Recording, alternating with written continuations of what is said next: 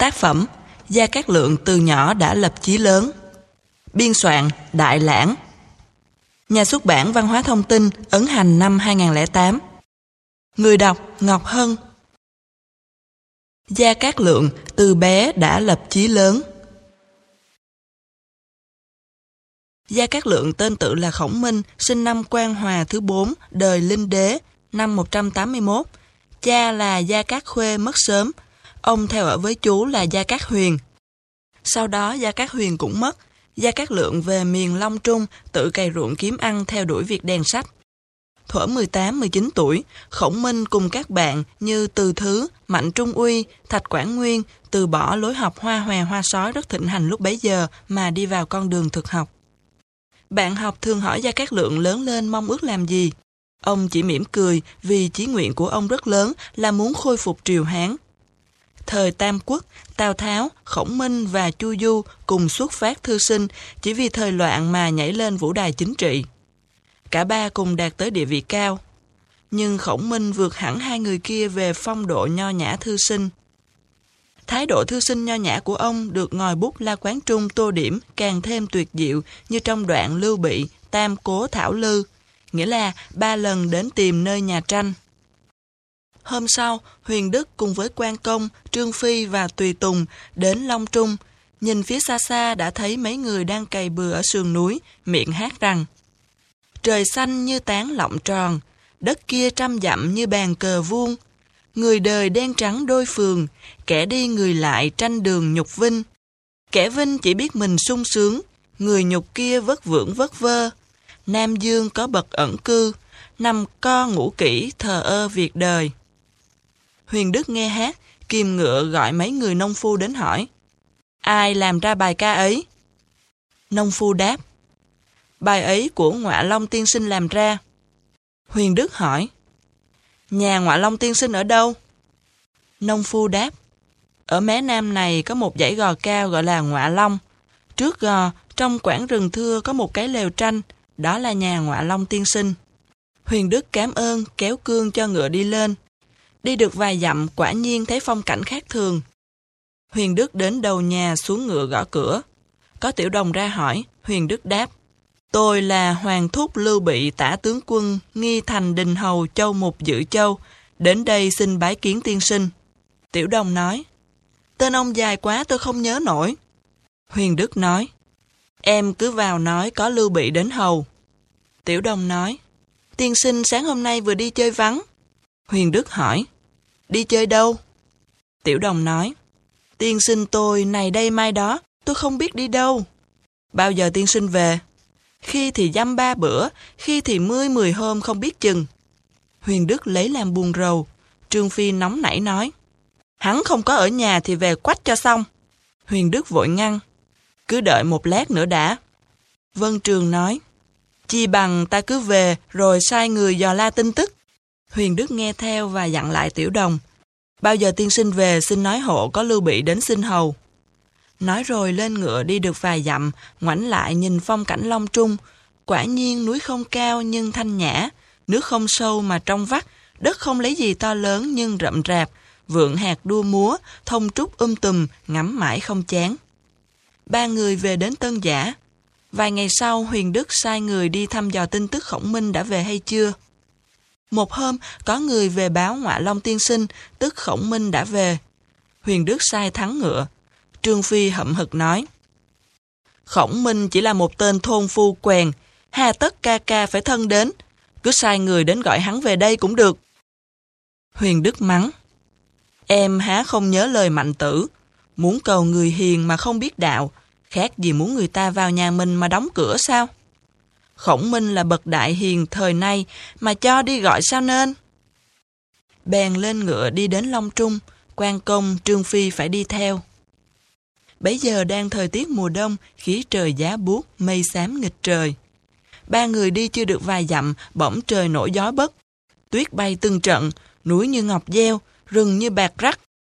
Trương Phi cằn nhằn. Trời lạnh đất đóng băng, đánh nhau còn không được, lại phải lận đận đi cầu người vô ích làm chi. Không bằng quay về tân giả, tội gì phải dầm mưa giải tuyết thế này. Huyền Đức đáp. Chính ta muốn khổng minh biết tấm lòng nhiệt thành của ta. Các em sợ thì cứ quay về trước. Chết còn chưa sợ, sợ gì lạnh.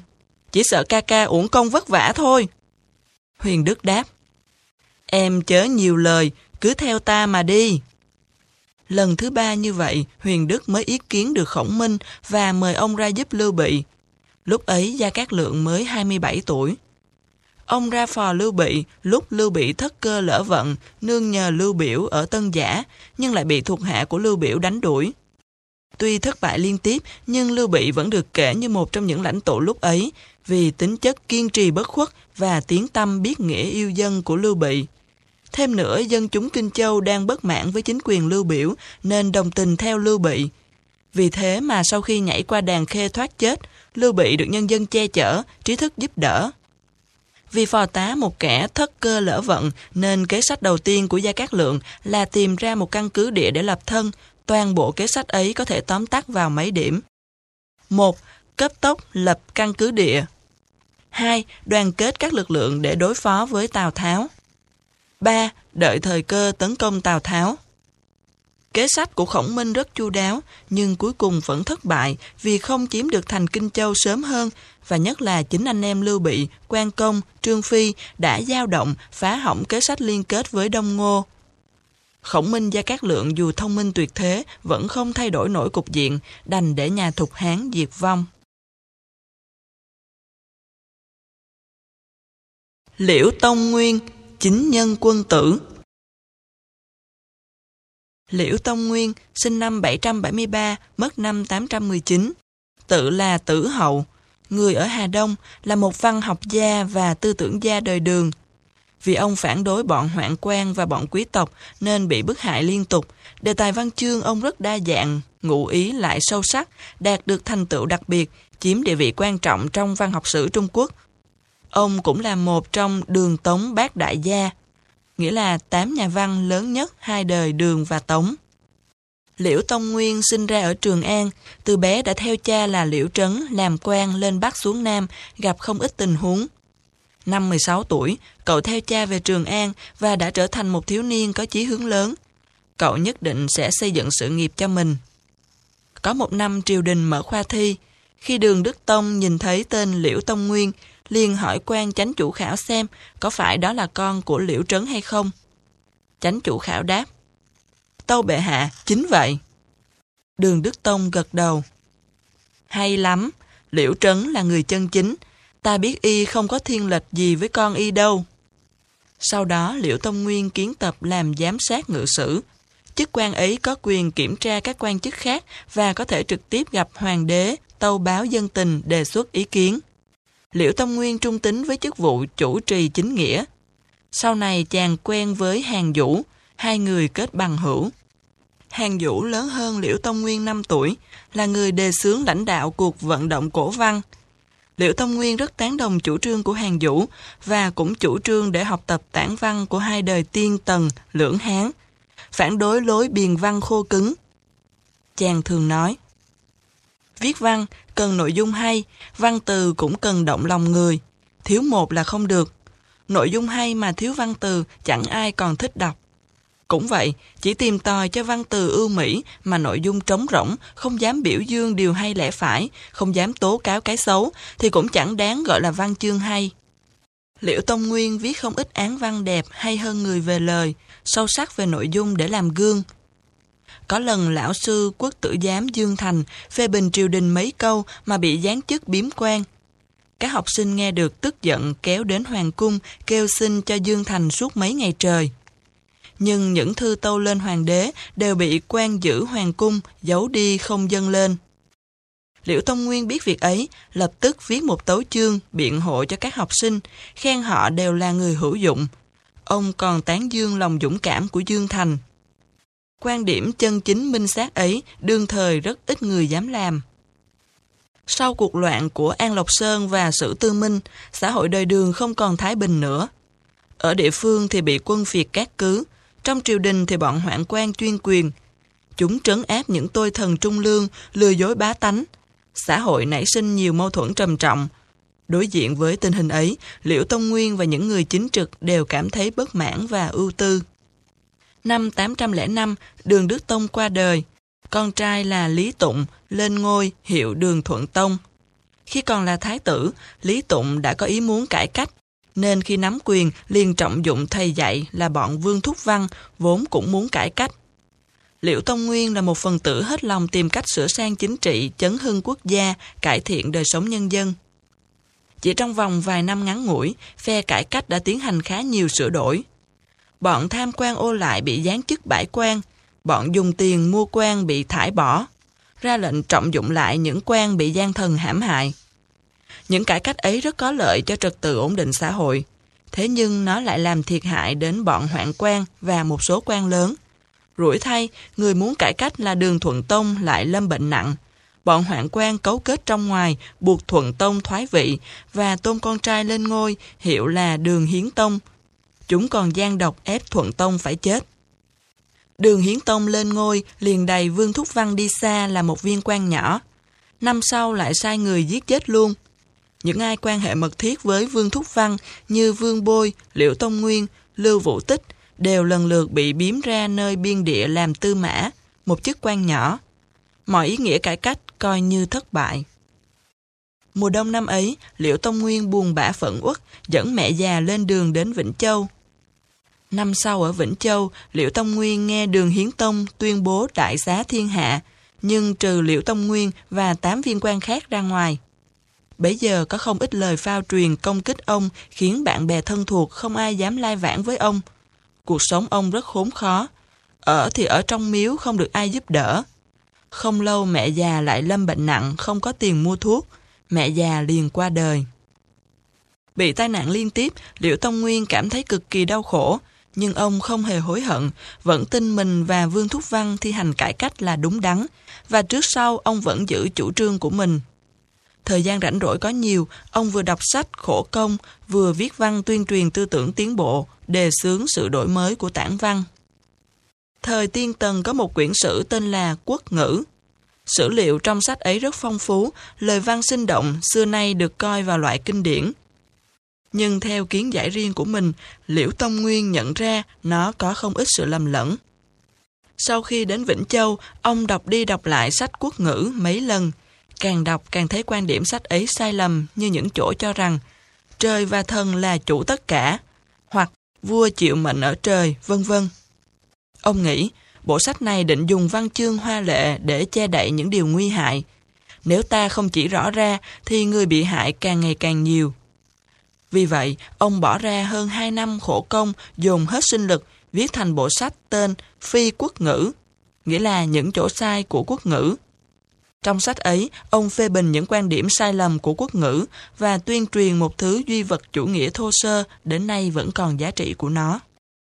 Trong thời gian ở Vĩnh Châu, Liễu Tông Nguyên sáng tác rất nhiều, như các bộ Phong Kiến Luận, nghĩa là bàn về chế độ phong kiến, Thiên Thuyết, nghĩa là bàn về trời, Thiên Đối, nghĩa là nói về trời, và các loại du ký, thi ca, từ phú, ngụ ngôn, vân vân. Tất cả đều là những di sản quý báu của nền văn học cổ điển Trung Quốc. Ở Vĩnh Châu mấy năm vẫn chưa được triều đình trọng dụng, Liệu Tông Nguyên mua một miếng đất hoang ở bờ tây sông Tiêu, dựng một gian nhà tranh, chuẩn bị sinh sống lâu dài. Ông thường thăm viếng những vùng gần đó, tiếp xúc với các tầng lớp nhân dân lao động. Vĩnh Châu lúc ấy rất vắng vẻ, là nơi được coi là hoang vu cô tịch, nhưng mỗi năm dân vẫn bị tô thuế nặng nề. Có một hôm, trên một đường núi, Liễu Tông Nguyên gặp một người quần áo rách nát, cầm một cây côn, khua động trong bụi rậm làm gì đó. Ông liền hỏi. Này ông, ông làm gì đó? Người ấy đáp. Rắn, bắt rắn. Ông lấy làm kỳ quái. Ông bắt rắn làm gì? Người ấy liền kể. Thì ra ngoài thành Vĩnh Châu có một loại rắn độc, thân đen trũi, đầu có hoa văn trắng. Giống rắn ấy rất độc, ai bị cắn tất chết. Nhưng nếu ai bắt nó phơi khô lại, làm thành một thứ thuốc quý, có thể trị được nhiều thứ bệnh nan y. Triều đình vì muốn bắt được nhiều rắn này, nên quy định, hễ ai giao nộp đủ số sẽ miễn tô thuế. Vì vậy không ít dân Vĩnh Châu liều mạng đi bắt rắn. Liệu Tông Nguyên nghe xong hỏi. Họ của ông là gì? Họ tưởng. cả nhà ông đều đi bắt rắn à? Đúng, ba đời nay nhà tôi đều bắt rắn. Bắt rắn độc không nguy hiểm lắm sao? Nghe ông hỏi câu ấy, người bắt rắn không khỏi rơi nước mắt, kể lại. Bắt rắn độc này vô cùng nguy hiểm. Ông tôi bị rắn cắn mà chết. Nay tôi tiếp tục bắt rắn mấy lần, cũng suýt bị nó cắn chết. Không biết ngày nào... Thế tôi xin vì ông mà tâu lên cho ông khỏi phải nạp rắn nữa, mà cứ nạp tôi như mọi người. Ông có chịu không? Người bắt rắn đau khổ nói. Xin ông chớ làm như vậy. Tại sao? Mấy năm nay vùng này phải nạp tô thuế nặng nề, ai nấy phải nạp hết lương thực mà còn chưa đủ, đành phải đi khắp nơi xin ăn, có người chết đói giữa đường. Xưa kia ở quê tôi có 10 nhà, nay chỉ còn một. Tôi cứ mỗi năm nạp hai lần rắn, được miễn tô thuế, may ra sống tạm qua ngày. Ông hãy nghĩ xem, bắt rắn tuy là nguy hiểm, nhưng vẫn còn hơn những người quê tôi bị nạp tô thuế nặng quá sức người. Liễu Tông Nguyên nghĩ thầm, tô thuế còn độc hơn loài rắn độc nữa. Ông ghi lại câu chuyện ấy thành án văn trứ danh, bổ xà giả thuyết, nghĩa là lời người bắt rắn. Vĩnh Châu tuy là nơi vắng vẻ nhưng có đủ núi cao sông rộng, phong cảnh rất đẹp. Từ khi Liễu Tông Nguyên bị biếm quan tới đây, trong lòng ưu tư phẫn nộ nên thường tản bộ quanh vùng. Ở Vĩnh Châu trọn 10 năm, năm 43 tuổi, Liễu Tông Nguyên mới nhận được chiếu thư của hoàng đế gọi về Kinh Đô. Ông rất vui vì được về cố hương. Cùng được gọi về Kinh còn có các bạn ông là Lưu Vũ Tích và bốn quan bị biếm khác. Thì ra vị đại thần đang cầm quyền lúc ấy thương tiếc tài năng của họ nên kiến nghị gọi họ về sử dụng. Nhưng họ vừa về đến Trường An, bọn quan lớn vẫn oán hận họ, lập tức tâu với đường Hiến Tông. Bệ hạ, bọn liễu tông nguyên ấy vẫn oán hận bệ hạ, không nên trọng dụng họ. Bệ hạ, bọn chúng khi xưa gọi là cách tân là muốn lên chiếm ngôi cao, giả tâm rất lớn. Vô luận thế nào không thể để họ ở kinh đô được. Đường Hiến Tông nghe liền gật đầu.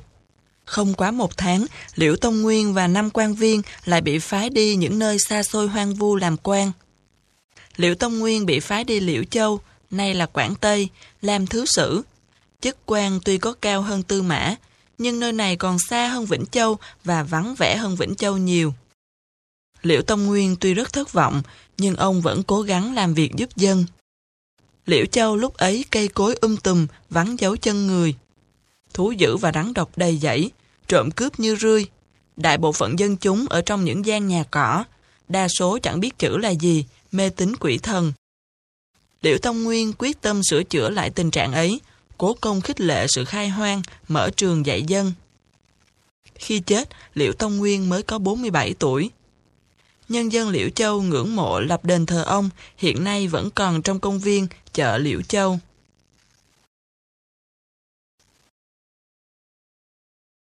Đào tìm, học dưới bóng liễu. Đào tìm, sinh năm 365, mất năm 427, tự là Uyên Minh và Nguyên Lượng, người đất Tần Dương là văn học gia đời Đông Tấn. Đào tìm rất bất mãn về chính trị thối nát lúc ấy, nên từ tuổi trung niên về sau, ông lấy việc cày cấy trồng trọt, làm kế sinh nhai. Sống ở nông thôn, ông dùng thi ca miêu tả cảnh vật thiên nhiên và ca tụng lao động. Thơ ông có ảnh hưởng lớn tới hậu thế và được xưng tụng là điềm viên thi nhân. Từ khi còn trẻ, Đào Tiềm đã từng trồng trước phòng học 5 cây liễu. Cậu bé họ Đào thường ngồi học dưới bóng mát của nó, học đến độ say mê quên cả cơm nước. Khi lớn lên gặp cảnh ngộ buồn bã, ông thường uống rượu quên sầu. Gia cảnh nghèo khó, không có tiền mua rượu, ông vẫn thản nhiên vì biết rồi bạn bè sẽ mang rượu đến. Đào tìm học rất nhiều sách bách gia chư tử và thơ từ ông đọc hết không biết chán.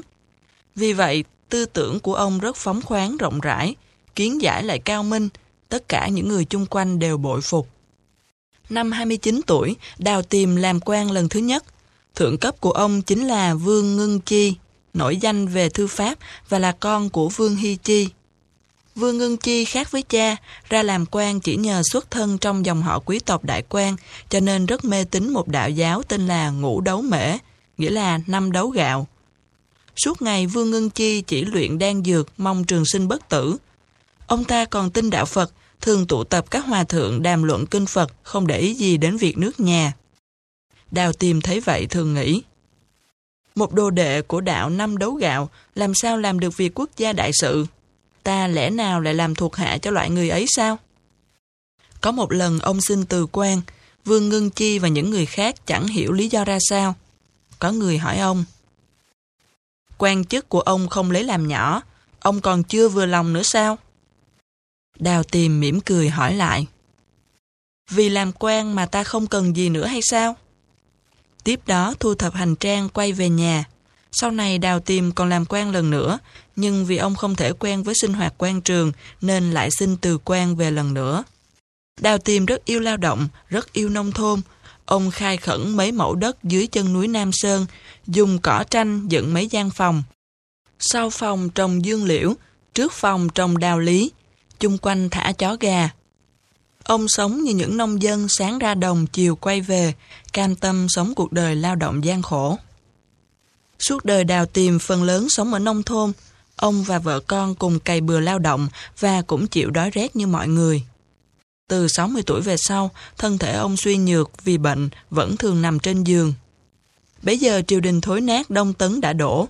Một tướng quân tên Lưu Dụ lên nắm quyền, đổi quốc hiệu là Tống.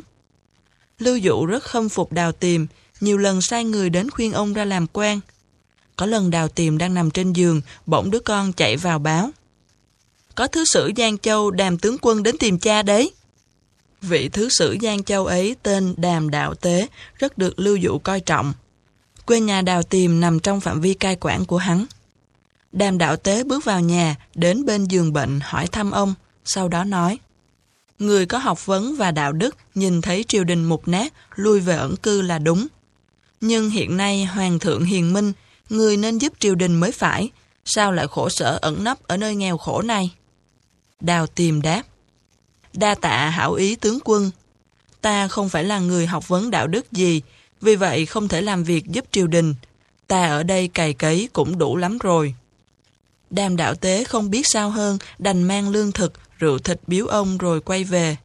Không lâu sau, bệnh của đào tìm ngày càng trầm trọng, không còn thuốc gì trị liệu được. Ông hiểu rất rõ mình không còn sống lâu được nữa, liền quyết định không uống thuốc. Người nhà khuyên can mãi, ông nói. Người có sinh ra ắt có chết, đâu có gì đáng sợ. Bệnh ta không khỏi được đâu, hà tất phải tốn tiền mua thuốc. Ông cầm lấy bút viết ba bài hoán ca từ và bài tự điếu văn, lại nói với người nhà. Sau khi ta chết, hãy chôn ta ngoài ruộng, không nên xây mộ to lớn làm gì. Vài ngày sau, quả thật đào tìm lìa đời. Ông ta là thi nhân kiệt xuất, cũng là người có nhân cách và tác phẩm kiệt xuất, khiến hậu thế vĩnh viễn thương tiếc.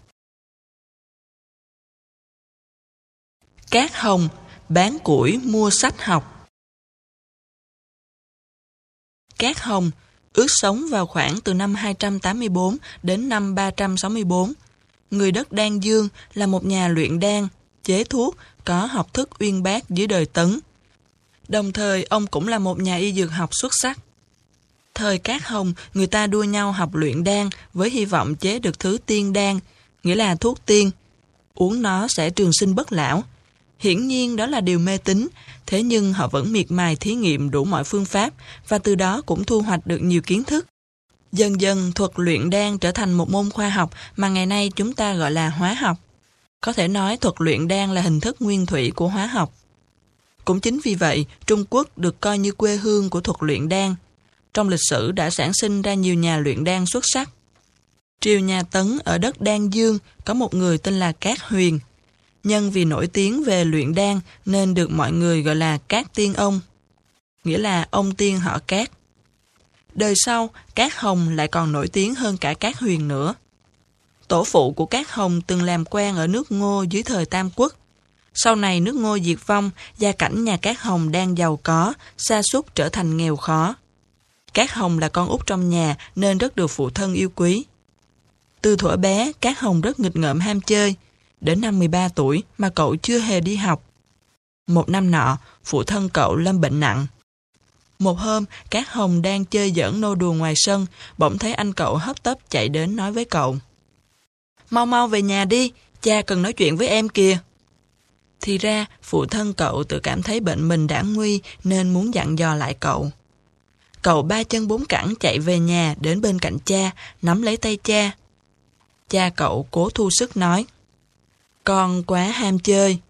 Từ nay nên cố học để làm người có ích. Nhớ lấy lời cha. Cát Hồng lo sợ gật đầu. Nước mắt bỗng nhiên tuôn xuống. Không lâu sau, cha cậu qua đời.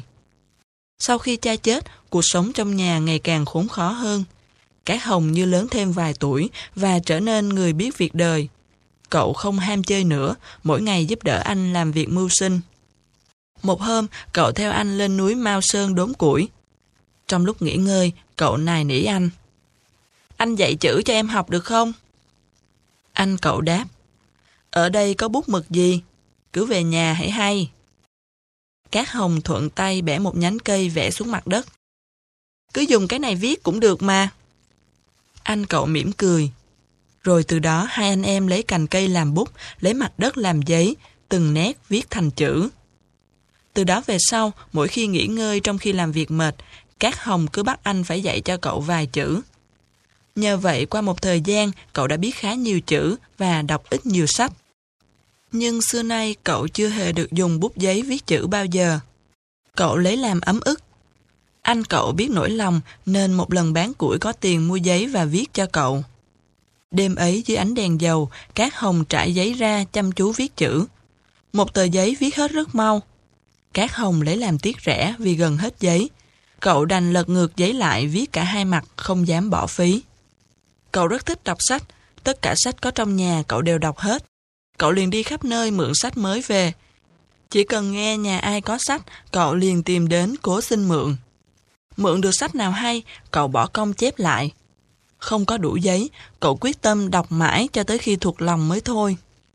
Sau vài năm như thế, cậu đã trở thành một thanh niên có học vấn. Cậu lại thường làm thơ viết văn, đọc cho mẹ và các anh nghe. Một hôm, các Hồng đang hào hứng đọc thơ của cậu. Mẹ cậu thành thực nói, Hồng Nhi, con còn nhớ lời cha dặn dò không? Cậu cung kính đáp, Thưa mẹ con nhớ. Hay lắm, nay con đã khôn lớn, học vấn cũng tăng trưởng ít nhiều. Muốn trở thành người hữu ích, con hãy đi tìm người có học vấn cao hơn xin cầu học. Học vấn là không có chỗ cùng đâu. Cậu vừa nghe vừa gật đầu. Vâng, ngày mai con sẽ làm theo lời mẹ. Ngày hôm sau, Cát Hồng đi giày cỏ, lưng đeo túi hành lý đơn giản. Khi sắp bước ra cửa, mẹ cậu lại dặn thêm. Ông chú của con là Cát Huyền, có học vấn đặc biệt, được mọi người gọi là Cát Tiên Ông. Ông chú có một người học trò tên là Trịnh Ẩn, hiện tại đang ẩn cư trong núi Mã Tích. Con hãy đến đó mà xin học. Cát Hồng vượt đèo lội suối, chịu đói, chịu rét, trải qua nhiều gian khổ, cuối cùng mới tìm được đến nơi ở của Trịnh Ẩn. Trịnh Ẩn thấy cậu là người nhà của sư phụ mình nên rất nhiệt tình thu nhận. Nhưng trong suốt mấy ngày đầu, Trịnh Ẩn chẳng nhắc gì đến việc dạy học cho cậu. Mỗi ngày các Hồng cứ phải chẻ củi sách nước với cả quét nhà trồng rau. Cứ thế trôi qua một tháng, cuối cùng các Hồng không kiên nhẫn được nữa. Cậu tìm hỏi Trịnh Ẩn. Thưa thầy, con đến đây đã lâu, sao thầy chưa dạy gì con vậy? Trịnh ẩn hiền hòa đáp. Muốn nắm lấy học vấn không phải dễ.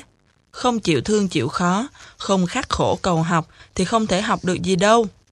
Ta vẫn chưa hiểu con, chỉ sợ con chịu khổ không nổi, nửa đường bỏ ngang. Bây giờ ta nhận ra con đã thành tâm cầu học, ta có thể dạy con được rồi. Từ đấy, các Hồng bắt đầu được Trịnh Ẩn dạy cho y thuật.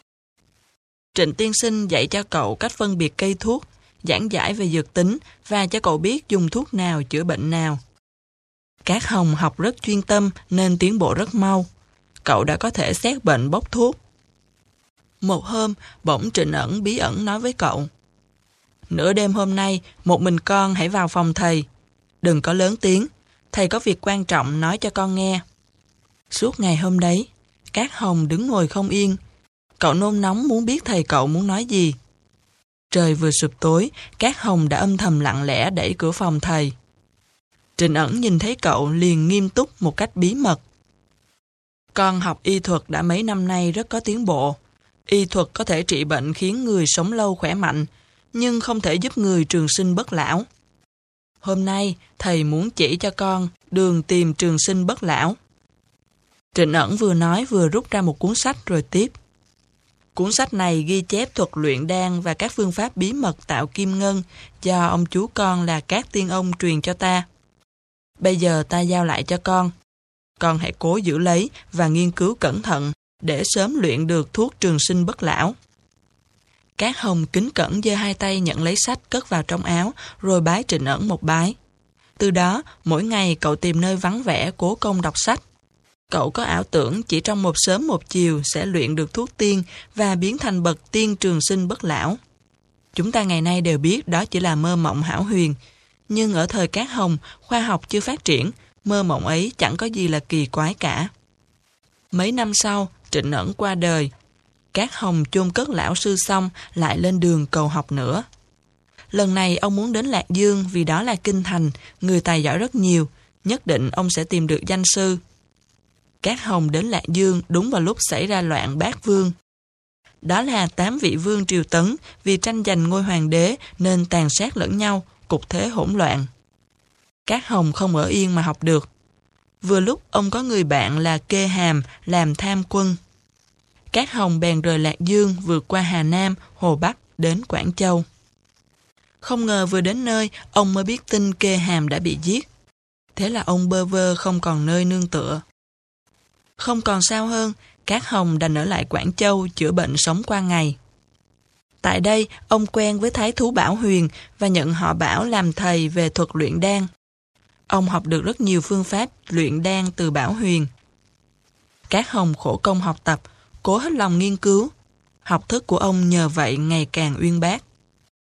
Qua nhiều năm sau, triều Tây Tấn diệt vong, triều Đông Tấn kiến lập ở phương Nam. Cát Hồng được gọi ra làm quan, nhưng tâm trí ông để hết vào việc luyện đan. Ông xin Tấn Nguyên Đế cho từ quan về ẩn cư ở núi La Phù Sơn.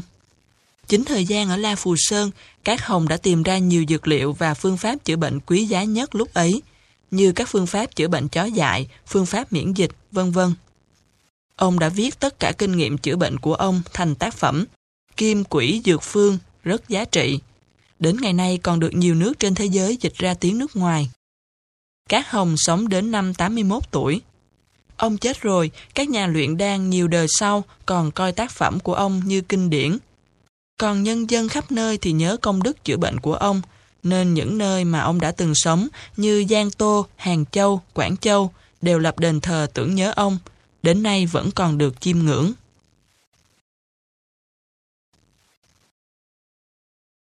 Tôn Tư Mạc không thích làm quan. Tôn Tư Mạc sinh năm 581, mất năm 682, người ở Kinh Triệu, là nhà y học lớn thời Tùy Đường. Ông không ham công danh, suốt đời phần lớn thời gian đều sống ở rừng núi, chữa trị bệnh tật cho dân chúng. Ông sáng tạo ra khá nhiều phương pháp chữa bệnh mới, được dân chúng đương thời tôn kính và cũng là người cống hiến lớn cho nền y học Trung Quốc. Cuối đời, ông đem tất cả những bài thuốc mà ông sưu tầm được, cùng với kinh nghiệm chữa bệnh của ông, viết thành hai tác phẩm, Thiên Kim Yếu Phương và Thiên Kim Dực Phương. Khi Tôn Tư Mạc còn nhỏ, thân thể rất ốm yếu và vẫn hay có bệnh. Vì chữa chạy cho cậu, nhà tốn khá nhiều tiền bạc. Người đời thường nói, bệnh lâu sẽ thành thầy thuốc. Trong quá trình chữa bệnh lâu dài, Tôn Tư Mạc cũng hiểu ra khá nhiều phương pháp chữa bệnh. Dân gia cậu có hứng thú học thuốc. Sau này lớn lên, cậu lập chí trở thành người thầy thuốc chữa trị cho thiên hạ. Từ khi còn rất trẻ tuổi, y đạo của Tôn Tư Mạc đã rất cao minh. Cậu đã chữa trị được nhiều chứng bệnh khó. Một người truyền tụng cho 10 người. 10 người truyền trăm. Tiếng tâm Tôn Tư Mạc càng ngày càng lớn. Sau đó đến cả Tùy Văn Đế cũng nghe đến tên ông. Vua liền sai sứ quan đến mời Tôn Tư Mạc về triều đình làm quan. Lúc ấy Tôn Tư Mạc đang trú ngụ tại Nam Ngũ Đài, hiện nay là miền trung tỉnh Thiểm Tây. Sứ quan tìm gặp ông trong một gian nhà tranh giữa núi rừng. Sứ quan vui mừng. Chúc mừng Tôn Tiên Sinh, Hoàng thượng có lệnh triệu tiên sinh về Kinh Thành. Y cứ tưởng Tôn Tư Mạc sẽ hoan hỷ không ít. Không ngờ ông lại lạnh nhạt đáp. Xin cảm tạ thịnh tình của Hoàng thượng. Nhưng xin ông về bẩm lại với Hoàng thượng, tài học của tôi còn sơ lậu lắm, không dám nhận ân sủng ấy. Sứ quan tròn xoe hai mắt. Tiên sinh thật là kỳ lạ. Cơ hội thế này người khác cầu còn chưa được. Tiên sinh lại không chịu. Chắc là sợ chỉ được chức quan nhỏ chứ gì. Tôn Tư Mạc xua tay. Từ nhỏ tôi vốn là người yếu đuối nhiều bệnh. Suýt nữa là đã không còn sống. Đến bây giờ thân thể vẫn suy nhược. Ở vùng núi này không khí thanh tĩnh, lại dễ tìm thuốc. Thật không thể rời khỏi nơi đây. Sứ quan thấy ông quá kiên quyết, đành phải cáo từ. Chưa ra khỏi nhà, các phụ lão trong nhà đã vây lấy vì tưởng Tôn Tư Mạc theo quan lên kinh. Một lão ông nói, Nghe nói ngài được mời về kinh đô. Nếu thế lỡ chúng tôi bị bệnh tật gì, còn biết làm sao? Tôn Tư Mạc mỉm cười. Ta không về kinh đô đâu. Suốt đời ta chỉ mong ở nơi thôn giả này. Các vị không bỏ ta, thì ta chẳng bao giờ bỏ các vị.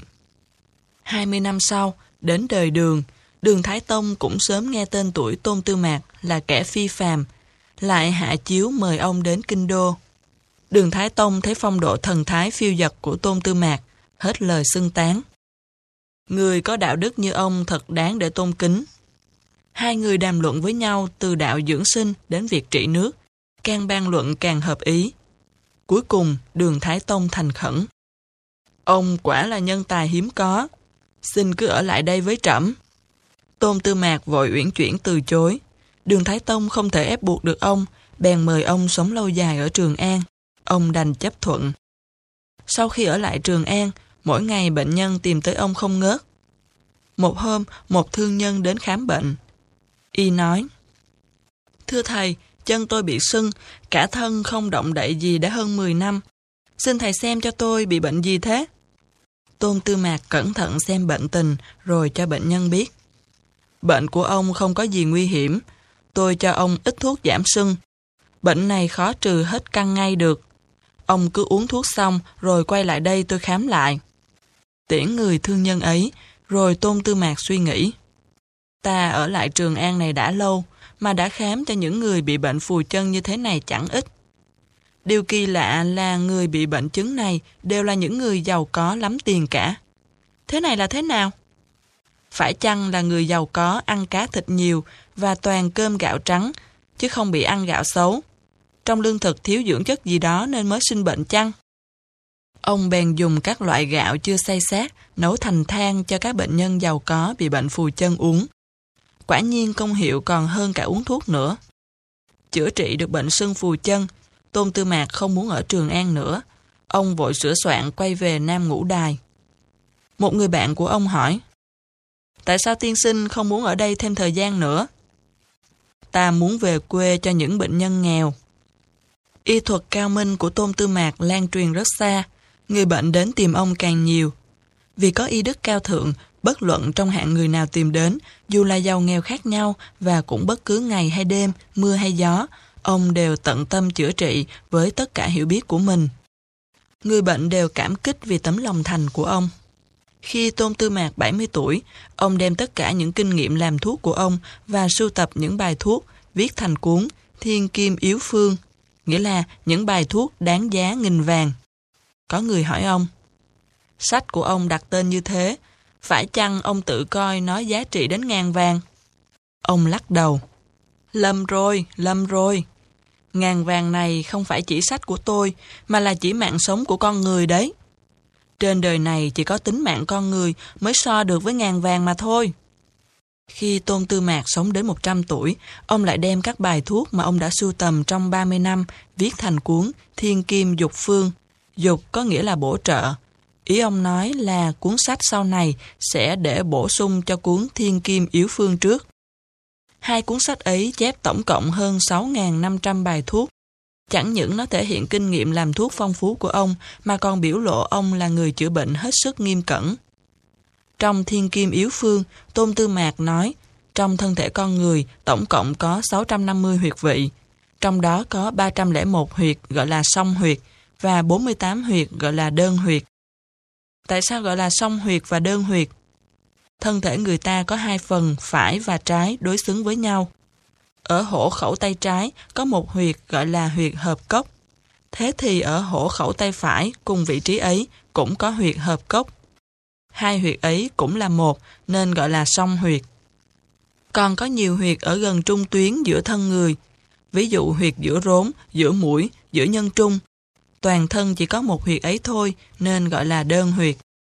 Do vì y thuật tôn tư mạc cao siêu lại nhờ đức cao vọng trọng nên tất cả đều tin lời ông mà cho rằng trong thân thể người có tất cả 650 huyệt vị. Thế nhưng có một lần có một người y sinh, người đang học thuốc ở tại bản địa đến tìm tôn tư mạc. Y nói, tôi đọc các sách thuốc đời xưa rồi kiểm nghiệm với các huyệt trên người, mới biết con số 650 huyệt vị là không đúng. Tôn tư mạc hỏi, Thế ông cho rằng con người có bao nhiêu huyệt vị? Hình như ít hơn con số của ông một huyệt, nghĩa là chỉ có 649 huyệt vị. Tôn Tư Mạc bình tĩnh gật đầu. Được lắm, xin hãy để tôi nghiên cứu lại xem. Lúc ấy có một người nói với ông, Tiên sinh việc gì phải nghe lời của tên ấy? Y chỉ là một đứa vô danh tiểu tốt, biết quái gì đâu. Nhưng Tôn Tư Mạc không hề nghĩ thế. Ông cho rằng là người học vấn không thể có thành kiến cố định. Lỡ ra cái người vô danh tiểu tốt kia nói đúng thì sao? Từ đó, ông chuyên tâm nghiên cứu vấn đề huyệt vị. Quả nhiên, trải qua vài năm thực nghiệm, ông phát hiện ý kiến của y sinh kia là đúng. Thì ra, Tôn Tư Mạc đã tính toán lầm một huyệt vị. Huyệt ấy vốn là đơn huyệt mà ông lầm thành song huyệt. Thực tế song huyệt chỉ có 300 huyệt, đơn huyệt có 49 huyệt. Tổng số huyệt trong thân người là 649 huyệt. Tôn Tư Mạc phát hiện ra lầm lẫn ấy, liền đính chính lại trong cuốn Thiên Kim Dực Phương. Đối với một lão nhân đã 100 tuổi như ông, quả là một tinh thần rất đáng quý. Ông thường nói, người học nghề thuốc tất phải phi thường cẩn thận mới được. Chữa bệnh bằng thuốc phối hợp với châm cứu, không có quyền sai một đường tơ kẻ tóc.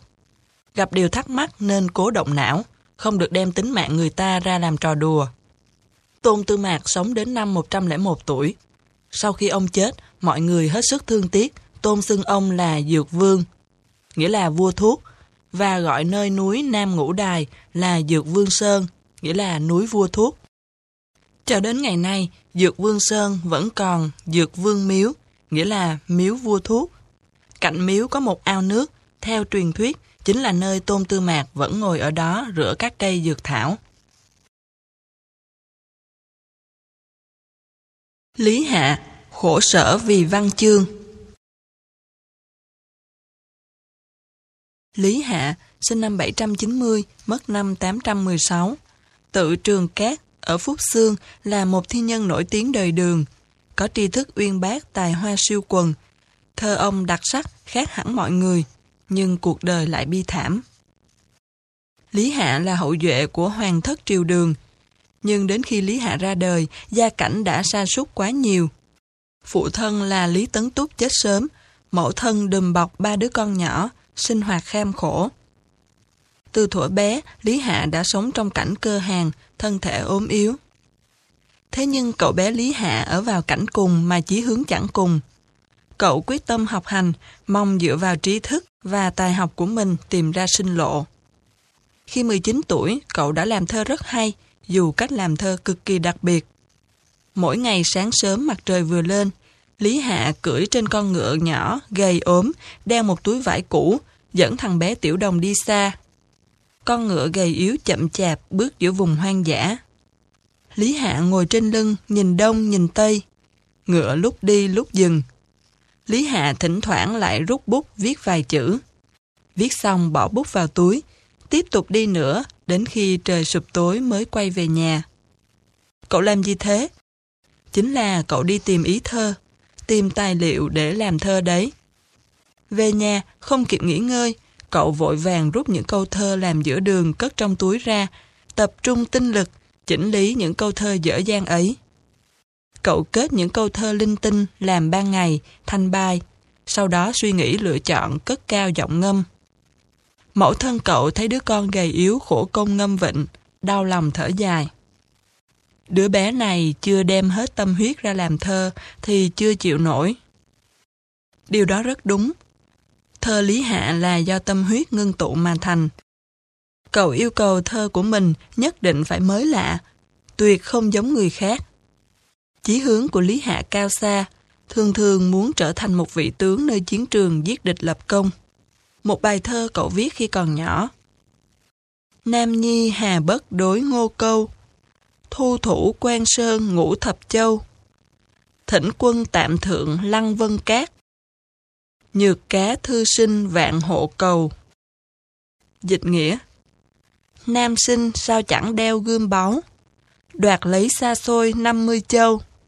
Xin người hãy tạm lên lầu cát, như kẻ thư sinh được tước hầu. Ngô câu là một loại bảo kiếm. Ý trong thơ là muốn tòng quân ra biên cương. Tiếc thay, Lý Hạ có hùng tâm tráng khí, mà chỉ vì thân thể yếu nhược không thể ra chiến trường. Cậu đành để hết công phu vào văn chương. Công phu không phụ lòng người, thơ của Lý Hạ rất được truyền tụng. Từ Lạc Dương truyền đến kinh đô Trường An, cậu trở nên nổi tiếng. Một hôm, cậu đang ở nhà chỉnh lý những bản thảo, bỗng nhiên bên ngoài có tiếng vó ngựa, rồi tiếng cười sang sảng. Hai vị văn gia Hàng Vũ và Hoàng Phủ Đề bước vào. Vì sao hai vị ấy đi gặp một thiếu niên như Lý Hạ? Thì ra, có lần họ đọc được thơ của Lý Hạ, nhận thấy quá hay. Rồi lại dọ hỏi, được biết cậu là con trai của Lý Tấn Túc, 7 tuổi đã biết làm thơ. Hàng Vũ nhất định tìm gặp cho được tiểu thi nhân. Hôm nay, Hàng Vũ và Hàng Phủ Đề từ Lạc Dương đến nhà Lý Hạ. Thấy cậu còn quá trẻ người, lại ốm yếu. Hàng Vũ nghi ngờ. Cậu bé này mà biết làm thơ thật ư? Ông liền hỏi Lý Hạ. Nghe tiếng cậu đã lâu, hôm nay mới tìm gặp. Cậu có thể đọc cho ta nghe một bài thơ được chăng? Lý Hạ đáp không một chút do dự. Được chứ? Cậu rút bút liền, hơi suy nghĩ một chút rồi cất bút viết mau một bài thơ. Lý Hạ viết xong, đề bài thơ ấy là Cao Hiên Quá, mô tả tình cảnh tìm đến đây hôm nay của họ. Hàng Vũ chăm chú đọc, Hoàng Phủ Đề cũng ghé mắt vào đọc. Đọc xong, bất giác Hàng Vũ cất cao giọng ngâm.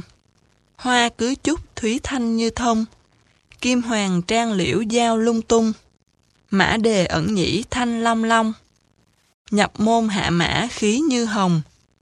Vân thị đông kinh tài tử, văn chương cự công.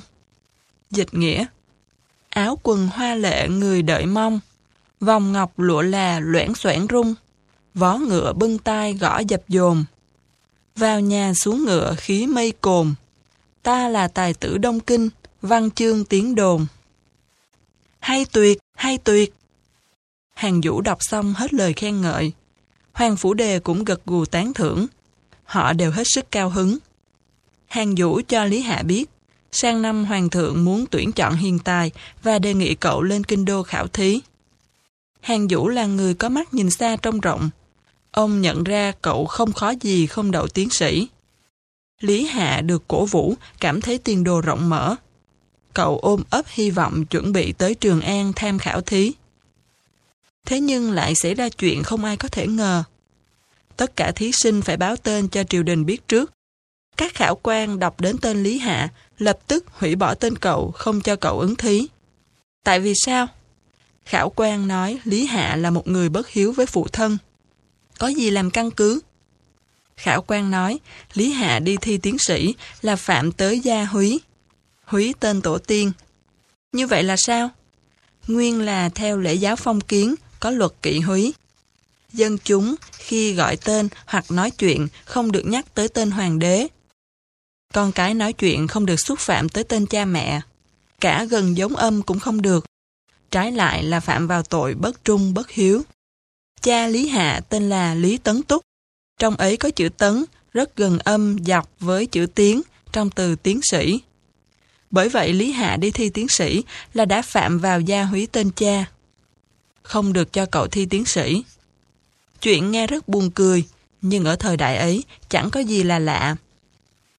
Lý Hạ vừa nghe thông báo, vừa giận vừa tức, nhưng không biết làm sao hơn, đành rút lui khỏi cuộc thi. Hàng Vũ biết chuyện ấy lấy làm bất bình, phẫn nộ nói. Cha tên là Lý Tấn Túc, con bèn không được đi thi tiến sĩ. Thế lỡ cha tên là Lý Nhân, Nhân nghĩa là người. Chẳng lẽ con không được làm người nữa sao? Trong cơn giận dữ, Hàng Vũ viết bài văn, biện húy, nghĩa là biện luận về việc kỵ húy, trình lên hoàng đế và khảo quan, nhưng cuối cùng chẳng đi đến đâu. Sau rốt, Lý Hạ vẫn bị không cho thi tiến sĩ. Triều đình chỉ cho cậu là một chức quan nhỏ, chăm lo việc tế tự, hô, quỵ, bái. Nghĩa là quỳ xuống, bái lại. Và đặt bài vị, dân tế phẩm theo lệnh như một người gỗ. Chức vụ nhỏ bé ấy, đến người không biết chữ cũng làm được. Đâu cần đến người tài hoa như Lý Hạ. Lý Hạ là người ôm mộng làm nên sự nghiệp lớn. Vì dân, vì nước, nên điều này khiến cậu vô cùng khổ não. Lại thêm chứng kiến triều đình hủ bại, bọn quan quý, trụy lạc càng khiến cậu chán ghét. Đầu tóc cậu bạc dần, tuy tuổi còn rất trẻ. Một người mới hơn 20 mà đã sớm già lão vì buồn phiền. Lý Hạ ẩn nhẫn làm chức quan quèn trong các buổi tế tự trong hai năm. Cuối cùng nại cớ bệnh hoạn, chàng xin từ quan quay về cố hương, tiếp tục cuộc sống nhàn tàn trên lưng con ngựa ốm yếu đi tìm tứ thơ. Chàng đi khắp các nơi hoang vu mộ địa, rồi đem những chữ chết chóc, máu me, nước mắt vào trong thơ. Thơ của Lý Hạ bất cứ đề tài gì, chàng cũng chọn lọc từng chữ từng câu, như bộc lộ hết tâm huyết, tạo thành một bút pháp riêng biệt, khiến người đọc phải thấy mới mẻ khác thường, chàng mới hài lòng. Do đó người ta gọi thơ chàng là thi quỷ. Cuộc sống đói khổ, tinh thần lại lao lụy vì cách làm thơ khó khăn ấy, càng làm chàng ngày càng suy yếu. Năm 27 tuổi, chàng lâm trọng bệnh. Ngay trước khi chết, chàng nằm trên giường, gầy ốm đến nỗi chỉ còn bộ xương. Mẫu thân chàng ngồi bên cạnh đau khổ khóc nức nở. Đột nhiên chàng mở mắt nói với mẹ. Mẹ đừng khổ sở nữa. Ông trời già gọi con lên trời để làm thơ cho ổng đọc đó mà. Nói xong chàng tắt thở. Cuộc đời Lý Hạ khiến người thương cảm. Chàng suốt đời bất đắc chí. Trong sáng tác lại kiệt lực đòi hỏi cái mới, có ảnh hưởng lớn tới văn học Trung Quốc. Đó là điều đáng quý nhất.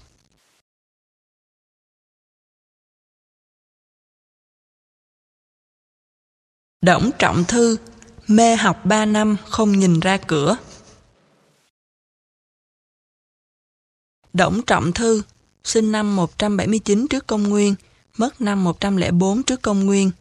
Người đất Quảng Xuyên, là nhà tư tưởng đời Tây Hán. Tư tưởng Đổng Trọng Thu suy tôn nho gia, được Hán Vũ Đế ưa chuộng. Vì đó, mấy ngàn năm lịch sử Trung Quốc đều coi nho gia là chính thống. Từ thuở nhỏ, Đổng Trọng Thu đã mê mải đọc sách, nhất là đối với kinh điển nhà nho như các kinh Thi, Thư, Lễ Dịch, Xuân Thu, cậu không rời khỏi tay. Thư phòng của cậu ở giữa một vườn cây cỏ phong cảnh rất u tĩnh. Một mình cậu bé Đổng Trọng Thư học trong thư phòng ấy. Mỗi ngày sáng sớm thức dậy là cậu đã cầm lấy sách học. Nếu không được gia nhân nhắc nhở, cậu quên cả ăn uống tắm rửa thay quần áo. Cứ như thế thấm thoát qua ba năm. Một ngày mùa xuân, Đổng Trọng Thư cần đi thăm người bạn. Cậu bước ra khỏi phòng. Ngẫu nhiên chạm phải một thân cây hạnh. Cậu kinh ngạc lùi ba bước, lạ lùng nói với người nô bộc.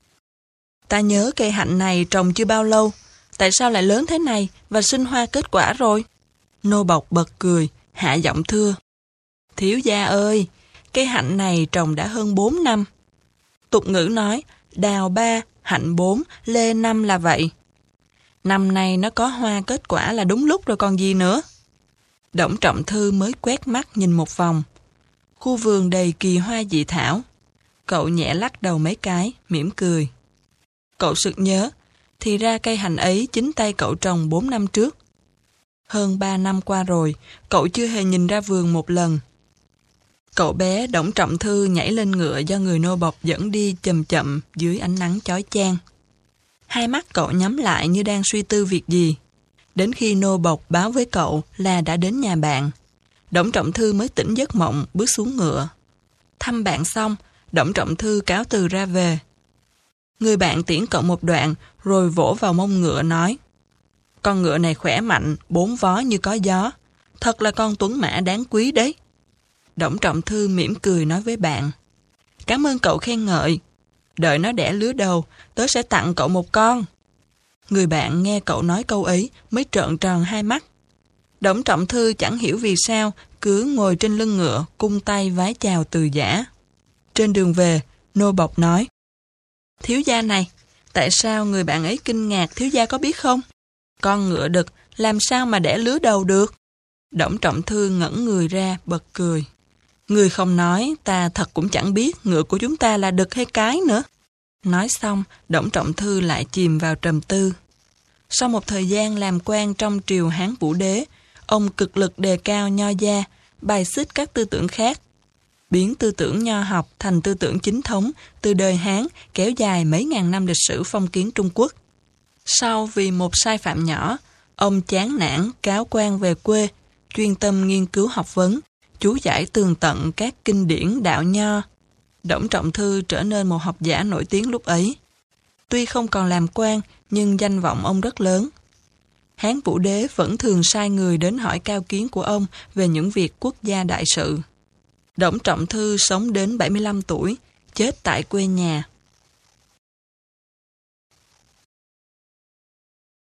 Ban Cố, Sử gia kiệt xuất Ban Cố, sinh năm 32, mất năm 92.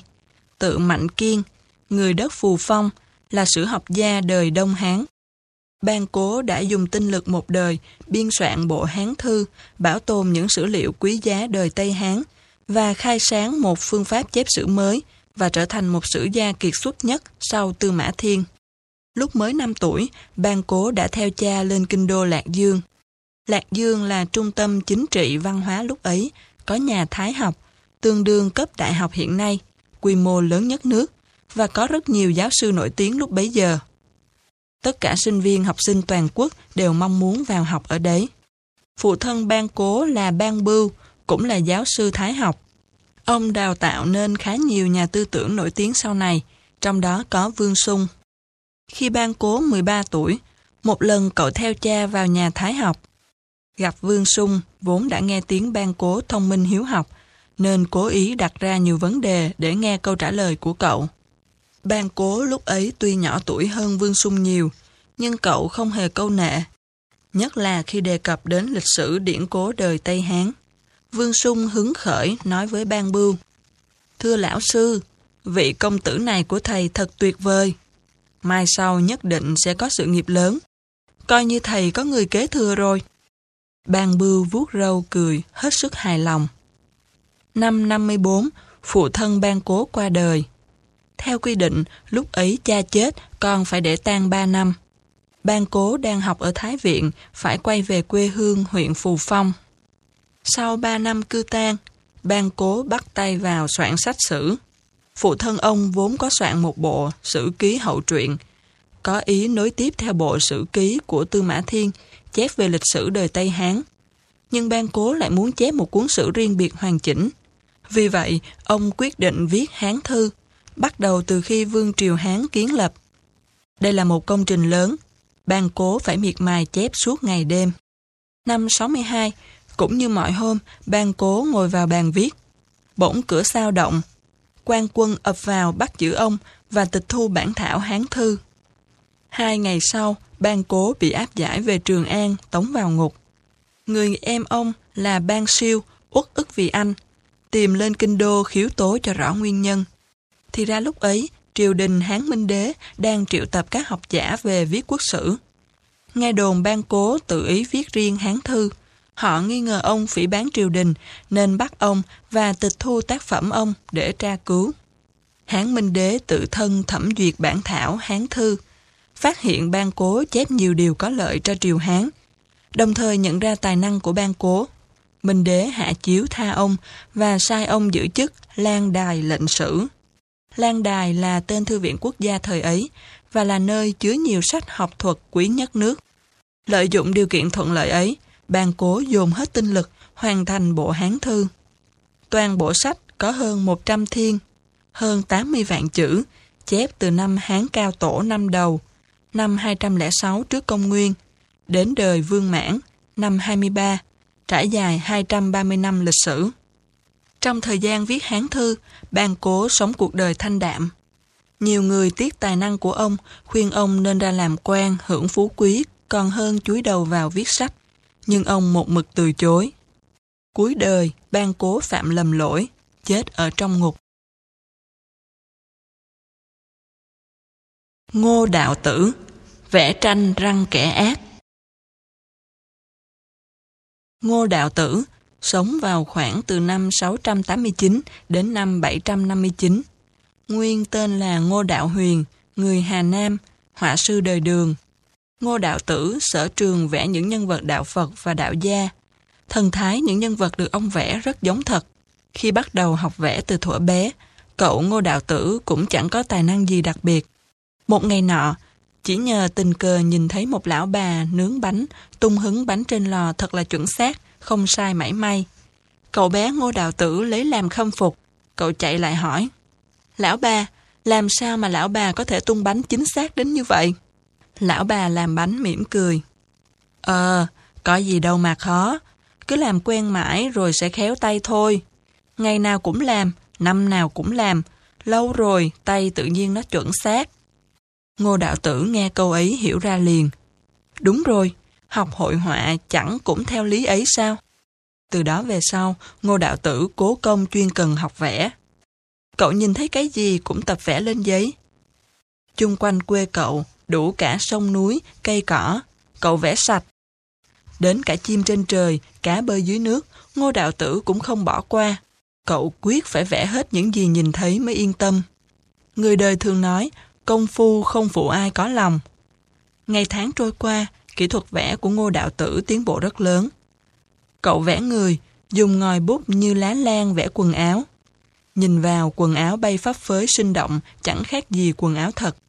Trong hội họa Trung Quốc có một bức tranh rất nổi tiếng tên là Chung Quỳ Tróc Quỷ, nghĩa là Chung Quỳ Bắt Quỷ.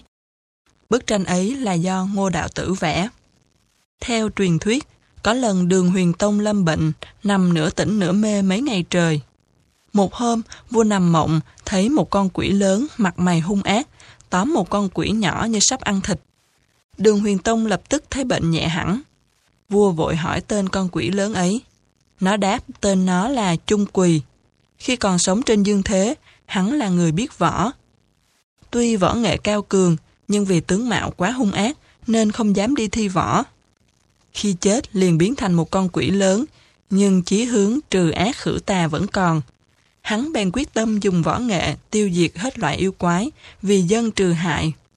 Thật là lạ lùng, sau khi tỉnh giấc mộng ấy, bệnh của đường huyền tông khỏi hẳn. Đường huyền tông hồi tưởng lại những cảnh gặp trong mộng, rồi nhận định rằng chính Trung Quỳ đã cứu mình. Vua muốn họa một bức tranh Trung Quỳ để biểu thị lòng biết ơn. Huyền Tông gọi Ngô Đạo Tử đến, kể lại tình cảnh trong mộng, nhất là thuật rõ bộ mặt dễ sợ của Chung Quỳ. Vua ra lệnh cho Ngô Đạo Tử theo giấc mộng vẽ lại tranh Chung Quỳ bắt quỷ.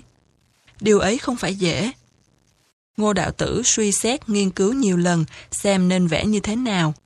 Ông nghĩ bụng, tuy mặt mũi Chung Quỳ xấu xí, nhưng lại là người lương thiện, phải là một con quỷ có chính khí cao ta nên nắm bắt lấy điểm chủ yếu ấy mới vẽ đúng sự thật được. Ông vẽ thử mấy lần, cuối cùng mới vẽ thành tranh. Chung quỳ trong tranh ông, mặc áo bào cũ rách, để lộ ra cặp đùi vừa thô vừa đỏ. Lưng đeo một cái hốt. Vật dụng thời xưa của các quan lớn. Đội trên đầu cái mão nhỏ, tóc rối loạn rơi xuống vai. Tay phải chung quỳ nắm một con quỷ nhỏ, dùng ngón tay giữa tay phải, chọc vào mặt tiểu quỷ, chuẩn bị ăn thịt. Toàn thể bức tranh toát ra một vẻ sinh động, nhất là nét mặt chung quỳ lại càng sinh động. Đường Huyền Tông xem bức tranh ấy, buộc miệng khen lớn. Quả không hổ thẹn là bậc họa thánh, chẳng khác gì trẫm thấy như người trong mộng. Đường Huyền Tông sai đúc rất nhiều tượng chung quỳ, ban phát khắp nơi để răng kẻ ác, khuyến khích người lành. Dân chúng coi chung quỳ qua nét bút của ngô đạo tử như một hình tượng trừ khử tà, Lâm Tắc Từ thích nghe chuyện cổ. Lâm Tắc Từ sinh năm 1785, mất năm 1850, tự là nguyên phủ, người ở Phúc Kiến. Từ thuở nhỏ, Lâm Tắc Từ đã nổi tiếng là thông minh và có chí hướng cao rộng. Năm 20 tuổi, ông đậu cử nhân. Năm 1805, ông lên kinh ứng thí lần đầu thi rớt. Ông quay về quê làm nghề dạy học Năm 1807, ông làm chức văn thư cho tuần phủ Phúc Kiến là Trương Sư Thành và ôn luyện văn chương chờ dịp thi sau. Năm 1811, Lâm Tắc Từ, đậu tiến sĩ, được tuyển làm các sĩ Hàng Lâm Viện. Từ 4 tuổi, Lâm Tắc Từ đã bắt đầu đi học. Nhờ thiên tư đỉnh ngộ, hiểu rất mau nên việc học của cậu bé họ Lâm tiến bộ khác thường. Mỗi ngày bất kể mưa gió, Lâm Tắc Từ không bỏ học một ngày nào. 7 tuổi, phụ thân Lâm Tắc Từ bắt đầu dạy cậu viết văn. Từ thuở bé, cậu đã rất thích nghe mẹ kể những câu chuyện cổ các danh nhân. Cậu nghe một cách chăm chú và nhớ rất lâu. Cuộc sống nhà họ Lâm không khá giả gì, vì lương của một giáo viên trường tư như cha cậu không được bao nhiêu. Mẹ cậu và tám chị em cậu phải may vá theo thùa thêm để có chút ít thu nhập phụ giúp sự chi tiêu trong gia đình. Mặc dù cảnh nhà khó khăn, phụ mẫu cậu vẫn dành mọi điều kiện tốt nhất cho cậu theo đuổi việc học. Có lần Lâm Tắc Từ không nỡ nhìn các chị và em thức đêm may vá. Cậu buông sách xuống, xin giúp đỡ họ, nhưng cậu bị cả nhà phản đối. Mẹ cậu xoa đầu cậu. Con ngoan, con biết lo cho nhà ta như thế đủ vui lòng mẹ rồi. Nhưng những việc này không phải là việc của con. Con là con trai duy nhất của nhà ta. Con nên coi việc học là khẩn yếu. Mai kia vì quốc gia làm đại sự.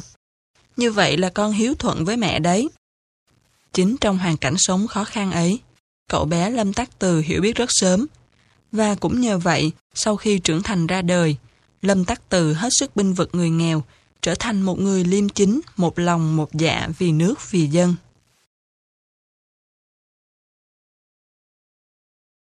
Trương Lương hết lòng giúp đỡ người già. Trương Lương là người nước Hàn, tên tự là Tử Phòng, tổ tiên năm đời là Khanh Sĩ. Một ngày nọ, buổi chiều, Trương Lương đi dạo mát bên bờ sông, nhìn thấy một ông già. Ông làm rơi chiếc giày xuống cầu, bèn gọi Trương Lương. Cậu nhỏ, hãy nhặt chiếc giày cho ta. Trương Lương thấy ông già có tướng tiên phong đạo cốt, biết không phải là người thường, bèn bước tới cung kính nhặt chiếc giày, hai tay dâng lên cho ông già. Ông lão xỏ giày đi được vài bước, rồi lại làm rơi nữa. Ông lại gọi Trương Lương nhặt dùm. Cứ thế ba lần, Trương Lương vẫn vui vẻ, không hề tỏ ý bất mãn. Lão già nhìn Trương Lương, mỉm cười nói, thằng bé này có thể dạy được đó. Ông chỉ vào một gốc cây cổ thụ, nói tiếp, năm ngày nữa cháu đến gốc cây này, chớ sai hẹn, ta sẽ cho cháu một vật quý. Trương Lương cúi đầu vâng lệnh. Năm hôm sau, Trương Lương đến thật sớm, đã thấy ông già đứng sẵn. Lão mắng Trương Lương. Kẻ trượng phu đã có hẹn, sao lại đến trễ thế? Thôi, ta hẹn cho năm ngày nữa. Cháu phải đến đây thật sớm. Trương Lương đành quay về không. Năm ngày sau, đầu canh năm, Trương Lương đã vội đến gốc cây. Lại vẫn thấy ông già đứng chờ sẵn từ bao giờ. Lão lại mắng Trương Lương. Sao ngươi trễ biến vậy? Lần nào cũng bắt ta phải chờ. Thôi, ta hẹn ngươi năm ngày nữa vậy. Lần này suốt đêm Trương Lương không dám ngủ, ra đứng rình sẵn nơi gốc cây. Đầu canh năm, ông lão mới lò mò đi đến. Trương Lương sụp xuống lại. Tiểu sinh chờ đợi tiên sinh chỉ giáo. Lão nói, ta xem ngươi cốt cách khá lắm. Nếu biết lo việc học tập sách đèn, thì ngày sau có cơ lập nên nghiệp lớn. Nay ta cho ngươi ba cuốn binh thư, trong đó có đủ mưu lạ. Dù tôn ngô tái sinh, cũng chưa chắc sánh kịp. Trương Lương nhận kỳ thư, quỳ xuống tạ ơn và hỏi.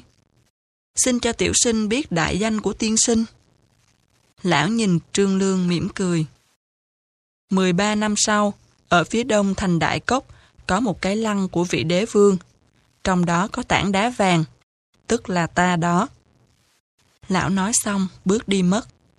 Trương Lương về mở sách ra xem, thì ra đó là bộ Thái Công Binh Pháp. Trương Lương bắt đầu miệt mài nghiên cứu ngày đêm, nhờ đó sau này Trương Lương giúp vua Cao Tổ lập nên triều Hán. Tào Thực, tuổi trẻ tài cao Tào Thực, sinh năm 192, mất năm 232. Tự tử kiến, người tỉnh An Huy. Từ tuổi thiếu niên đã tài hoa xuất chúng. Từ rất nhỏ, cậu đã biết làm thơ đầy hùng tráng. Sau khi gặp cảnh ngộ bi thảm, thơ văn tào thực chuyển sang khảng ngang tàn. Các tác phẩm Bạch Mã Thiên và Lạc Thần Phú tiêu biểu cho các sáng tác của Tào Thực. Khi còn rất trẻ, cậu bé họ Tào đã học rộng nhiều tài, viết văn làm thơ mấy vạn chữ. Phụ thân cậu là Tào Tháo, cũng là một thi nhân trứ danh. Khi ông đọc thơ Tào Thực mới mười mấy tuổi, ông không thể tin đó là thơ văn của con ông. Có lần ông hỏi Tào Thực, con nhờ ai làm những bài thơ này vậy? Tào Thực thấy phụ thân có ý không bằng lòng, bèn quỳ thưa. Con hạ bút là thành, cần gì phải nhờ ai? Tào Tháo lấy làm kỳ lạ, liền thuận miệng, vặn hỏi con trai mấy vấn đề. Tào Thực đối đáp trôi chảy. Lại buộc cậu đọc bài thơ mới, cậu đọc liền một bài. Tào Tháo lấy làm cao hứng lắm. Mấy năm sau, Tào Tháo muốn thử tài học của mấy người con, bèn gọi họ đến Đồng Tước Đài, bên bờ sông Chương Thủy, với dụng ý thay đổi triều chính Đông Hán lúc ấy. Vì hiện thời ông đang nắm quyền thừa tướng. Chính ra ông không dám tự xưng mình là hoàng đế, mà muốn để các con làm việc ấy. Thật ra là muốn chọn một trong mấy đứa con kế thừa sự nghiệp của ông. Lúc ấy Tào Thực 19 tuổi, viết một bài thơ xong trước hết. Tào Tháo đọc thơ con hết sức vừa ý, tự nghĩ. Tào Thực chẳng những văn tài hơn người mà còn có chí hướng rộng. So sánh thì thấy anh cậu là Tào Phi, tài kém hơn nhiều. Ông tuy rất vừa ý về Tào Thực, nhưng lại chưa quyết định chọn đứa con nào. Có lần Tào Tháo phải dẫn quân đi đánh xa. Ông gọi Tào Thực lại, giao cho chàng bảo vệ kinh thành và khuyến khích. Khi cha làm huyện quan cũng chỉ mới 23 tuổi. Nay con cũng đã 23 tuổi, con nên cố sức lập công đấy. Tào Thực nghe được lời cổ vũ rất lớn. Chàng thấy mình biết làm thơ thôi chưa đủ, còn phải học lấy bản lĩnh trị quốc an dân nữa mới nên sự nghiệp lớn. Chàng bèn thưa với phụ thân. Xin cha cứ yên tâm đi. Việc trị an kinh thành con nhất định sẽ tận tâm tận sức. Sau này Tào Tháo được phong là ngụy Vương. Ông cần chọn thế tử để tương lai kế ngừa ngôi vị của ông. Theo quy định xưa, người được kế thừa phải là anh trưởng. Tào Phi là anh, đúng lý được kế thừa ngôi vị ấy. Nhưng Tào Tháo cho rằng, về tài năng, Tào Phi không bằng Tào Thực, vì vậy Tào Phi sinh ra dị tâm. Một lần khác, Tào Tháo cũng đem quân xuất chinh. Tất cả đều đưa tiễn, có mặt cả Tào Phi và Tào Thực. Tào Thực đến trước mặt cha, xuất khẩu thành thơ, xưng tụng công đức của Tào Tháo và chúc cha đánh trận thắng lợi. Được Tào Tháo và quần thần rất tán thưởng. Tào Phi thấy mình ở thế hạ phong thua kém, bèn hậm hực nói đại thần thân tính, ngô chất. Này tiên sinh, ta phải làm sao bây giờ? Ngô chất ghé vào tay Tào Phi. Mau tiến đến níu cương ngựa của thừa tướng, khóc lớn để tỏ lòng hiếu của mình. Tào Phi vội vàng chạy lên níu lấy cương ngựa của cha, rồi quỳ xuống khóc nức nở, không nói một lời. Hành động đó chẳng những làm Tào Tháo cảm động, mà tất cả quần thần đều xúc động. Họ cũng nói, Tào Thực tuy có tài ăn nói, nhưng Tào Phi mới có lòng hiếu thật sự. Tuy Tào Thực có chí hướng cao rộng và tài hoa siêu quần, nhưng lại không hề có mưu kế gì. Tác phong lại có phần phóng túng. Như có một lần, anh tự ý đánh ngựa ra khỏi vương cung bằng cửa tư mã, là cửa chỉ dành cho bậc đế vương mới được đi qua. Chính vì vậy mà Tào Tháo càng ngày càng bất mãn với chàng. Tào thực bị mất tín nhiệm, lấy làm buồn bã. Chỉ lấy rượu, giải buồn và thường uống đến say túy lúy. Tình hình của chàng như vậy càng ngày càng xấu. Sau đó Tào Tháo quyết định phong Tào Phi làm thế tử. Địa vị Tào thực lúc đó cũng lung lay. Khi Tào Tháo chết rồi, Tào Phi trở thành ngụy Vương, đồng thời làm thừa tướng nhà Đông Hán. Không lâu, hắn tìm cách hạ bệ hoàng đế Đông Hán để tự lên ngôi hoàng đế, lập nên nước ngụy. Tào Phi luôn luôn nghi kỵ các anh em, nhất là đối với Tào Thực. Vừa lên ngôi vua, hắn liền tìm cách trừng trị Tào Thực, sai tay chân thuộc hạ giám sát Tào Thực ngày đêm. Lần nọ, bọn tay chân thuộc hạ ấy báo là Tào Thực rất bất mãn. Tào Phi nghĩ bụng, ta quyết phải hạ uy thế của y. Hắn ra lệnh gọi Tào Thực về kinh thành Lạc Dương. Hôm ấy Tào Phi ngồi trên chính bệ cao, sát khí đằng đằng, nghiến răng hỏi Tào Thực. Ngươi cậy mình có tài làm mấy bài thơ nên kiêu ngạo ngông cuồng. Nể tình ngươi là huynh đệ của ta, ta không nỡ giết ngươi. Bây giờ ta hạn cho ngươi trong vòng 7 bước phải làm xong một bài thơ. Nếu không xong, ta sẽ trừng trị nặng. Bắt đầu đi, ta đếm đây. Bước 7 bước chỉ là một chớp mắt. Trong khoảng thời gian ngắn ngủi ấy, phải làm xong một bài thơ đâu phải dễ dàng. Mục đích Tào Phi là muốn trừng trị người em có tài cao hơn hắn, chứ đâu phải muốn thử tài em. Thế nhưng Tào Phi vừa đếm 1, 2, 3, Tào Thực đã bước mấy bước, rồi mau lẹ xoay thân lại, vừa khóc vừa đọc. Chữ đậu nhân đậu ki đậu tại phủ trung khấp, bản thị đậu căn sinh, tương tiễn hà thái cấp. Dịch nghĩa, củi đậu đem nấu đậu, đậu trong nồi khóc ngất, vốn cùng một cội nguồn, nở nào đốt nhau gấp. Chàng đọc xong bài thơ quỳ mọp xuống đất. Đúng vậy, củi đậu và hạt đậu vốn cùng một gốc sinh ra. Lấy củi đậu nấu hạt đậu khác nào tự mình giết mình, lẽ nào tàn khốc đến thế? Tỷ dụ đầy hình tượng ấy khiến Tào Phi không biết nói sao. Hắn đành phong một vùng đất hoang dã xa xôi cho Tào Thực, coi như giam lỏng chàng ở đó. Được phong cấp miền đất hoang vu xa xôi, Tào Thực chẳng khác nào chim bị nhốt trong lồng. Chàng có chí nguyện cao lớn và tài hoa hơn người, nhưng chẳng được ai coi trọng, không có dịp phát huy, nên rất khổ não. Tào Phi chỉ làm vua 7 năm thì chết. Con hắn là Tào Duệ, cũng là cháu của Tào Thực lên ngôi. Lúc đó Tào Thực cũng đã 35 tuổi, đang vào tuổi tráng niên. Ông hy vọng vị hoàng đế mới sẽ coi trọng mình, để ông có cơ hội thi thố tài năng. Vì vậy ông viết liền mấy tấu chương đề nghị những cách trị nước. Nào ngờ, vị cháu hoàng đế còn tàn khốc hơn vị anh hoàng đế, chẳng đoái hoài gì đến chú. Tào thực hoàn toàn thất vọng. Cuối cùng, ông buồn khổ quá, sinh bệnh nặng và qua đời vào tuổi 40 mà chẳng có sự nghiệp gì. Suốt đời Tào thực bị ruồng bỏ ghẻ lạnh, tài hoa không được phát huy. Nhưng ông là một thiên nhân được đời sau rất tôn trọng. Có lẽ đó cũng là điều an ủi cho ông chăng? Lưu Hiệp, cô nhi hiếu học Lưu Hiệp, sinh năm 465, mất năm 520, người ở Sơn Đông, là nhà lý luận văn học đời Nam Bắc Triều. Tác phẩm của ông, Văn Tâm Điêu Long, là một danh tác đời cổ có địa vị trọng yếu trong văn học sử Trung Quốc. Lưu Hiệp là hậu duệ của Hoàng đế Triều Hán. Tương truyền nhà họ Lưu vốn ở tại Sơn Đông. Sau vì chiến tranh phải trốn về phương Nam, định cư ở Kinh Khẩu. Hiện nay là tỉnh Giang Tô. Lưu Hiệp sinh ra ở đây. Tổ tiên của Lưu Hiệp xưa có làm quan, nhưng đến đời cậu bé Lưu Hiệp, gia cảnh sa sút nghèo khổ. Từ thuở nhỏ, cậu đã sống đời cùng khổ. Cha mẹ cậu lại mất từ khi cậu còn nhỏ. Cậu cơ khổ linh đình. May thay, có một vị tăng sĩ tên Tăng Hữu, thương cảm cậu bé. Ông thấy Lưu Hiệp tuy nghèo khổ, nhưng tướng mạo thông minh hiếu học, nên cho phép cậu ở tạm trong chùa, định lâm tự. Ông còn nói với cậu, con là một cô nhi, làm sao sống qua ngày được. Chi bằng con cứ ở lại chỗ ta. Trong chùa có sách nhiều, con muốn đọc gì thì đọc. Còn việc ăn mặc cũng chẳng phải lo nữa. Cậu bé cảm động đến suýt khóc. Đa tạ sư phụ, nhất định con sẽ cố chăm chỉ học hành. Từ đó cậu bé vào định lâm tự sống với sư Tăng Hữu. Trong chùa quả có rất nhiều sách, có cả luận ngữ, mạnh tử, có cả các văn tập và thi tập các đời trước. Lưu Hiệp được sách liền vui đầu vào đọc, quyết tâm đọc hết sách trong chùa. Mỗi khi đọc xong cuốn nào, cậu đều suy nghĩ tìm hiểu cặn kẽ và viết ra những điều cậu tâm đắc từ sách. Dần dần học vấn của cậu tiến bộ rất nhiều.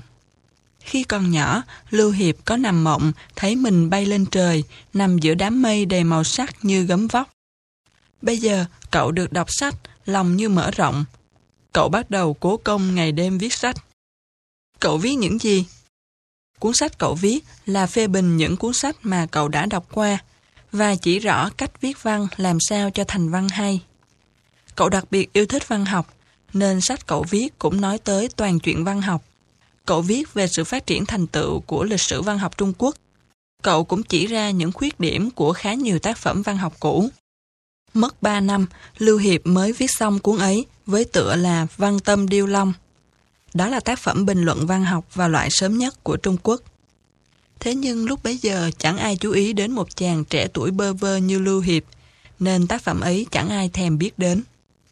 Lưu Hiệp thấy phải tự tiến thân. Chàng nghĩ đến một người nổi tiếng nhất đương thời là Thẩm Ước. Thẩm Ước là lãnh tụ văn đàn lúc ấy. Ông làm thơ, viết sách, tiếng tăm rất lớn. Ông là bạn của hoàng đế và là thầy dạy của thái tử. Chức quan rất cao. Một hôm, khi thẩm ước từ trong cung trở về phủ riêng, có văn võ bá quan tiền hô hậu ủng. Đang đi trên đường, bỗng nghe có tiếng rao lớn. Sách bán đây, sách xưa hiếm có đây. Không mua sẽ không bao giờ gặp sách hiếm có như hôm nay. Mua sách đây. Thẩm ước là người quý sách như mạng sống, nghe rao đó là sách xưa quý hiếm, lập tức ra lệnh cho thuộc hạ, gọi người ra bán sách đến trước mặt, hỏi bán sách gì. Người bán sách vội mở túi vải ra, bộ sách chép tay, dâng lên cho thẩm ước. Ông đón sách, nhìn qua một lượt. Sách có tựa là Văn Tâm Điêu Long. Ông trao mày. Với học thức của ông đã đọc hết sách vở xưa nay mà chưa hề nhìn thấy cuốn sách này. Thẩm ước tưởng là mình bị lừa, giận dữ hỏi. Cuốn văn tâm điêu long này là từ thời nào mà ngươi dám rao là sách xưa quý hiếm? Người bán sách quỳ thưa. Bẩm đại nhân, không dám giấu ngài. Sách này không phải là sách xưa. Chính là sách do tiểu nhân bỏ ra nhiều năm tâm huyết viết ra thành. Tự xét là có chút ít công phu và rất muốn được ân chỉ điểm của đại nhân, nên mới mạo muội tìm cách ra mắt đại nhân đó thôi. Thẩm ước đem cuốn văn tâm điêu long về phủ. Đến khi đọc nó, ông liền bị thu hút, đọc hết liền một mạch, quên cả ăn cơm hết sức tán thưởng bộ sách ấy vì nhận ra những chỗ đặc sắc của nó. Ông liền ra lệnh cho in nó ra để lưu truyền. Với sự giúp đỡ của thẩm ước, văn tâm điêu long mau chóng được truyền bá rộng rãi. Từ đó danh tiếng Lưu Hiệp nổi như cồn. Lúc ấy Lưu Hiệp mới 36 tuổi. Được triều đình mời ra làm quan, ông nhận lời, tuy chức vụ chẳng lấy gì làm cao, nhưng lại có thời gian rảnh rỗi để ông giúp sư Tăng Hữu chỉnh lý lại các kinh điển Phật giáo trong chùa Định Lâm. Hoàng đế Lương Võ Đế là người nổi tiếng tín mộ đạo Phật. Lương Võ Đế biết được Lưu Hiệp tinh thông kinh Phật, nên chấp nhận lời thỉnh cầu của ông được từ quan làm người xuất gia, chuyên tâm vào việc tu hành và chép kinh nhà Phật. Lưu Hiệp vào tu luôn ở trong chùa với pháp danh tuệ địa, trở nên một hòa thượng được mọi người tôn kính. Thi Nại Am, nghèo vẫn hiếu học. Thi Nại Am, sinh năm 1296, mất năm 1370, người ở Hưng Hóa, nay là tỉnh Giang Tô, là tác giả bộ truyện Thủy Hử, có ảnh hưởng lớn trong văn học sử Trung Quốc và là cống hiến vĩ đại nhất trong lịch sử tiểu thuyết. Cuối đời Nguyên, bên cạnh Thái Hồ, có nhà họ Thi làm nghề đưa đò đội Nhật. Nhà họ Thi ấy tuy bần cùng nghèo khổ, nhưng đứa con nhỏ trong nhà là Thi Nại Am lại rất có chí khí. Mỗi ngày Thi Nại Am đưa cha ra bên hồ chèo thuyền, phải đi qua một ngôi trường học. Cậu bé nghe trong ấy vọng ra tiếng học bài, lấy làm thích thú nói với cha. Cha ơi, cha cho con đi học với. Phụ thân cậu buồn bã lắc đầu không nói gì. Sau đó vì thấy cậu quá thích đi học, ông đành đi vay mượn ít tiền đóng học phí cho cậu. Thi Nại Am dụng công cố học, trí nhớ của cậu cực tốt. Hễ đọc qua sách nào nhớ rất lâu không quên. Còn nếu được thầy hỏi bất cứ vấn đề gì, cậu liền đối đáp rất thông suốt. Có lần gần xóm có một lão nhân qua đời. Theo quy củ, lúc ấy nhà có tang phải mời người có văn tài viết hộ một bài văn tế. Nhà ấy sai người đi mời tú tài họ Lý, nhưng đợi quá lâu chẳng thấy tú tài đến. Vì quá gấp rút, người hàng xóm đề nghị. Ngày thường vẫn thấy cậu bé nhà họ Thi viết văn học hành, sao không nhờ cậu ấy viết thử? Thi Nại Am bị gọi đến. Cậu vừa viết xong bài văn tế thì Tú Tài họ Lý cũng vừa đến. Người ta đem bài văn tế ấy nhờ Lý Tú Tài duyệt qua. Lý Tú Tài đọc rồi ngạc nhiên hỏi. Bài văn tế này rất hay, nhưng chỉ vì còn có chút hơi hám trẻ con, không biết do vị tài tử nào viết vậy. Mọi người chỉ vào Thi Nại Am. Chính là cậu bé này đây. Tú tài họ Lý kinh ngạc nhìn Thi Nại Am khen ngợi. Mới tí tuổi đầu mà đã có tài dường này cũng là quý hiếm lắm. Sau khi Thi Nại Am lớn lên, thấy trong dân gian lưu truyền không ít loại sách tạp nhạp, đặc biệt là những sách viết về lịch sử và sự hưng vong của các triều đại. Những sách ấy thuật lại những sự tích anh hùng thảo giả vì dân trừ bạo, võ nghệ siêu quần, khiến cậu bé Thi Nại Am rất khâm phục. Cậu chỉ muốn bắt chước các vị anh hùng ấy, nên cậu bắt đầu học theo võ nghệ, đánh kiếm múa dao dẹp những bất bình. Thi Nại Am lại là người con chí hiếu. Mỗi lần cha lâm bệnh, cậu luôn luôn có mặt bên giường cạnh cha, chăm lo thuốc men cả đêm không ngủ. Nhờ tiếng tốt ấy, khi địa phương mở khoa thi, quan liền tiến cử cậu. Thi Nại Am đậu tiến sĩ, được phái đến tiền đường, làm một viên quan nhỏ.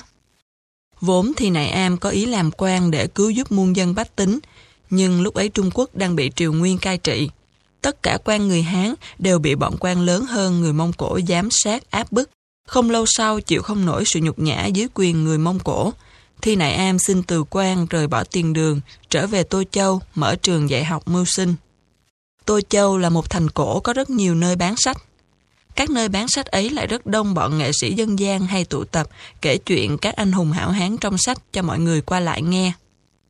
Thi Nại Am cũng nhiều lần ngồi xen lẫn với những con buôn, bọn tiểu thị, nghe các nghệ nhân kể chuyện lịch sử chép trong sách. Ông thích nhất là được nghe chuyện các anh hùng Lương Sơn Bạc. Đó là chuyện về cuối đời Tống, các anh hùng theo Tống Giang vào Lương Sơn khởi nghĩa. Sau này được các nghệ nhân dân gian thêm thắt, câu chuyện lại được lưu truyền rộng rãi. Lúc ấy trên sân khấu vẫn thường diễn đi diễn lại các vở kịch về Lý Đạt, Yến Thanh, Võ Tòng, vân vân. Lần nọ Thi Nại Am mua được một cuốn sách mỏng viết về Tống Giang và 36 đồng bạn. Ông mừng như mua được ngọc, lập tức mang về. Từ đó ông nảy sinh viết thành một cuốn sách hoàn chỉnh về các anh hùng ở Lương Sơn. Vì vậy ông đi khắp nơi sưu tầm tài liệu chuẩn bị viết sách. Có bạn lo lắng cho ông. Ông viết về các anh hùng bị triều đình gọi là bọn giặc ấy là nguy hiểm lắm đấy. Thi Nại Am kiên quyết đáp. Ta cần viết ra sự thật các bọn giặc ấy, vì dân mà thân oan, giết kẻ giàu cứu giúp người nghèo, đương nhiên để bớt sự phiền nhiễu. Ta sẽ cho chuyện xảy ra ở đời trước, tức đời Tống. Vì muốn chuyên tâm viết sách, Thi Nại Am đóng cửa trường học, lại mời họa sĩ vẽ hình truyền thần Tống Giang và các đồng bạn treo ở giữa phòng. Mỗi ngày ông quan sát tử tế, ra công suy luận tìm tòi, tưởng tượng những hành động, ngôn ngữ của các nhân vật ấy. Có lúc ông lại nói chuyện với người trong tranh như người thật. Dĩ nhiên là chỉ có một mình ông tự hỏi rồi tự đáp. Sau nhiều năm miệt mài, cuối cùng Thi Nại Am đã viết xong bộ Trung Nghĩa Thủy Hữu Truyện. Sau gọi tắt là Thủy Hữu Truyện. Đó là một trường thiên tiểu thuyết đầu tiên của Trung Quốc đề cập đến phong trào khởi nghĩa nông dân. Trong ấy ca tụng 108 vị anh hùng khởi nghĩa. Truyện vô cùng lay động lòng người, đặc biệt là các đoạn viết về Lâm Xung, Lỗ Trí Thâm, Võ Tòng, Lý Đạt. Thủy hữu truyện lưu truyền rộng rãi trong dân gian, sau còn được chuyển thành hí kịch, trở thành một trong những đại biểu tinh hoa nhất trong tiểu thuyết cổ điển Trung Quốc.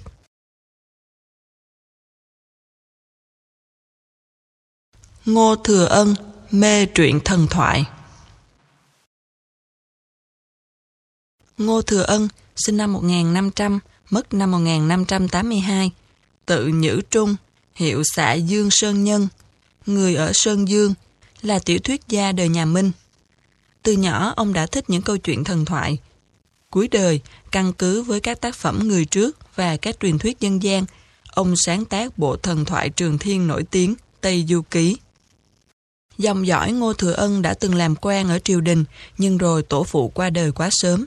Thân phụ Ngô Thừa Ân là Ngô Nhuệ, đành mở một gian hàng tạp hóa sống qua ngày. Mỗi khi nhàn nhã vô sự, Ngô Nhuệ lại kể những chuyện xưa cho cậu con nhỏ nghe. Ngô Thừa Ân nghe rất say mê. Khi cha kể đến những chuyện anh hùng, cậu khích động đỏ mặt. Còn khi cha kể chuyện người tốt bị oan khuất, cậu trao mày ủ dột. Hai năm sau, Ngô Nhuệ dẫn con đến trường học. Không bao lâu, Ngô Thừa Ân đã làm được thơ văn và được người trong làng xưng tụng. Nhiều con cái nhà quyền quý rất thích kết bạn với Ngô Thừa Ân để cùng cậu nói chuyện cổ kim, khuyến khích chúng phấn đấu học tập. Ngô Nhuệ quyết tâm nuôi dạy cho con thành tài. Vì vậy, từ khi cậu còn rất nhỏ, ông đã cho cậu đến trường học. Lúc ấy bài học thường là trích trong các sách luận ngữ, mạnh tử. Còn các tiểu thuyết dân gian và các truyện có sự truyền kỳ được gọi là nhàn thư, nghĩa là sách giải trí nhảm nhí, không được phép học. Thế nhưng cậu bé Ngô Thừa Ân lại có hứng thú đặc biệt với loại nhàn thư ấy, nhất là những câu chuyện thần thoại, khiến cậu đọc nhiều lúc mê mẩn. Một hôm, trong lớp, cậu bé Ngô Thừa Ân lén đọc loại nhàn thư ấy. Đang lúc cậu đang mãi đọc, bỗng nghe bớt một tiếng. Thầy giáo đập thước kẻ ngay bàn cậu. Cậu hoảng sợ làm rơi sách xuống đất. Thầy giáo giận dữ hỏi cậu. Những lời ta vừa giảng con không nghe phải không? Dạ vâng.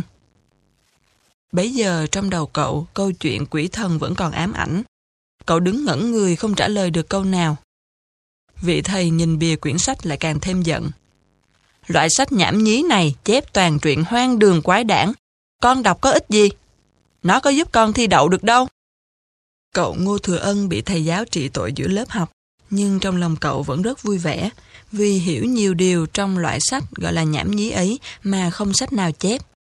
Trong sách cậu đọc có nhiều truyện kỳ dị biến hóa, tình tiết sinh động hơn bất cứ loại sách nào khác. Cậu vẫn mê mải đọc loại sách thần thoại ấy.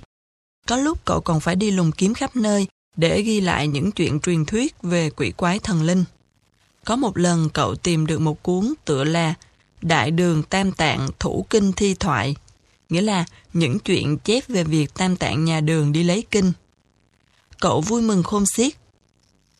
Sách ấy chép về cao tăng đời đường là Huyền Trang đi đến Tây Thiên lấy kinh. Trong sách thần thoại hóa câu chuyện viết bằng lời văn biến hóa kỳ quái sinh động thú vị. Ngô Thừa Ân mãi miết đọc, nhưng cậu lại thấy người viết truyện có phần đơn giản quá. Cậu nghĩ, nếu là do ta viết, ta viết kỹ hơn và chắc chắn sẽ hay hơn. Từ đó, cậu bị ám ảnh bởi ý định viết lại bộ trường thiên tiểu thuyết đi lấy kinh ấy. Cuộc sống gia đình Ngô Thừa Ân rất khó khăn. Sau khi cậu lớn lên, vì muốn thay đổi cuộc sống, cậu, cũng như bao thư sinh khác, cũng muốn tham gia thi cử để mong kiếm chút quan chức nuôi sống cả nhà. Với tài học Ngô Thừa Ân, cậu tin tưởng mình sẽ đậu. Nào ngờ cậu thi rớt khoa thi đầu tiên. Cậu đau khổ và khổ thẹn. Năm sau, cha cậu đột nhiên qua đời. Sự sống trong nhà chỉ còn một mình cậu đảm đang. Ngô Thừa Ân chỉ còn cách chuyên tâm học tập kinh điển, hy vọng sẽ đậu ở khoa sau, đạt được công danh phú quý. Ba năm sau, Ngô Thừa Ân lại lên Nam Kinh ứng thí. Lần này cậu lại rớt nữa. Cậu nghĩ tới mình tài học chẳng kém ai, mà thi hai lần đều rớt, vừa thẹn vừa giận. Cậu lâm bệnh. Tuy không thi đậu, nhưng tiếng tâm học giỏi của Ngô Thừa Ân vẫn càng lúc càng lớn. Ông ở trong làng mà mọi người vẫn tìm tới nhờ ông viết văn làm thơ. Sống cho đến già, Ngô Thừa Ân vẫn nghèo. Chung quanh lại không có con cháu, nhưng ông vẫn không nản chí, tự tin ở tài hoa của mình. Ông bắt đầu viết bộ tiểu thuyết Trường Thiên, bày tỏ sự uất ức của mình đối với bọn tham quan ô lại, mà ông thường cho hóa thân vào lũ yêu ma quái quỷ. Từ năm 71 tuổi, Ngô Thừa Ân viết bộ Tây Du Ký, đến hơn 80 tuổi mới viết xong, cũng là lúc ông lìa đời. Tây Du Ký đến nay vẫn còn được mọi tầng lớp, mọi lứa tuổi yêu thích.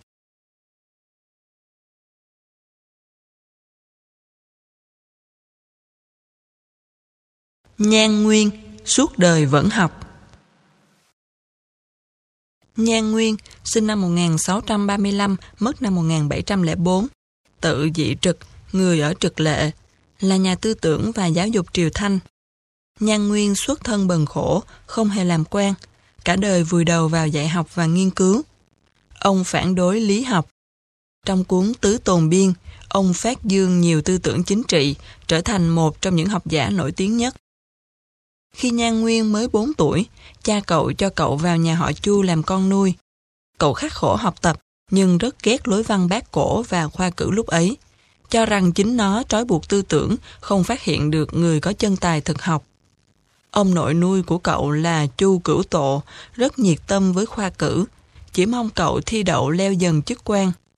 Bị ông đốc xúc, tuy Nhan Nguyên cố ép mình đi thi, nhưng chưa lần nào cậu muốn đậu. Năm 16 tuổi, Ông nội Chu Cửu tộ nói với cậu. Cháu không còn nhỏ nữa mà chưa đậu được cái tú tài. Ta thật là lo cho cháu. Ta muốn xuất tiền mua cho cháu cái bằng tú tài. Cháu thấy được không? Ông cứ tưởng cậu sẽ mừng. Không ngờ chẳng những cậu chẳng hứng thú gì, lại còn khóc lóc. Ông nội cậu buồn bã hỏi vặn mãi, cậu mới nói. Ông ạ, cháu thiết nghĩ không cần tốn tiền mua tú tài làm gì. Cháu thà là một kẻ trắng tay, chân thật, chứ không thèm mất tiền mua bằng tú tài giả mạo đâu. Nhà họ Chu cũng không lấy gì giàu có. Từ khi tráng niên, Nhan Nguyên đã phải tự cày ruộng lấy ăn. Chàng làm đủ nghề, từ học thuốc, xem bệnh, đến dạy học, và vùi đầu vào đọc đủ mọi loại sách. Chàng quyết lập thân chỉ với học vấn thật sự của mình. Lớn lên, Nhan Nguyên mới biết chàng chỉ là con nuôi của nhà họ Chu. Chàng quyết định quay trở lại nhà mình. Lúc bấy giờ xa gần đã nghe tiếng chàng là một người chăm học. Suốt đời Nhan Nguyên theo đuổi nghề giáo dục, có rất nhiều học sinh. Chàng muốn qua các học sinh ấy truyền bá học thuyết của chàng và thực hiện lý tưởng. Năm 1697, Nhan Nguyên 62 tuổi. Ông tới huyện Phì Hương chủ trì Chương Nam Thư viện. Thư viện này nguyên trước đây chủ trương tu tâm dưỡng tính, chuyên môn dạy học sinh học lối văn bát cổ, tục gọi là lối văn tám vế, một lối văn mẫu mực trong thi cử xưa. Nhan Nguyên thay đổi hết tập tục cũ. Ông không thích lối văn bát cổ nói suông. Ông dạy các môn sinh về các ngành thực học như binh pháp, nông học, biện luận, lịch sử cổ kim. Tuy ông đã lớn tuổi nhưng vẫn cùng học sinh đi thực địa các vùng núi non để thân thể thêm tráng kiện. Ông đã kích những trói buộc của truyền thống giáo dục cũ, sáng lập một cách học mới hấp thụ các tinh hoa của nước ngoài. Cho đến trước khi chết, Nhan Nguyên vẫn cùng các môn đệ tranh luận vạch những chỗ sai của lý học Chu Hy.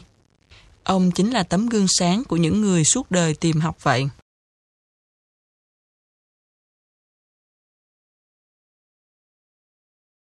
Trịnh Huyền không thích làm quan. Trịnh Huyền sinh năm 127, mất năm 200. Tự Khanh Thành, người Bắc Hải, là học giả nổi tiếng đời Đông Hán. Ông chú thích nhiều kinh điển nho gia, đến nay vẫn là những tư liệu quan trọng cho những ai muốn nghiên cứu lịch sử Trung Quốc. Cũng như hầu hết các học giả khác, từ tuổi nhỏ, Trịnh Huyền đã mê học. Đến năm 13 tuổi, cậu đã thông thạo năm kinh, thi thư, lễ dịch, xuân thu, đồng thời còn biết cả có ý thích không làm quan. Nhất là khi tận mắt chứng kiến những viên quan nhỏ trong làng bóc lột nhũng nhiễu dân chúng. Năm 30 tuổi, Trịnh Huyền mới xin được vào học ở Thái Viện, trường đại học lúc ấy, ở Kinh Đô Lạc Dương. Ông bái vị học giả nổi tiếng nhất thời ấy là Mã Dung làm thầy. Học thức của Mã Dung cực uyên bác, nhưng rất cao ngạo. Họ Mã có hơn 400 học sinh, nhưng chỉ có hơn 50 học sinh được trực tiếp vào lớp nghe ông giảng. Trịnh Huyền theo học Mã Dung 3 năm mà chưa được ông cho vào giảng đường nghe giảng. Trịnh Huyền không hề nản, đêm ngày cố học, lại qua 3 năm nữa, tri thức của ông hơn hẳn các học sinh khác. Ngày nọ Mã Dung đang có mặt cùng với hơn 10 đại đệ tử thảo luận về hồn thiên nghi, nghĩa là dụng cụ đo thiên văn ngày xưa, đụng tới vấn đề số học cực phức tạp. Mười mấy đại đệ tử ấy, mỗi người giải một cách, đều không ra đáp số đúng. Mã Dung tự mình giải bài toán cũng không thành công. Các thầy trò nhìn nhau thở dài. Lúc ấy có một đại đệ tử làm gan nói với Mã Dung. Thưa thầy, Trịnh Huyền là người rất giỏi số học, xin thầy hãy gọi y đến tính toán thử xem. Mã Dung có phần hoài nghi. Trịnh Huyền ư? Tên Trịnh Huyền ấy có tài năng gì lớn? Một học sinh khác xen vào. Thưa thầy, đúng là Trịnh Huyền có tài năng.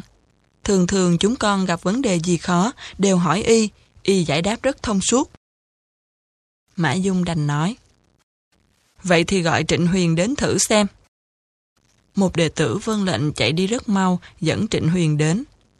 Trịnh Huyền cung kính thi lễ Mã Dung, xong đứng về một bên. Mã Dung nói. Nghe nói cậu giỏi số học. Đây có một đề cậu hãy giải thử xem.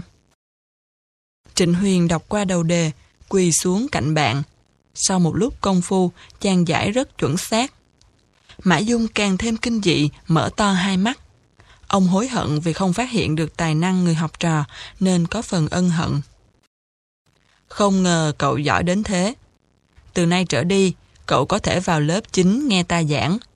Từ nay có vấn đề gì cũng cứ hỏi ta. Trịnh Huyền cực kỳ sung sướng. Chàng đem những vấn đề khó hiểu tích lũy trong bấy lâu xin Mã Dung chỉ giáo. Mã Dung vừa giải thích cặn kẽ vừa khâm phục Trịnh Huyền. Những vấn đề mà chàng hỏi, chính ông cũng ít khi nghĩ tới. Điều ấy chứng minh học thức của chàng vượt hẳn thầy. Vài hôm sau, Trịnh Huyền cáo từ thầy về thăm song thân phụ mẫu vì chàng xa nhà đã 10 năm. Mã Dung thành khẩn nói Học vấn của con hiện nay thuộc vào hạng nhất nhì. Hy vọng mai đây con nỗ lực trước tác, nhất định sẽ để cho hậu nhân những tác phẩm bất hủ. Sau khi về đến cố hương, Trịnh Huyền mới biết cảnh nhà nghèo khó không thể sống lâu dài hơn. Chàng bèn dọn qua Đông Thái, vừa tự cày cấy, vừa dạy học. Người quanh vùng nghe nói chàng đã học ở Thái Viện 10 năm, đều vui vẻ đem con em đến. Kết quả trường học của Trịnh Huyền đông tới hơn ngàn học trò. Lúc bấy giờ là cuối đời Đông Hán, chính trị hết sức hủ bại, nhiều người trí thức bị bức hại.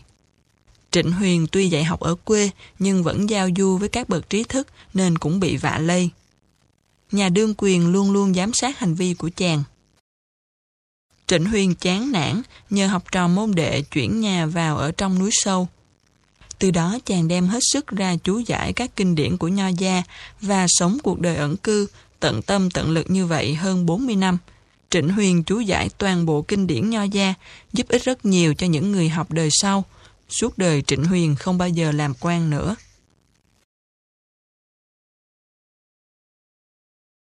Phạm Chẩn, phản đối quỷ thần mê tín Phạm Chẩn, sinh năm 450, mất năm 510. Tự tử chân, người vũ âm, là nhà tư tưởng đời Nam Bắc Triều. Phạm Chẩn không tinh thần, phản đối lý luận Phật giáo. Ông cự tuyệt quyền cao lộc lớn, trước sau kiên trì giữ quan điểm của mình. Tác phẩm Thần Linh Luận, nghĩa là luận về thần linh, của ông có ảnh hưởng rất lớn với các tư tưởng đời sau. Từ nhỏ Phạm Chẩn đã mất cha, cậu sống nghèo khổ với mẹ nhưng đã thông minh hơn người. Từ khi còn ít tuổi đã học ở nhà. 18 tuổi trong làng cậu ở gọi cậu là tài tử, người có tài. Rất nhiều người hâm mộ đứa con nhà họ Phạm đọc sách nhiều, lại hết sức lễ độ. Một năm nọ, cậu nói với mẹ. Con muốn đi xa cầu học, mở mang hiểu biết, Nghe nói ở quận Bái có lưu hiếu tiên sinh, nhân phẩm và học vấn đều cao. Con muốn đến đó học vài năm, mẹ cho phép không? Mẹ cậu nhìn con đã cao hơn mình một cái đầu, vừa buồn vừa mừng. Bà xúc động nói. Con sắp khôn lớn rồi, cũng nên ra ngoài mở mang kiến thức. Nhưng nhớ viết thư về cho mẹ đỡ nhớ. Phạm Chẩn bái biệt mẫu thân, mặc áo vải dày cỏ, đi đường xa hơn 20 ngày mới đến nhà họ Lưu. Đương thời, Lưu Hiếu có mấy chục học sinh. Các học sinh ấy đại đa số đều là con cái nhà quan quyền giàu có. Bọn họ ai cũng mặc áo quần gấm vóc, lại có cả thư đồng, tức nô bộc giúp việc đèn sách theo hầu. Họ thấy Phạm Chẩn chỉ mặc áo vải thô, chân đi giày cỏ, nên thường xuyên trêu chọc. Coi cái tên nhà quê ở đâu đến kìa. Đến xe cũng không có, thì còn tiền đâu mà học. Phạm Chẩn giả như không nghe thấy. Cậu nghĩ thầm, học giỏi còn hơn được ăn ngon mặc đẹp. Qua vài lần hỏi han, Lưu Hiến liền yêu thích ngay đứa học trò mới ấy. Một lần có đứa học trò hỏi Lưu Hiếu. Trong các môn đệ, thầy thấy ai là người có triển vọng nhất? Lưu Hiếu đáp không chút do dự. Phạm Chẩn Y mặc áo mỏng, ăn uống cần kiệm, nhưng triển vọng tương lai lại hơn hẳn mọi người. Sau 2 năm, Phạm Chẩn 20 tuổi.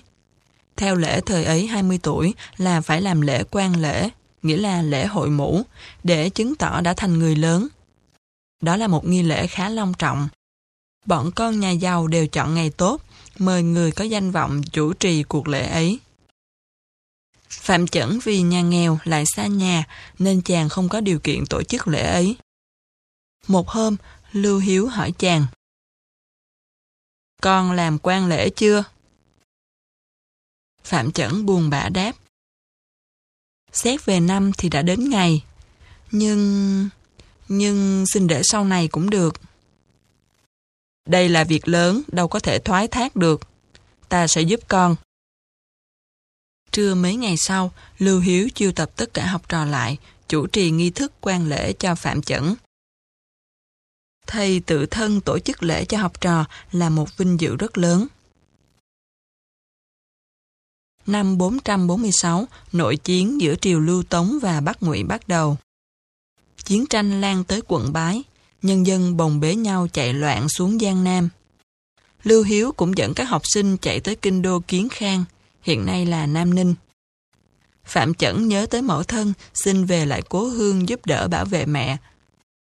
Trải qua biết bao khổ sở, chàng mới tới được Kiến Khang. Phạm Chẩn cứ tưởng với tài năng học thức, chàng sẽ được trọng dụng giúp ích cho quốc gia. Thế nhưng chàng hiểu ra rất mau, trong xã hội lúc ấy, làm quan không phải là do tài năng bản thân, mà là do xuất thân dòng dõi cao hay thấp. Sư phụ chàng là Lưu Hiếu nổi tiếng khắp nơi là người học thức, mà chỉ vì xuất thân hèn kém chỉ làm được một chức quan nhỏ. Phạm Chẩn xuất thân bần hàng, dù tài hoa đến đâu cũng không được trọng dụng. Chàng bôn ba nơi kinh thành không được ai chú ý, cộng với cuộc sống gian nan, nhiều lúc không có cơm ăn, nên chưa đến 30 tuổi, đầu bạc trắng. Triều đình nhà Tề rất tin vào đạo Phật. Hoàng tử thứ hai kết bạn với nhiều hòa thượng và vẫn thường bàn luận kinh Phật với họ. Hoàng tử này tên Tiêu Tử Lương, có lập một nhà đặt tên là Tây Chi Quan Xá, làm nơi tụ tập các hòa thượng tới đàm luận Phật sự. Tiêu Tử Lương cũng thường mời các học giả nổi tiếng đến Tây Chi quan xá học hỏi. Phạm Chẩn là học giả nhất nhì lúc ấy cũng thường được mời tới đó. Nhưng Phạm Chẩn lại không tin Phật và cực lực phản đối việc xây dựng đền chùa. Chẳng những thế, ông còn nói ra quan điểm phản đối Phật giáo, khiến Tiêu Tử Lương rất bất bình. Một hôm, Phạm Chẩn được mời đến Tây Chi quan xá. Vừa vào cửa, ông đã nhìn thấy có rất nhiều học giả ở trong ấy. Ông vừa ngồi xuống, tiêu tử lương liền hỏi. Phạm tiên sinh chẳng hề tin vào nhân quả báo ứng. Thế thì ta xin thỉnh giáo. Trên đời vì sao lại có người phú quý, kẻ bần khổ? Có người được hưởng phúc, có kẻ lại bị khổ sở. Thì ra tiêu tử lương muốn biện luận. Phạm Chẩn bình tĩnh đáp. Vấn đề ngài hỏi rất dễ trả lời. Mời tất cả hãy nhìn ra gốc cây lớn ngoài cửa kia. Khi hoa của cây ấy tàn, rụng xuống đầu tường, có cánh thì rơi xuống sân, có cánh thì rơi xuống vũng bùn. Đó là hoàn toàn do ngẫu nhiên căn bản, chẳng có cái gì an bài trước cả. Nói đến đó, Phạm Chẩn đứng dậy tiếp lời. Điện hạ, người sinh nơi hoàng thất, hưởng thụ phú quý vinh hoa như những cánh hoa được rơi vào sân. Còn ta đây suốt đời nghèo khổ, chính giống như cánh hoa bị rơi vào vũng bùn. Nếu đó là báo ứng ở kiếp trước, thì ai biết kiếp trước ta làm thiện hay làm ác? Không ai phản bác được lời của ông. Một người xen vào. Ái chà, Phạm Tiên Sinh, chẳng lẽ Tiên Sinh không tin cả linh hồn tổ tiên của Ngài sao? Như vậy chẳng là bất hiếu sao? Phạm Chẩn bình tĩnh đáp. Ái chà, Vương Tiên Sinh thật là người con hiếu thảo. Nếu thật Ngài biết linh hồn tổ tiên Ngài đang ở đâu, sao Ngài không tự sát để đến với họ? Tiêu tử lương vội can thiệp. Hôm nay chỉ bàn cho vui, chúng ta đều là học giả, chớ làm tổn thương hòa khí. Cuộc bàn luận ấy tuy Phạm Chẩn có vẻ thắng, nhưng Tiêu Tử Lương vẫn không cam tâm. Vài hôm sau, Tiêu Tử Lương lại sai thân tính là Vương Dung đến tìm Phạm Chẩn nói. Phạm Tiên Sinh thật là có khẩu tài, Bội phục, bội phục. Phạm Chẩn nói. Ông tìm tôi có việc gì? Hôm trước, Phạm Tiên Sinh quá lời. Trước mặt đông người mà dám công kích tiêu điện hạ. Với tài xuất chúng của tiên sinh, nếu đừng giữ quan điểm phản đối Phật giáo, sợ gì không được làm quan to.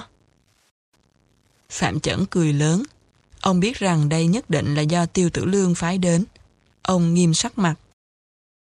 Nếu như ta phản bội lại mình để tìm chức quan, thì đã làm lâu rồi, hà tất đợi đến bây giờ. Sau này Phạm Chẩn đem hết quan điểm của mình viết thành sách Thần Linh Luận, nghĩa là luận về thần linh. Đó là một danh tác trong lịch sử tư tưởng Trung Quốc phản đối lại những điều mê tín.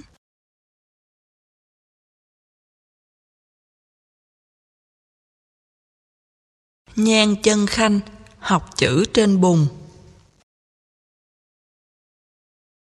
Nhan chân khanh, sinh năm 709, mất năm 785, tự thanh thần, người ở Kinh Triệu, là nhà thư pháp nổi tiếng đời đường.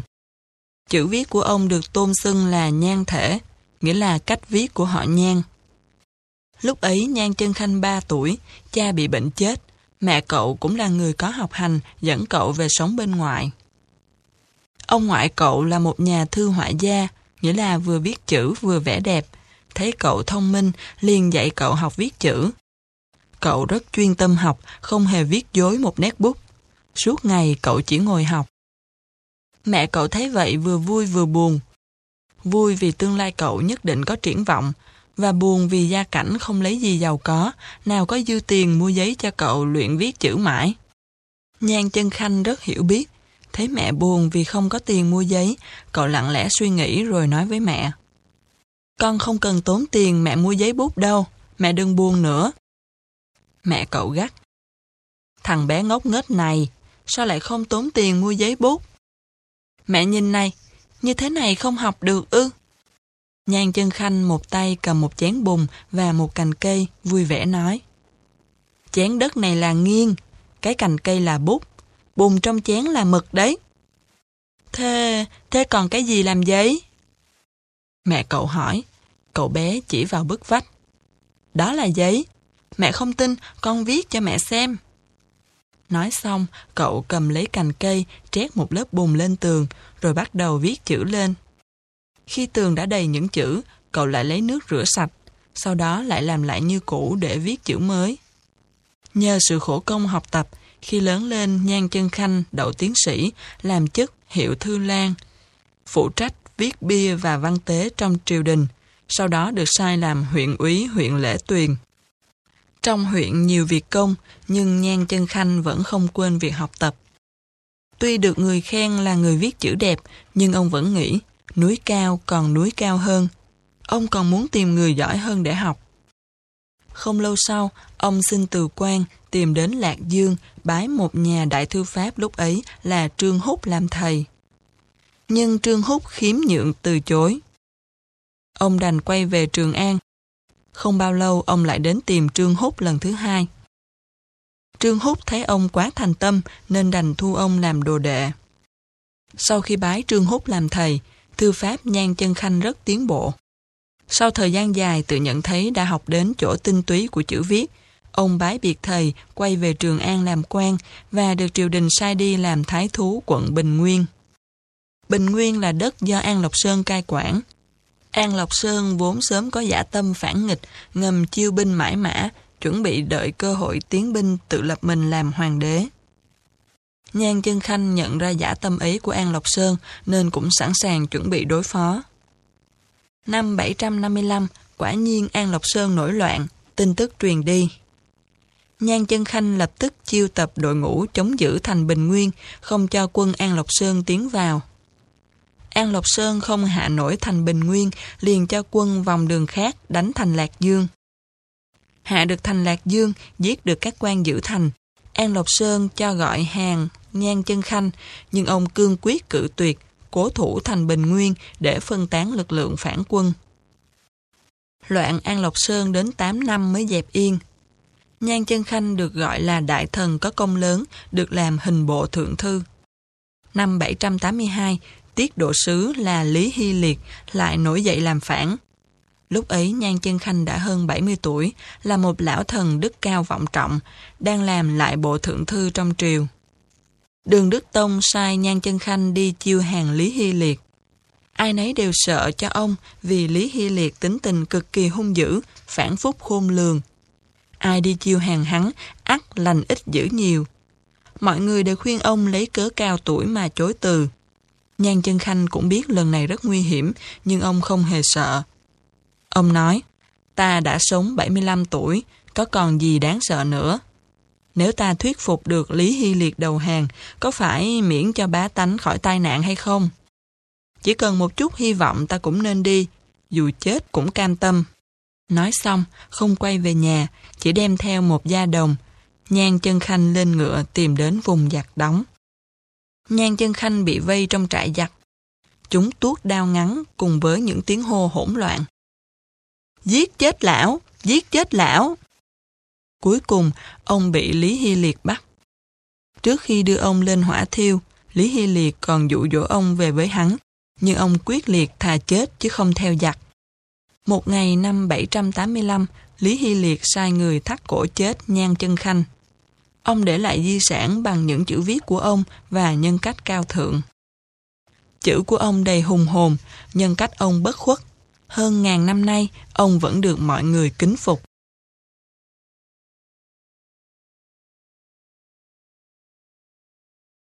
Bồ Tùng Linh ra công tự học Bồ Tùng Linh sinh năm 1640, mất năm 1715, tự lưu tiên. Hiệu Liễu Tuyền Cư Sĩ, người ở Tuy Xuyên, là một nhà văn đời Thanh. Nhiều lần thi không đậu, đành làm nghề dạy học ở nhà trong vòng 40 năm. Trải qua nhiều trắc trở trong cuộc sống nghèo nàn, giúp Bồ Tùng Linh có mối quan hệ mật thiết với tầng lớp những người nghèo.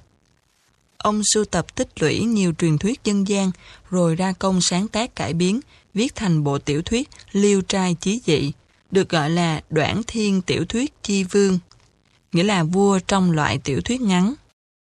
Ngoài ra, Bồ Tùng Linh còn làm rất nhiều thơ ca, tản văn khác nữa. Phía đông làng Tuy Xuyên là nhà họ Đỗ. Làng được trồng liễu bao phủ chung quanh.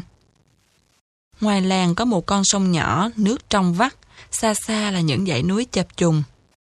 Năm 1640, Bồ Tùng Linh ra đời giữa cảnh non xanh nước biếc ấy. Nhà cậu bé Bồ Tùng Linh có 5 anh em mà cậu đứng hàng thứ ba. Phụ thân cậu là Bồ Bàn, là người có học vấn nhưng chẳng làm nên sự nghiệp gì, sau chuyển qua buôn bán nhỏ. Vì chẳng giỏi việc làm ăn, sự buôn bán chỉ lèo tèo, gia đình lại đông người nên cuộc sống chật vật.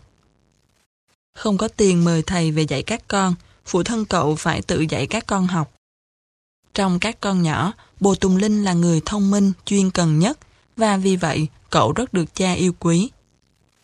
Bồ Tùng Linh chẳng những học tập chuyên cần mà phương pháp học của cậu cũng hơn người. Mỗi lần gặp án văn chương nào hay, cậu đều sao chép tỉ mỉ từng bài một. Chính vì vậy mà cậu học được rất nhiều, nhớ rất lâu. Nhờ sao chép thơ văn người khác lâu ngày, dần dần rồi cũng tự biết cách làm thơ. Sau này cậu làm thơ xuất sắc là do có quan hệ đến công phu sao chép từ thuở nhỏ. Năm 19 tuổi, bùa Tùng Linh đi thi lần đầu. Lần thi này quyết định cậu có trở thành một cậu tú tài hay không. Cậu tự tin tài học của mình vì cậu đã hai lần thi đậu các cuộc khảo sát ở huyện và phủ. Thời ấy, khoa cử chủ yếu lấy loại văn bát cổ, văn tám vế để chọn lựa nhân tài. Mỗi bài đều phải đầy đủ các phần phá đề, thừa đề, vân vân, rất phiền toái. Văn bát cổ chủ yếu tán dương các tư tưởng trong tứ thư ngũ kinh, cách thức làm văn khô cứng và quy định đến cả số chữ. Vì vậy, kiểu cách thi cử ấy khó mà phát hiện ra được người có chân tài thực học. Lần đi thi này của Bồ Tùng Linh gặp ngay quan chủ khảo là một nhà thơ nổi tiếng Thi Nhuận Chương. Ông này tuy cực thích loại văn bát cổ, nhưng lại có biệt nhãn với Bồ Tùng Linh. Khoa ấy chàng thanh niên đậu tú tài, đủ điều kiện đi thi hương, để đạt danh hiệu cử nhân. Vì quyết đậu khoa này, chàng thanh niên Bồ Tùng Linh đem sách vở đến chùa Thanh Vân gần nhà là nơi vắng vẻ yên tĩnh, ra công dùi mài kinh sử.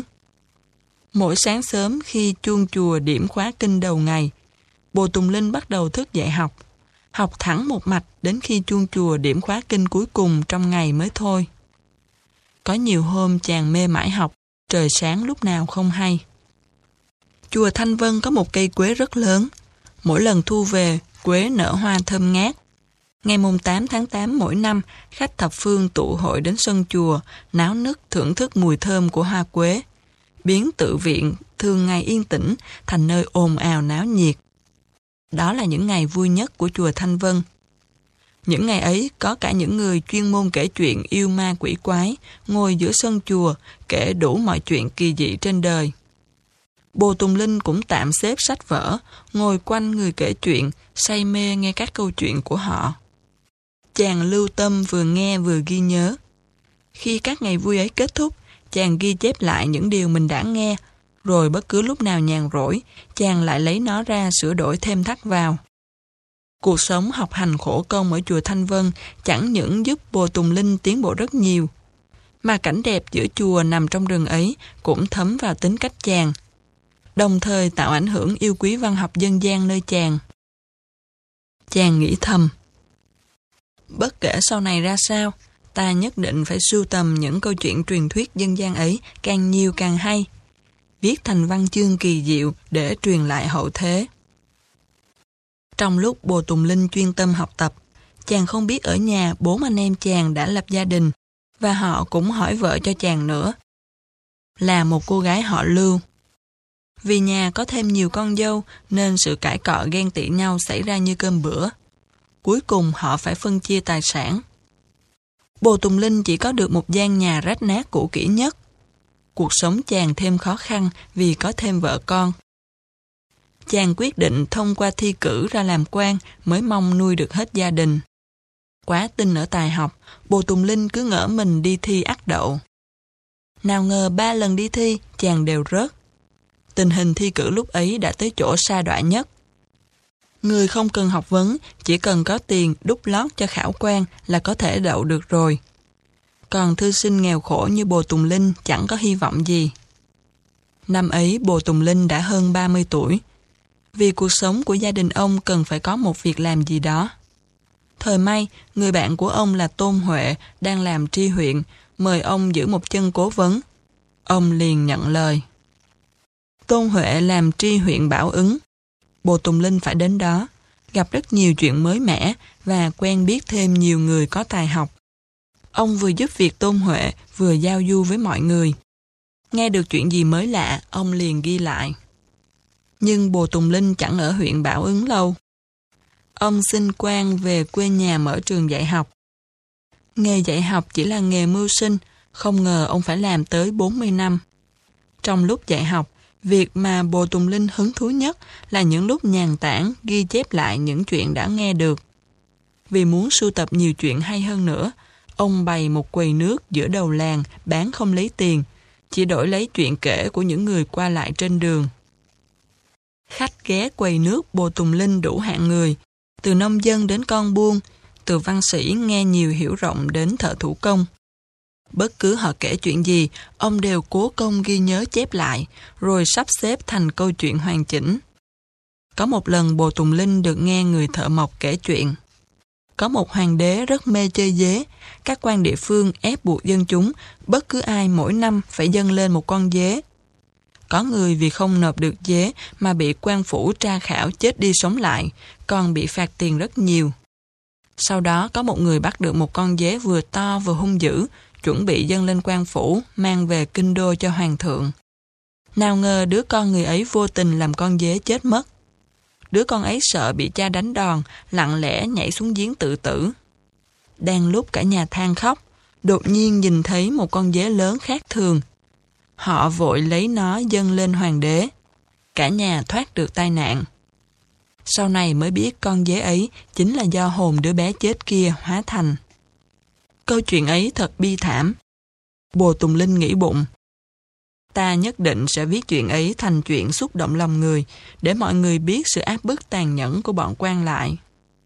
Quả nhiên, ông sẽ viết câu chuyện ấy cùng nhiều chuyện kỳ dị khác nữa, tập trung thành bộ Liêu trai chí dị.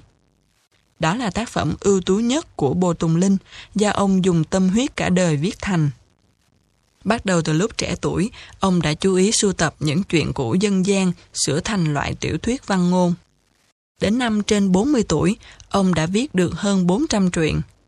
Vì ông viết trong một ngôi nhà có tên là Liêu Trai, phòng vắng, nên ông đặt tên cho bộ sách ấy là Liêu Trai Chí Dị, ghi lại những câu chuyện kỳ dị trong gian phòng vắng. Thông qua những chuyện trong Liêu Trai Chí Dị, Bồ Tùng Linh biểu lộ quan điểm bất mãn của mình đối với chế độ phong kiến đang thống trị, như chuyện con dế ở trên kia. Bồ Tùng Linh còn viết rất nhiều chuyện hồ ly biến thành tiên. Các hồ ly ấy đều có lòng yêu thích giúp đỡ người. Mới nghe tưởng là hoang đường, nhưng thực sự là diễn đạt lý tưởng tốt đẹp của tác giả. Còn có ít nhiều câu chuyện có liên quan đến thân thế của Bồ Tùng Linh nữa. Ông mấy lần đi thi đều rớt, nên nhận rõ những tệ hại đáng ghét của quan trường. Và ông căm giận chúng, nên khi viết về quan trường đều là những câu chuyện hay tuyệt. Người cùng thời với ông là văn hào Vương Sĩ Trinh, rất khâm phục tài hoa của ông, đã từng là một bài thơ tán tụng ông. Cô vọng ngôn chi cô thích chi, đậu bằng qua giá vũ như ti. Liệu ưng yếm tác nhân gian ngữ, ái thích cô phần quỷ sướng thi. Nghĩa là Nói láo mà chơi nghe láo chơi. Vàng dưa lúng phúng hạt mưa rơi. Chuyện đời hẳn chán không buồn nhắc. Thơ thẩn nghe ma đọc mấy lời. Liêu trai chí dị được nổi tiếng khắp nơi. Đó cũng là niềm an ủi của ông. Tuy cả đời Bồ Tùng Linh chỉ là người dân tầm thường, không có lý tưởng an bang trị quốc, nhưng ông vẫn quan tâm tới nỗi khổ của muôn dân và rất căm giận những hành vi bất lương của bọn cai trị. Nhiều lần ông đã can đảm đứng ra phê bình chỉ trích bọn chúng. Dưới triều Thanh có một tập quán là mỗi năm chọn lựa trong các tú tài ưu tú nhất sẽ được vào học trường quốc tử giám, nghĩa là đại học quốc gia, gọi là cống sinh. Bồ Tùng Linh đợi suốt một đời, cuối cùng ông cũng có cơ hội ấy. Nhưng đến khi được chọn, ông đã 71 tuổi. Tuổi đã quá già, tóc đã bạc trắng, còn hy vọng làm gì nữa. Từ lâu ông đã hết hứng thú về thi cử, nên lần ấy ông từ chối, xin được ở yên quê nhà. Mười mấy năm nay, ông miệt mài sáng tác. Ngoài bộ liêu trai chỉ dị nổi tiếng, ông còn làm hơn một ngàn bài thơ, hơn một trăm bài từ, hơn năm trăm thiên văn chương, ba kịch bản và mười mấy bài ca dao. Tất cả những tác phẩm ấy đều phản ánh đời sống bình thường của nhân dân, biểu đạt sự yêu ghét của họ. Bồ Tùng Linh sống ở vùng nông thôn, tận mắt chứng kiến đời sống làm lụng vất vả của họ. Gạo thóc làm ra không đủ đóng thuế. Nhiều người phải bán cả con cái, nên ông rất yêu quý nông dân. Ông chính là một tác giả của nông dân vậy.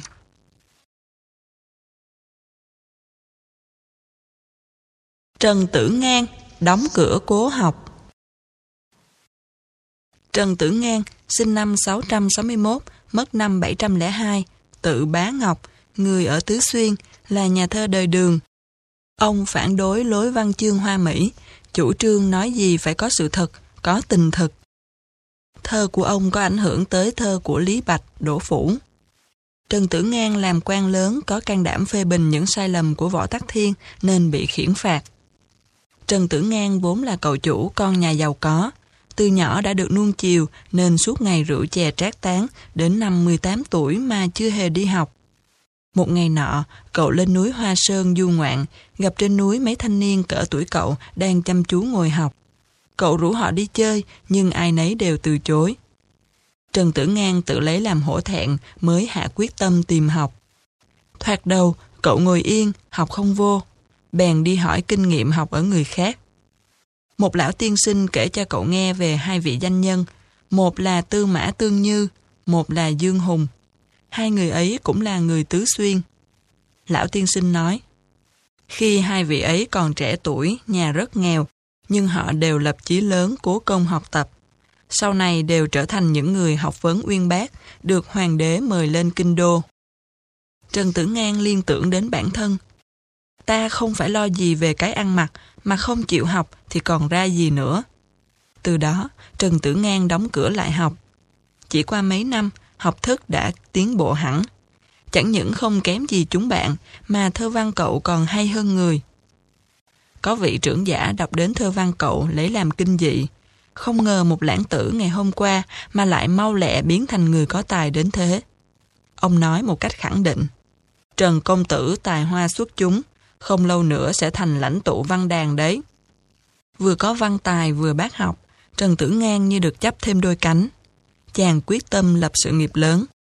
Chàng cáo biệt gia hương, không cần thụ hưởng đời sống sung túc, quyết tìm đường lập nên công đức, tìm đến kinh đô Lạc Dương. Trong chợ thành Lạc Dương hôm ấy xuất hiện một chàng thanh niên rao bán cây đàn tỳ bà với giá 100 vạn. Cái giá ấy quá cao nên không ai dám mua. Bỗng một người trẻ tuổi bước tới nói giọng tứ xuyên. Ta xin mua cây đàn tỳ bà này. Mọi người kinh ngạc nhìn chàng. Họ đều cho rằng chàng trẻ tuổi lạ mặt ấy ắt phải là tay chơi đàn rất hay mới dám mua đàn với giá cao như thế.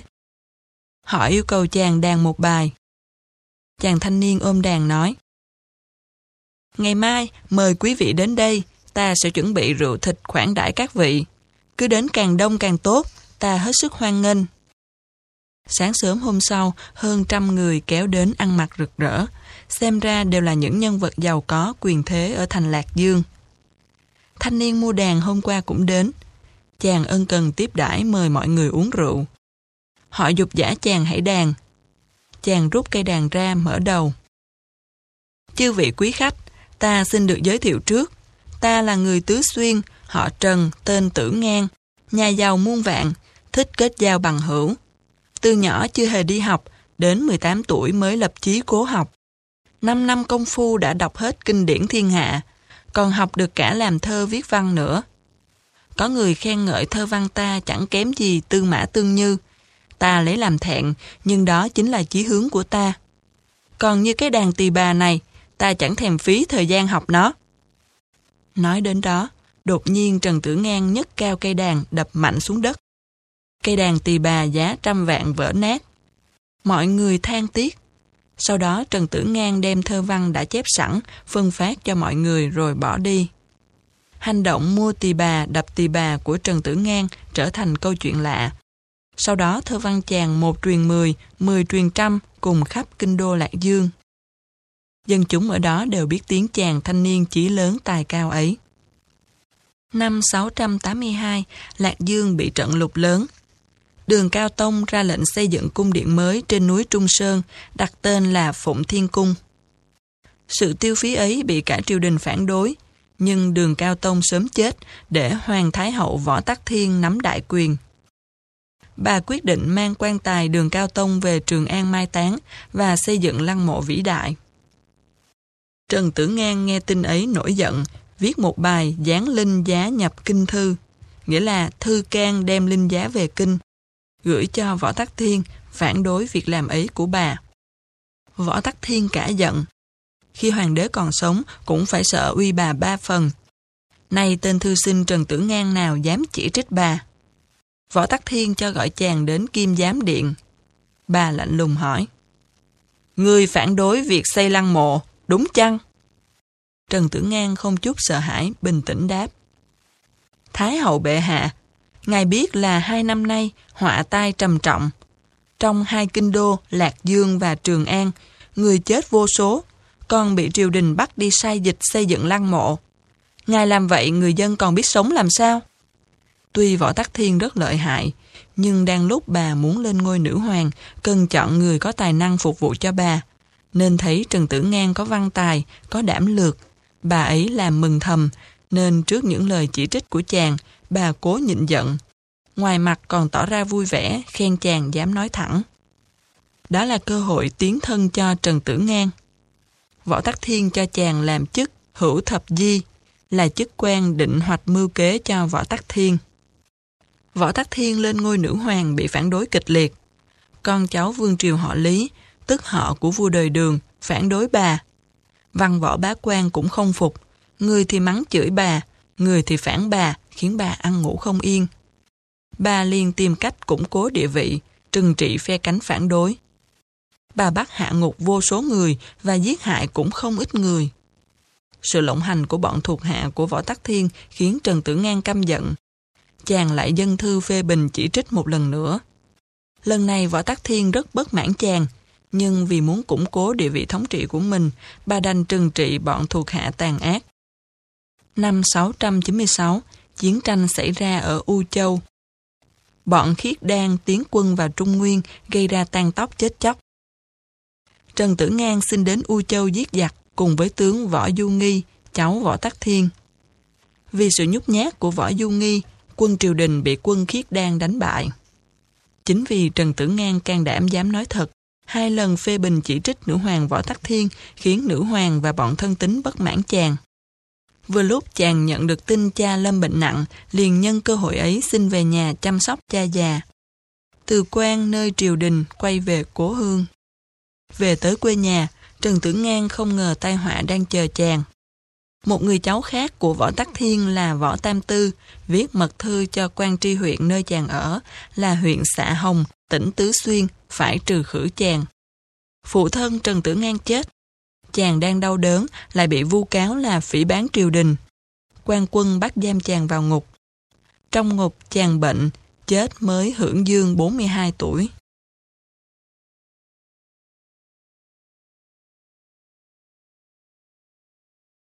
Thích kế quan, trung hiếu liêm khiết. Thích kế quan, sinh năm 1528, mất năm 1587. Người ở Sơn Đông là anh hùng dân tộc Trung Quốc. Từ tuổi trẻ, Thích kế quan đã vào quân đội bảo vệ tổ quốc. Ông tổ chức huấn luyện binh sĩ, trải qua gần 100 trận đánh, được giặc giả, mấy trăm năm quấy nhiễu. Ông có tài năng quân sự trác việt về phương diện trận đồ, quân giới. Ông viết cuốn luyện binh thực kỹ rất có ảnh hưởng tới quân sự sau này. Thích kế quan vốn xuất thân là con nhà tướng. Thân phụ là Thích Cảnh Thông, đã từng làm phó tướng ở thần cơ doanh, đội quân dùng hỏa pháo ở Bắc Kinh. Vãn niên mới cáo lão về quê, vùi đầu viết sách, tổng kết các kinh nghiệm quân sự. Ngoài việc viết sách, Thích Cảnh Thông chuyên tâm dạy dỗ con trai. Tuy gần 60 tuổi ông mới sinh được tích kế quan, nhưng không vì vậy mà ông nuông chiều con. Yêu cầu của ông đối với thích kế quan rất nghiêm khắc, hy vọng lớn lên con sẽ là người hữu dụng cho quốc gia. Khi thích kế quan 12 tuổi, nhà cậu có sửa sang xây dựng lại. Bọn thợ mộc nói đùa với cậu. Ông nhà sửa nhà mà không chịu làm thật lớn cho đáng công. Thích kế quan nghe có lý, bèn xin với cha. Nhà ta đời đời làm quan, tại sao cha không cho xây dựng lớn lao cho xứng đáng với danh tiếng? Cha cậu lắc đầu. Mai kia lớn lên giữ được nghiệp nhà là ta mừng lắm rồi. Nay con còn nhỏ, đâu cần gì nhà lớn hay nhỏ, mà chỉ cần con có giữ được trung hiếu liêm chính hay không. Từ đó, cậu bé thích kế quan luôn luôn ghi nhớ bốn chữ trung hiếu liêm chính như một kim chỉ nam để làm người.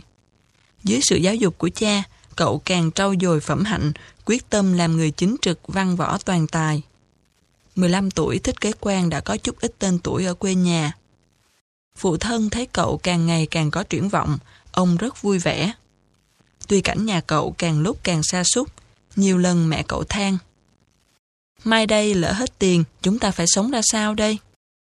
Phụ thân cậu chỉ vào cậu đang chuyên cần học, đáp.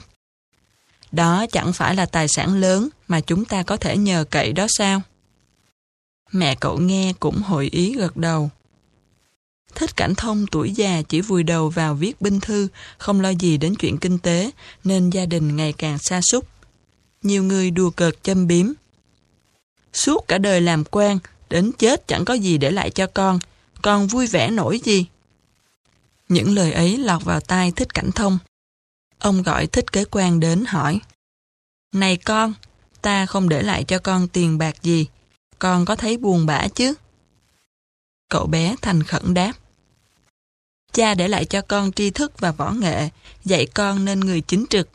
Con ghi nhớ ân đức ấy của cha, chẳng thấy buồn bã gì cả. Cha cậu vui vẻ gật đầu, chỉ vào chồng bản thảo dày cộm đặt trên bàn. Những bản thảo ấy là tâm huyết cả đời cha. Cha tự tin nó có ích cho tổ quốc. Mai đây con sẽ dùng nó cống hiến cho nước nhà nhé. Thích kế quan cảm động quỳ trước mặt cha. Cha truyền dạy cho con phẩm chất vô tư chân chính, điều đó chẳng có tiền tài nào mua được. Chỉ cần dựa vào đó chẳng lo gì nữa. Cha ơi, đó là cha đã để cho con gia sản quý nhất đó. Năm 72 tuổi, Thích Cảnh Thông lâm bệnh nặng. Trước khi chết, ông lo hoàn tất thủ tục để cậu con trai thừa kế chức vụ của ông ở Bắc Kinh. Trước khi cậu lên đường, Thích Cảnh Thông giao tất cả bản thảo cho cậu và dặn Hãy đem bản thảo của ta giao cho nước nhà. Con hãy nhớ đây là máu xương của tướng sĩ mà ta đổi được lấy. Con chớ bao giờ quên.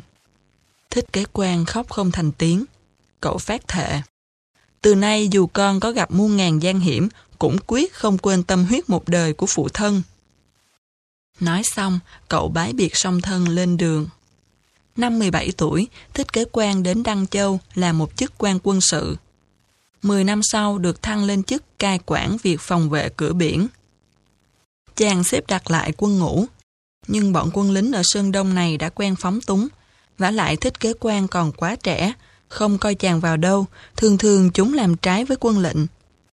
Trong số quan quân vô kỷ luật, có một ông chú họ xa của thích kế quan. Chàng nghĩ thầm. Ông chú họ này cậy thân thích với mình, không tuân mệnh lệnh. Chẳng những làm khó cho ta, mà còn làm gương xấu cho toàn quân. Nếu không phân xử nghiêm minh, ta làm sao còn chỉ huy ai được nữa? Một hôm, trước mặt ba quân, thích kế quan yêu cầu ông chú chấp hành lệnh quân.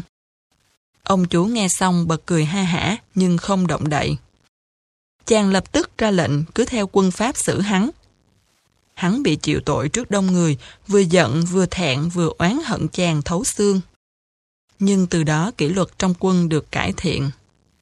Sau này thích kế quan quét sạch bọn hải tặc, thường vẫn xâm phạm Trung Quốc.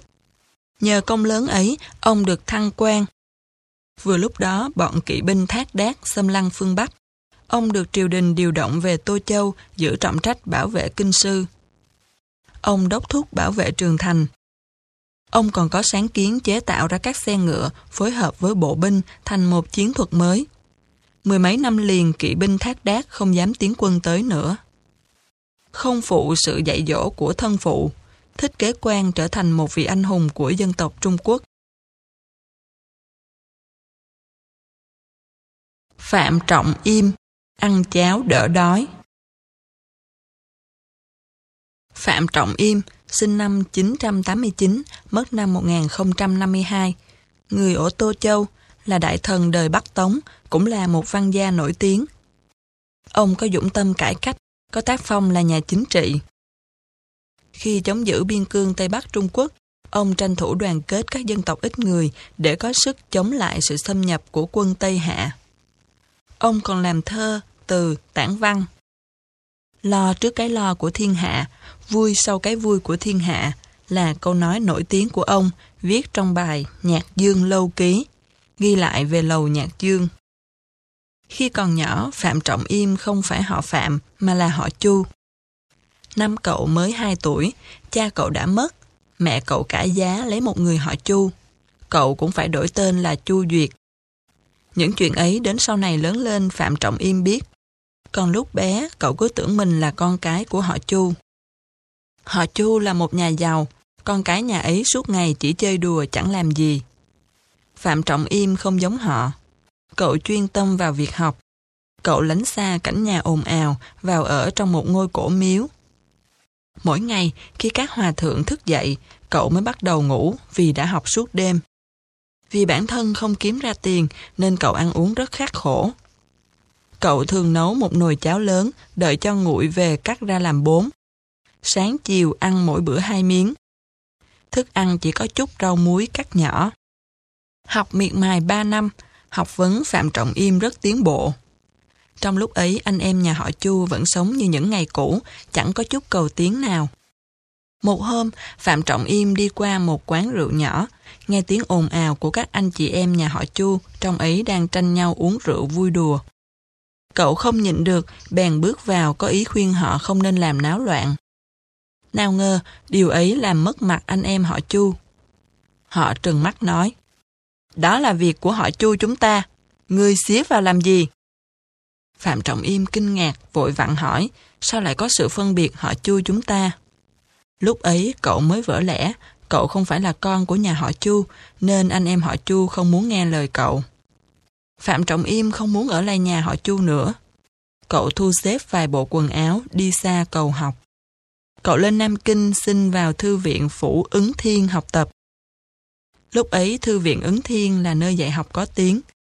Ở nơi ấy cậu gặp được thầy giỏi và kết bạn được với những người bạn có tài. Lại có nhiều sách để học, cậu càng ra công học hỏi. Hôm ấy như mọi hôm, Phạm Trọng Im đang chuyên tâm học, bỗng có tiếng nói bên ngoài vọng vào. Mau mau ra xem hoàng thượng kìa, hoàng thượng giá lâm qua đấy. Phạm Trọng Im ngẩng đầu lên. Nhưng tớ chưa đọc xong cuốn sách này. Cứ ra xem hoàng thượng rồi hãy đọc cũng đâu có muộn. Cậu nghĩ một chút rồi cương quyết. Không, tớ phải học đã. Còn hoàng thượng mai sau xem cũng được. Nói xong, cậu lại cúi đầu xuống trang sách. Bạn gọi mấy, cậu cũng bất động. Phạm Trọng Im học tập ở Thư viện Ứng Thiên, cuộc sống còn khổ hơn lúc còn ở nhà nữa. Ngày nào cũng chỉ ăn cháo. Có lúc còn không có cả cháo mà ăn. Có một bạn học là con nhà quan, rất tốt đối với cậu.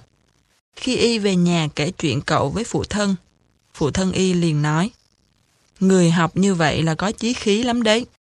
Nói xong, ông sai con mang cơm canh đến tặng cho Phạm Trọng Im. Mấy hôm sau, người bạn lại tặng cậu cơm canh nữa.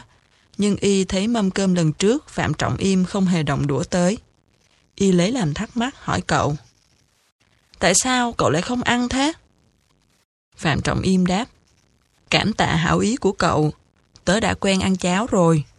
Nếu ăn cơm canh ngon thế này, sau này làm sao ăn cháo nổi nữa?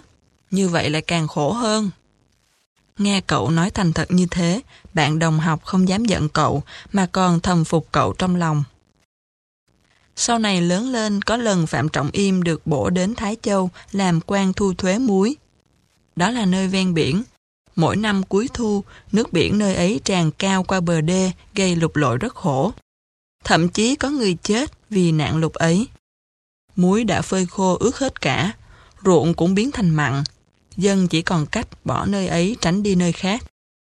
Phạm Trọng Im thấy tình cảnh ấy rất lo lắng, liền dân thư lên thượng cấp, xin đắp thêm đê biển.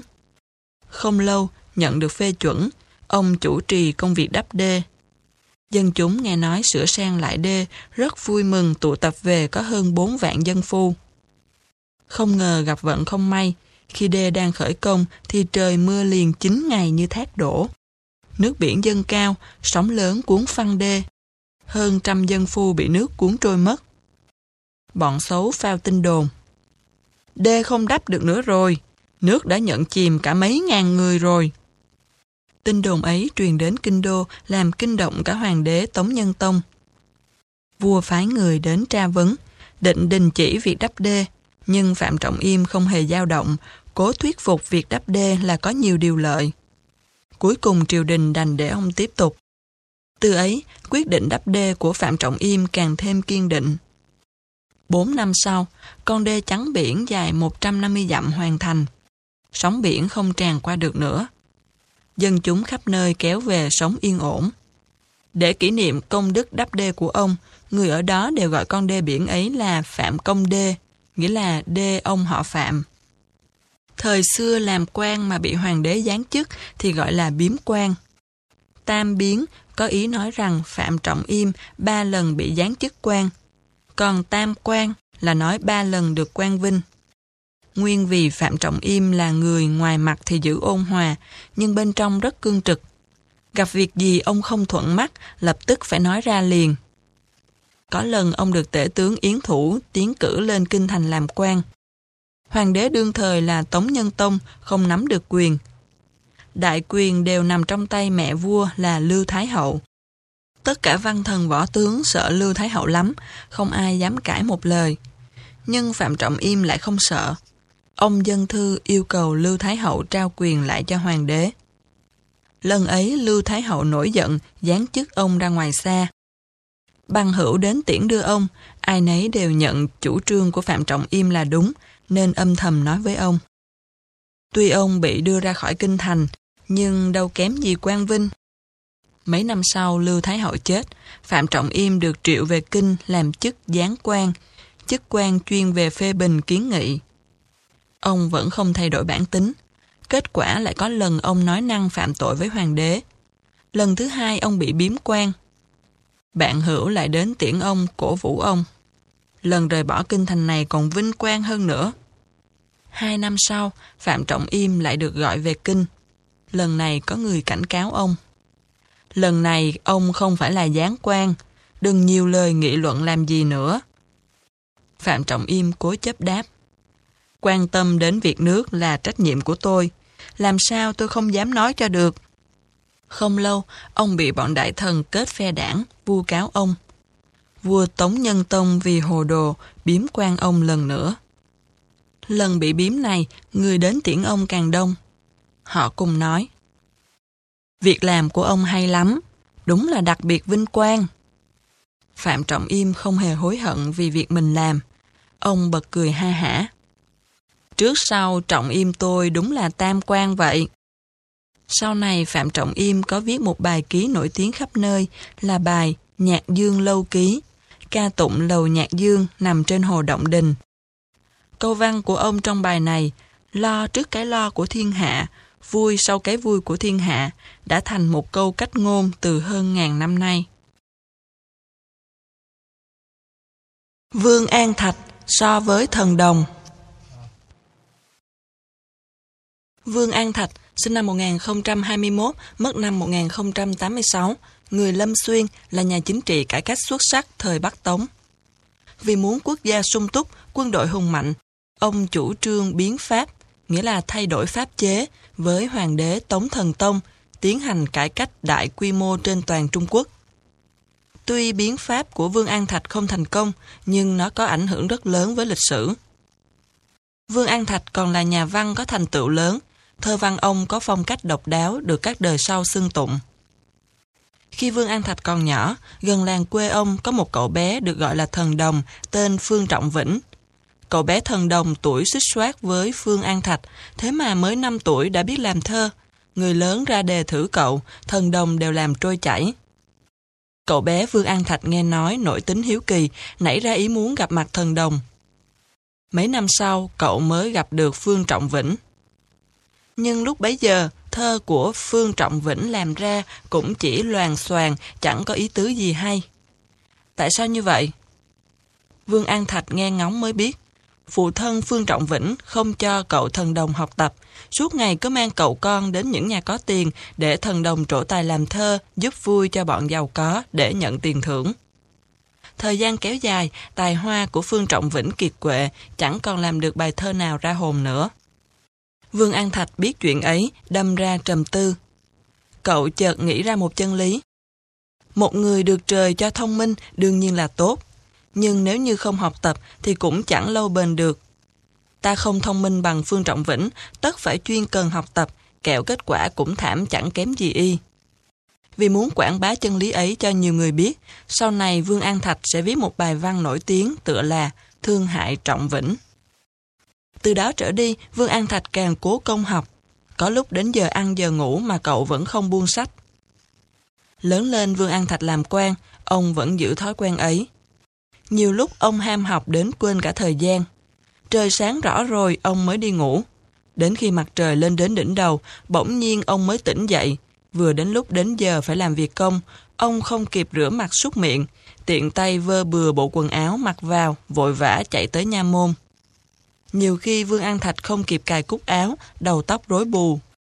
Thượng cấp ông thấy vậy, gọi ông đến nghiêm túc bảo. Ông còn trẻ lắm, không nên chỉ biết vui chơi, nên chăm chỉ đọc sách, kẻo lỡ mất tương lai đó. Vương An Thạch xấu hổ lắm, nhưng ông vốn quật cường, không thèm giải thích, chỉ cúi đầu đi thẳng. Sau đó thượng cấp mới biết ông là người rất khổ công học vấn. Về sau, Vương An Thạch được tiến cử đến Kinh Thành. Bấy giờ vua Tống Thần Tông mới 20 tuổi, lên ngôi hoàng đế chưa bao lâu. Nghe nói Vương An Thạch có biện pháp làm cho nước giàu dân mạnh. Vua quyết định phong ông làm tể tướng, bắt đầu áp dụng biến pháp, nghĩa là thay đổi pháp chế, hay còn gọi là tân pháp, nghĩa là pháp chế mới. Việc cải cách ấy xảy ra vào năm 1069, lịch sử gọi là Vương An Thạch biến pháp. Nội dung của cuộc biến pháp ấy rất nhiều, có những cách như quân thâu pháp, nghĩa là phép thu công bình. Có cách như thanh miêu pháp, nghĩa là phép mua lúa non. Miễn dịch pháp, nghĩa là phép miễn lao dịch. Bảo giáp pháp, nghĩa là phép bảo vệ lẫn nhau trong làng, vân vân. Những tân pháp ấy có nhiều điểm ích lợi cho quốc gia và phát triển được sự sinh sản nông nghiệp, tăng sự thu nhập tài chính nhà nước, cải tổ giáo dục, vân vân. Thế nhưng phe phản đối tân pháp trong triều đình lại quá đông, họ không muốn sửa đổi những phép tắc đã quen thuộc cũ. Tống Thần Tông và Vương An Thạch kiên trì liên kết với nhau. Sự tranh luận rối bời, phản đối biến pháp khiến Tống Thần Tông cuối cùng cũng phải do dự. Vương An Thạch chẳng những là người có đảm lược dám cải cách tất cả những gì cũ kỹ mà còn là một nhà văn. Thơ và tản văn của ông, bất luận đương thời hay hậu thế, đều được người đọc tán thưởng.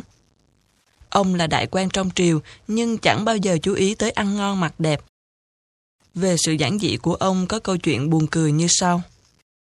Một hôm, có người đưa thư đi vào dinh thự của ông hắn gặp một lão nhân đầu bù tóc rối đang ngồi xới đất giữa sân. Quần áo lão nhân ấy cũ nát khiến người đưa thư nghĩ bụng. Đây có lẽ là tên coi vườn của nhà Vương Đại Nhân. Ta nhờ y đưa thư cho Vương Đại Nhân cũng được. Hắn bèn đưa bức thư ra. Lão nhân rách rưới nọ đón lấy xé ngay phong bì. Người đưa thư hốt hoảng la lên. Đây là thư gửi cho Vương Đại Nhân, sao ngươi dám tùy tiện xé ra? Tiếng la ấy làm kinh động tới bọn nô bộc trong phủ. Một gia nhân chạy đến hỏi. Ông la lối gì đó? Đây chính là Vương Đại Nhân đấy. Người đưa thư sợ xanh mặt, hắn vội vàng quay ra cửa, vừa lau mồ hôi vừa lẩm bẩm. Vị đại nhân này thật là quái dị, thật là quái dị. Sau khi ban hành tân pháp bị bọn phản đối, phá hoại không thể thi hành, Vương An Thạch còn bị công kích dữ, sau cùng, ông phải xin từ quan về lại nhà ở Giang Ninh. Ông là người có kiến thức rất rộng. Thời giờ nhàn rỗi, ông viết sách, nhưng thực ra trong lòng ông lúc nào cũng nghĩ tới đại sự quốc gia. Một hôm, ông nghe tin Tống Thần Tông băng hà. Ông thương tâm khóc lóc rồi làm một bài thơ thương tiếc vua. Hoàng đế mới lên ngôi còn quá nhỏ nên Hoàng Thái Hậu nắm hết quyền binh. Bà Phong tư mã quan làm tể tướng, bắt đầu trừ bỏ hết tân pháp. Vương An Thạch ngã bệnh. Quả nhiên, bao nhiêu tân pháp mà ông cố công thi hành chỉ sau một năm đã bị phế bỏ gần hết. Cựu pháp bắt đầu phục hồi. Vương An Thạch nghe tin ấy cả kinh nói. Sao lại phế trừ tân pháp như thế? Ta vì tân pháp ấy mà phải bàn định với tiên đế hơn hai năm trời. Nó cũng có phần ích lợi cho dân tộc chút nào đó chứ. Bệnh Vương An Thạch ngày càng nặng. Tống Thần Tông chết được 2 năm, Vương An Thạch cũng ôm mối hận mà lìa dương thế. Năm ấy ông 66 tuổi.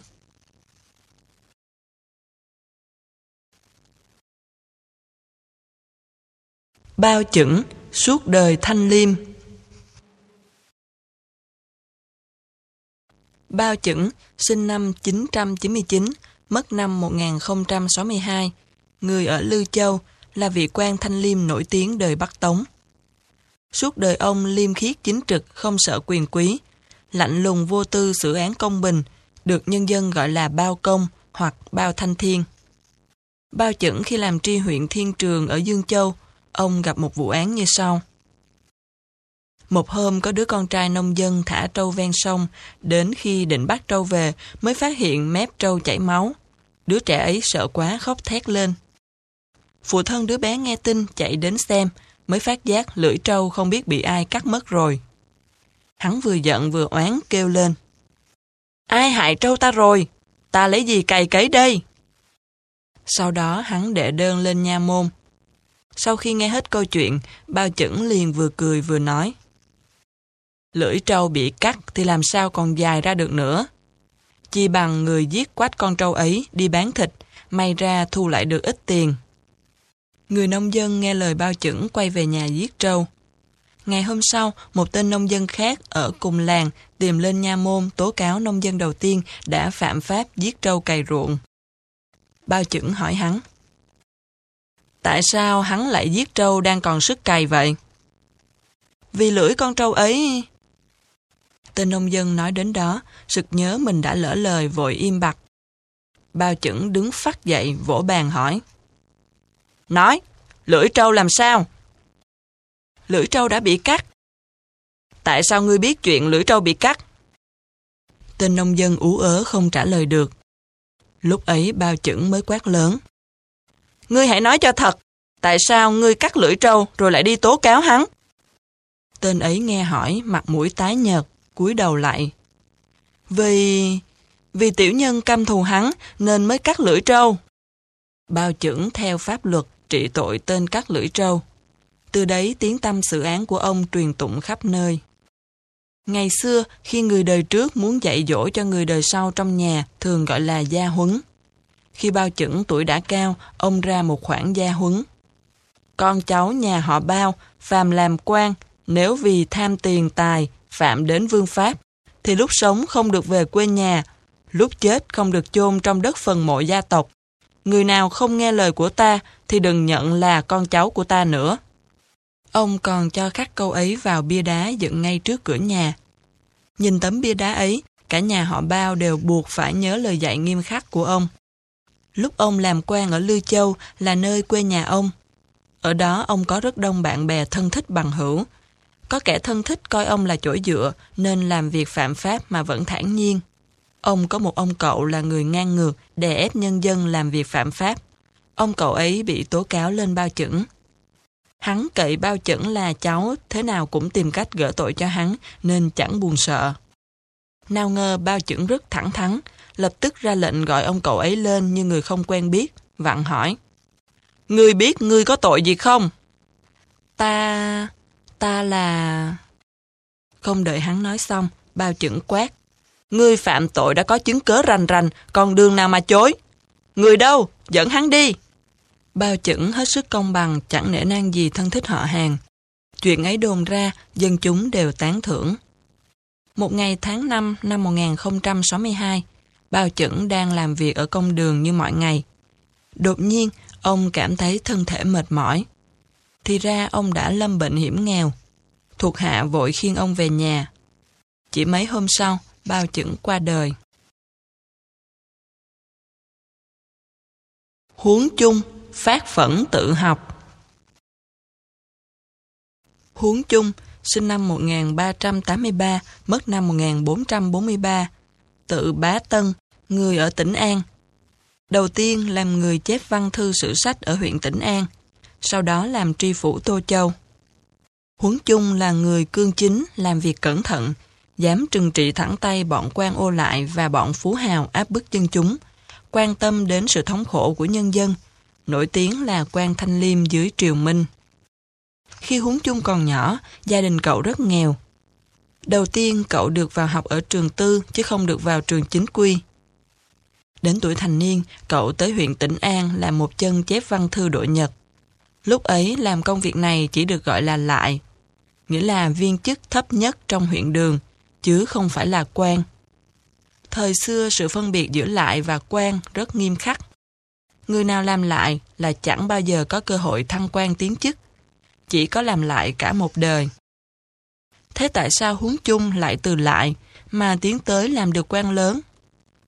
Đó là vì cậu phát phẫn lên mà cố công nỗ lực khắc khổ tự học tạo thành kết quả. Một đêm mùa hạ nọ, mọi người đều đã ngủ say. Viên quan tri huyện không ngủ được, bèn tùy hứng dạo mát quanh sân, Đột nhiên ông ngẩng đầu thấy một gian phòng vẫn còn ánh đèn hắt ra. Ai mà thức khuya thế này? quan huyện bước tới gian phòng ấy, đẩy cửa nhìn vào. Thì ra đó là phòng của huống chung, và chàng thiếu niên vẫn đang chúi đầu xuống trang sách. Tri huyện bật kêu. Thì ra là cậu. Lần trước ta đã dặn cậu sao đọc sách muộn thế. Đừng quên cậu còn trẻ lắm, cần phải lưu tâm đến sức khỏe tương lai của cậu còn dài mà. Huống chung rất cảm kích vì sự quan tâm của tri huyện. Cậu mời ông ngồi và nói Tiểu nhân học thức ít ỏi, không học hôm nay, chỉ sợ không đủ sức làm việc công và buồn lòng tài bồi của quan lớn. Cậu đọc sách gì đó? Tứ thư, ngũ kinh và những điều lệ pháp lệnh triều đình. Tiểu nhân đối chiếu với sự thực để mong biết thêm ít nhiều, mong tránh được sai sót trong lúc làm việc công. Cậu đã làm việc công được mấy năm rồi? Tính ra cũng 7-8 năm rồi ạ. Thế là đã thông thạo lắm rồi chứ? Không dám. Cổ nhân nói, có học rồi mới biết chưa hiểu hết. Tuy tiểu nhân cố học hỏi thêm, nhưng vẫn cảm thấy chưa đủ sức. Tri huyện nghe những lời ấy, biết cậu là người khiêm nhượng hiếu học. Thường ngày cậu làm việc rất thận trọng. Ông lấy làm vui vẻ và càng thêm trọng cậu. Theo quy định lúc ấy, người làm lại ở huyện mỗi năm phải lên kinh đô chịu sát hạch khả năng. Năm ấy huống chung đến lượt phải đi. Tri huyện đặc biệt gửi thư, gửi gắm cậu lại cho lại bộ thượng thư là Lã Chấn. Trong ấy khen ngợi tài năng của huống chung. Cậu thanh niên huống chung đến Bắc Kinh gặp Lã Chấn.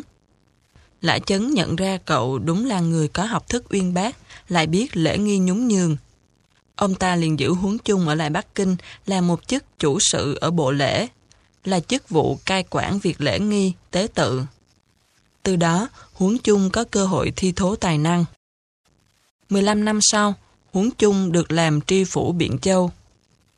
Lúc ấy, ông đã có kinh nghiệm phong phú. Ông hiểu rõ tâm địa bọn tham quan ô lại và quyết tâm trừng trị một lúc sáu tên quan lại tham ô nhất ở đó, khiến phe đảng bóc lột dân chấn động. Đồng thời ông bố cáo giảm tô thuế cho dân. Huống chung làm tri phủ ở Biện Châu đến 30 năm. Vì thời gian lao lực kéo dài ấy, cùng với sinh hoạt rất tiết kiệm của ông, ông ngã bệnh và qua đời vào năm 59 tuổi.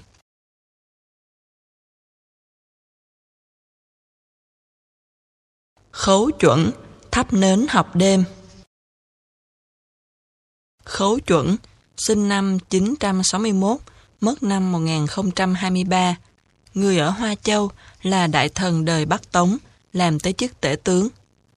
Ông là người cương trực, dám đề đạt ý kiến lên vua. Khi nước Liêu ở phía Bắc đánh vào Trung Quốc, ông kiên quyết chủ trương kháng chiến. Thúc giục Tống Chân Tông nên thân chinh ra tiền tuyến đánh quân Liêu đại bại. Khấu chuẩn là chính trị gia được đời sau tôn kính. Phụ thân khấu chuẩn là người học rất rộng, đặc biệt lại viết chữ đẹp và vẽ giỏi. Khi còn nhỏ, khấu chuẩn thường ở cạnh phụ thân xem cha viết chữ và vẽ.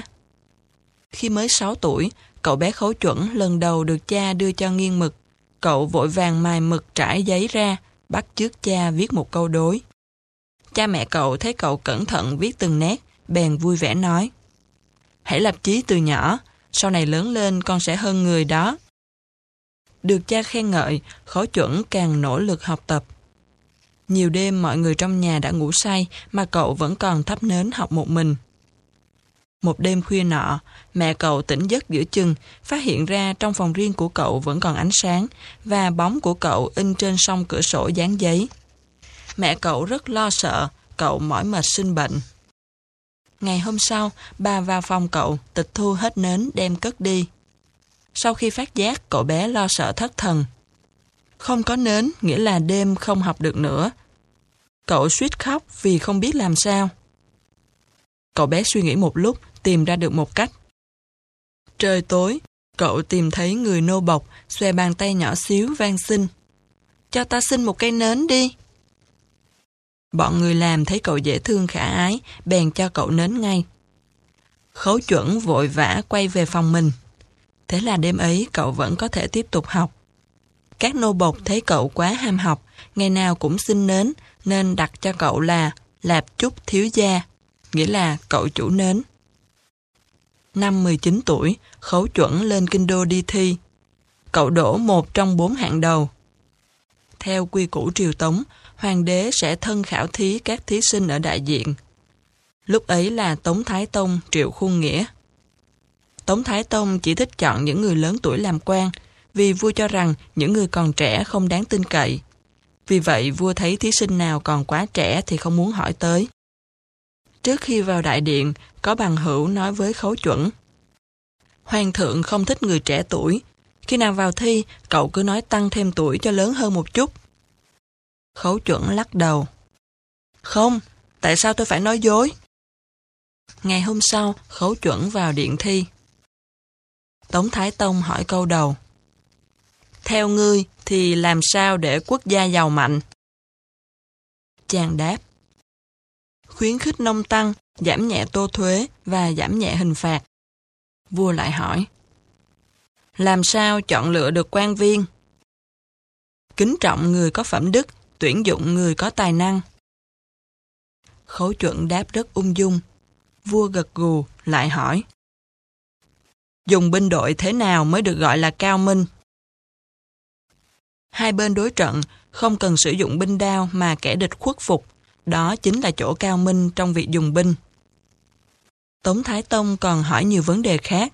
Khẩu chuẩn đều đối đáp trôi chảy. Vua thấy chàng tuy còn rất trẻ mà đã thông thạo, lấy làm vui mừng, chọn chàng làm quan. Năm ấy mùa thu gặp đại hạn, nhân dân khổ sở vì mất mùa. Tống Thái Tông chiêu tập các đại thần tìm cách khắc phục. Các đại thần đều đổ đại hạn ấy là do trời giáng. Chỉ một mình khấu chuẩn tâu với vua.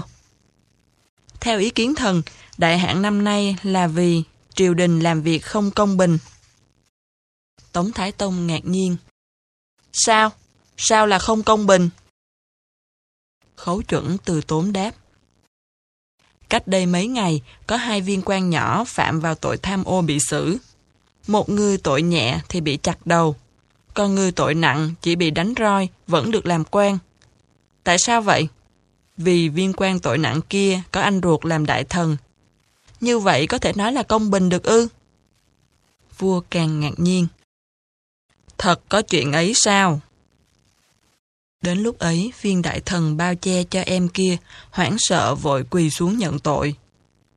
Tống Thái Tông thấy tính tình cương trực của khấu chuẩn, rất lấy làm quý trọng, càng ngày càng trọng dụng ông. Sau khi Thái Tông mất, Tống Chân Tông lên nối ngôi. Lúc ấy ở biên giới xảy ra chiến tranh.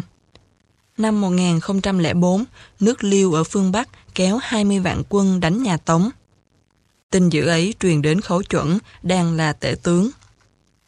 Tống Chân Tông vội gọi khấu chuẩn đến hỏi. Đại quân đã vào biên cảnh, chúng ta phải làm sao đây? Ông bình tĩnh đáp. Hiện tại, chỉ cần bệ hạ thân tự xuất chinh mới có thể làm hưng phấn tinh thần chiến sĩ, tiêu diệt địch quân được mà thôi. Tống Chân Tông là người nhát gan, có ý muốn thoái thác, nhưng khấu chuẩn kiên trì thuyết phục. Cuối cùng vua phải miễn cưỡng bàn chuyện thân chinh. Mấy hôm sau lại có tin quân Liêu đã tiến đến Đàn Châu, chỉ cách kinh thành mấy trăm dặm. Tình hình quá khẩn cấp. Có viên quan tên Vương Khâm Nhược khuyên vua nên bỏ chạy, dời đô về phương Nam. Tống Chân Tông càng thêm do dự, nhưng khẩu chuẩn rất cương quyết. Tâu bệ hạ, người nào khuyên bệ hạ chạy về phương Nam tội đáng chém đầu. Nếu như bây giờ bệ hạ thân chinh đi đánh giặc, sĩ khí quân ta nhất định sẽ tăng cao gấp bội, chắc chắn đẩy lui được địch quân. Còn như dời đô về phương Nam, lòng người sẽ bị dao động, làm sao còn giữ được đất nước nữa. Liền đó ông thu thập quân mã, chuẩn bị xuất chinh. Tống chân Tông đành phải đồng ý với ông. Tin vua thân chinh đồn ra tiền tuyến. Tướng sĩ Tống quả nhiên phấn chấn tinh thần, chặn đứng được quân Liêu, rồi dần dần đẩy lui được quân Liêu. Tình hình chuyển sang có lợi cho quân Tống.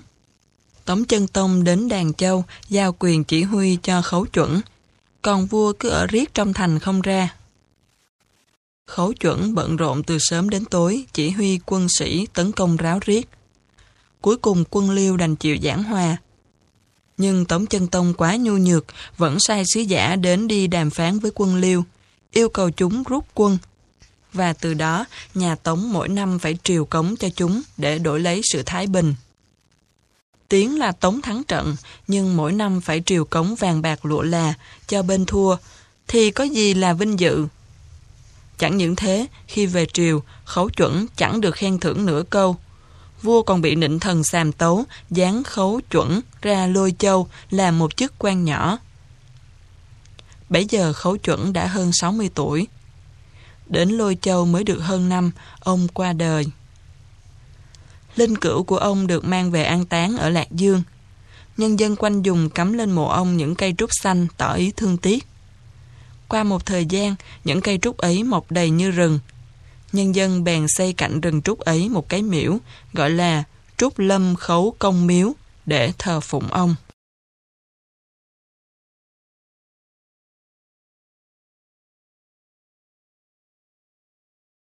Sử khả pháp, học trong miếu cổ. Sử khả pháp, sinh năm 1602, mất năm 1645, người ở Tường Phù, sống vào thời cuối Minh, đang khi quân Mãn Thanh tấn công từ Bắc xuống, hòng chiếm Trung Quốc. Sử khả pháp kiên quyết chống lại quân Thanh không đầu hàng. Cuối cùng ông bại trận chết vì nước. Khi sử khả pháp còn nhỏ, mặt cậu đen nhẽm, chỉ có hai mắt là sáng long lanh như có thần.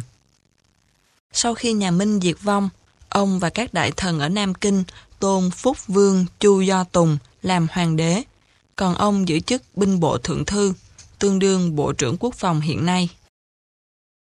Phúc Vương là người đã quen hưởng thụ nên nhát gan hoảng hốt lại chẳng có chủ kiến gì. Sử khả pháp thường nói với Phúc Vương nếu bệ hạ cứ hoang mang sợ sệt mãi như thế, thì làm sao có thể cổ vũ được tinh thần quân sĩ? Từ nhỏ, sự khả pháp đã có tinh thần ngay thẳng như thế. Khi còn ít tuổi, cậu phải xin ở nhờ trong miếu để học hành. Cậu rất siêng năng chịu khó, cố vượt qua cảnh khổ. Nhiều đêm tuyết rơi lạnh lẽo mà cậu vẫn cố học đến khi ngủ gục trên bàn. Lớn lên trong tinh thần kiên trì ấy, khi Phúc Vương có ý do dự trước thế mạnh như trẻ tre của quân Thanh, sự khả pháp kiên quyết. Hoàng đế bệ hạ nên tự thân chinh để thiên hạ thấy quyết tâm kháng địch của bệ hạ. Phúc Vương gật đầu. Nhưng bọn đại thần Mã Sĩ Anh nắm quyền binh lúc ấy chẳng ai có tinh thần kháng thanh. Bọn chúng che giấu cho Phúc Vương suốt ngày rượu chè hưởng lạc. Sự khả pháp phản đối chúng.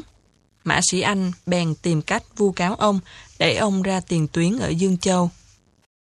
Sự khả pháp rất căm phẫn, nhưng ông nghĩ đến việc đánh quân Thanh mới là việc trọng đại.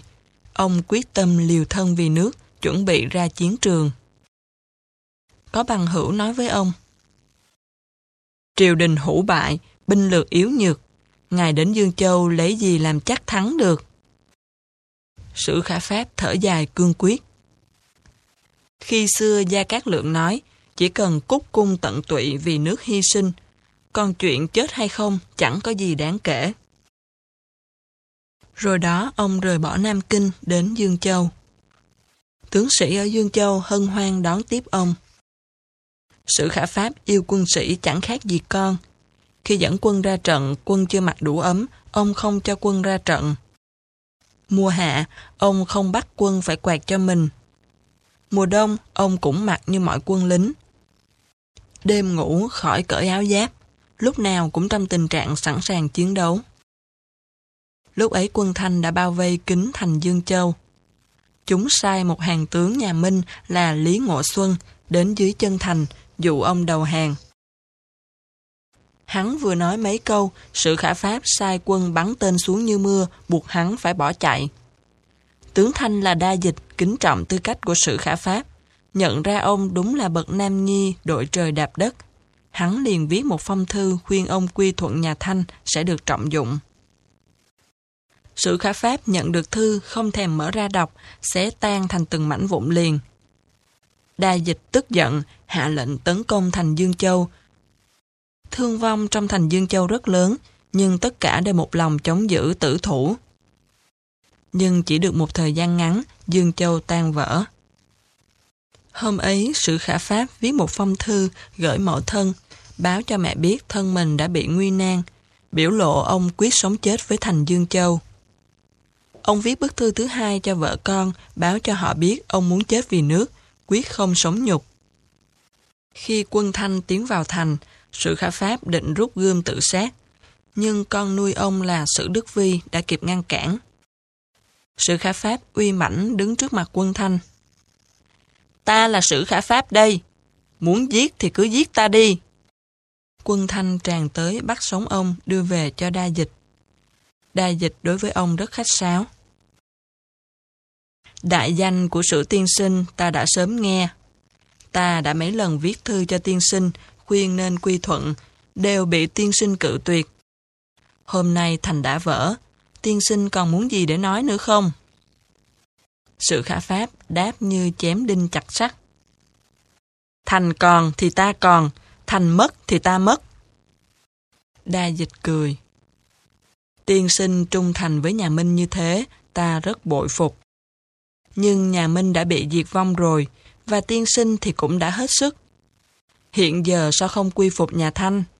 Chúng ta cùng chiếm lấy Giang Sơn, không tốt hay sao?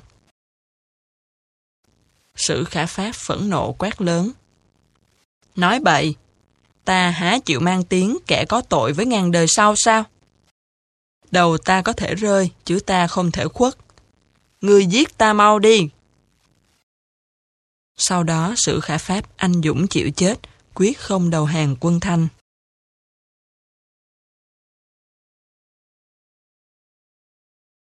Trương cư chính làm thầy hai vua.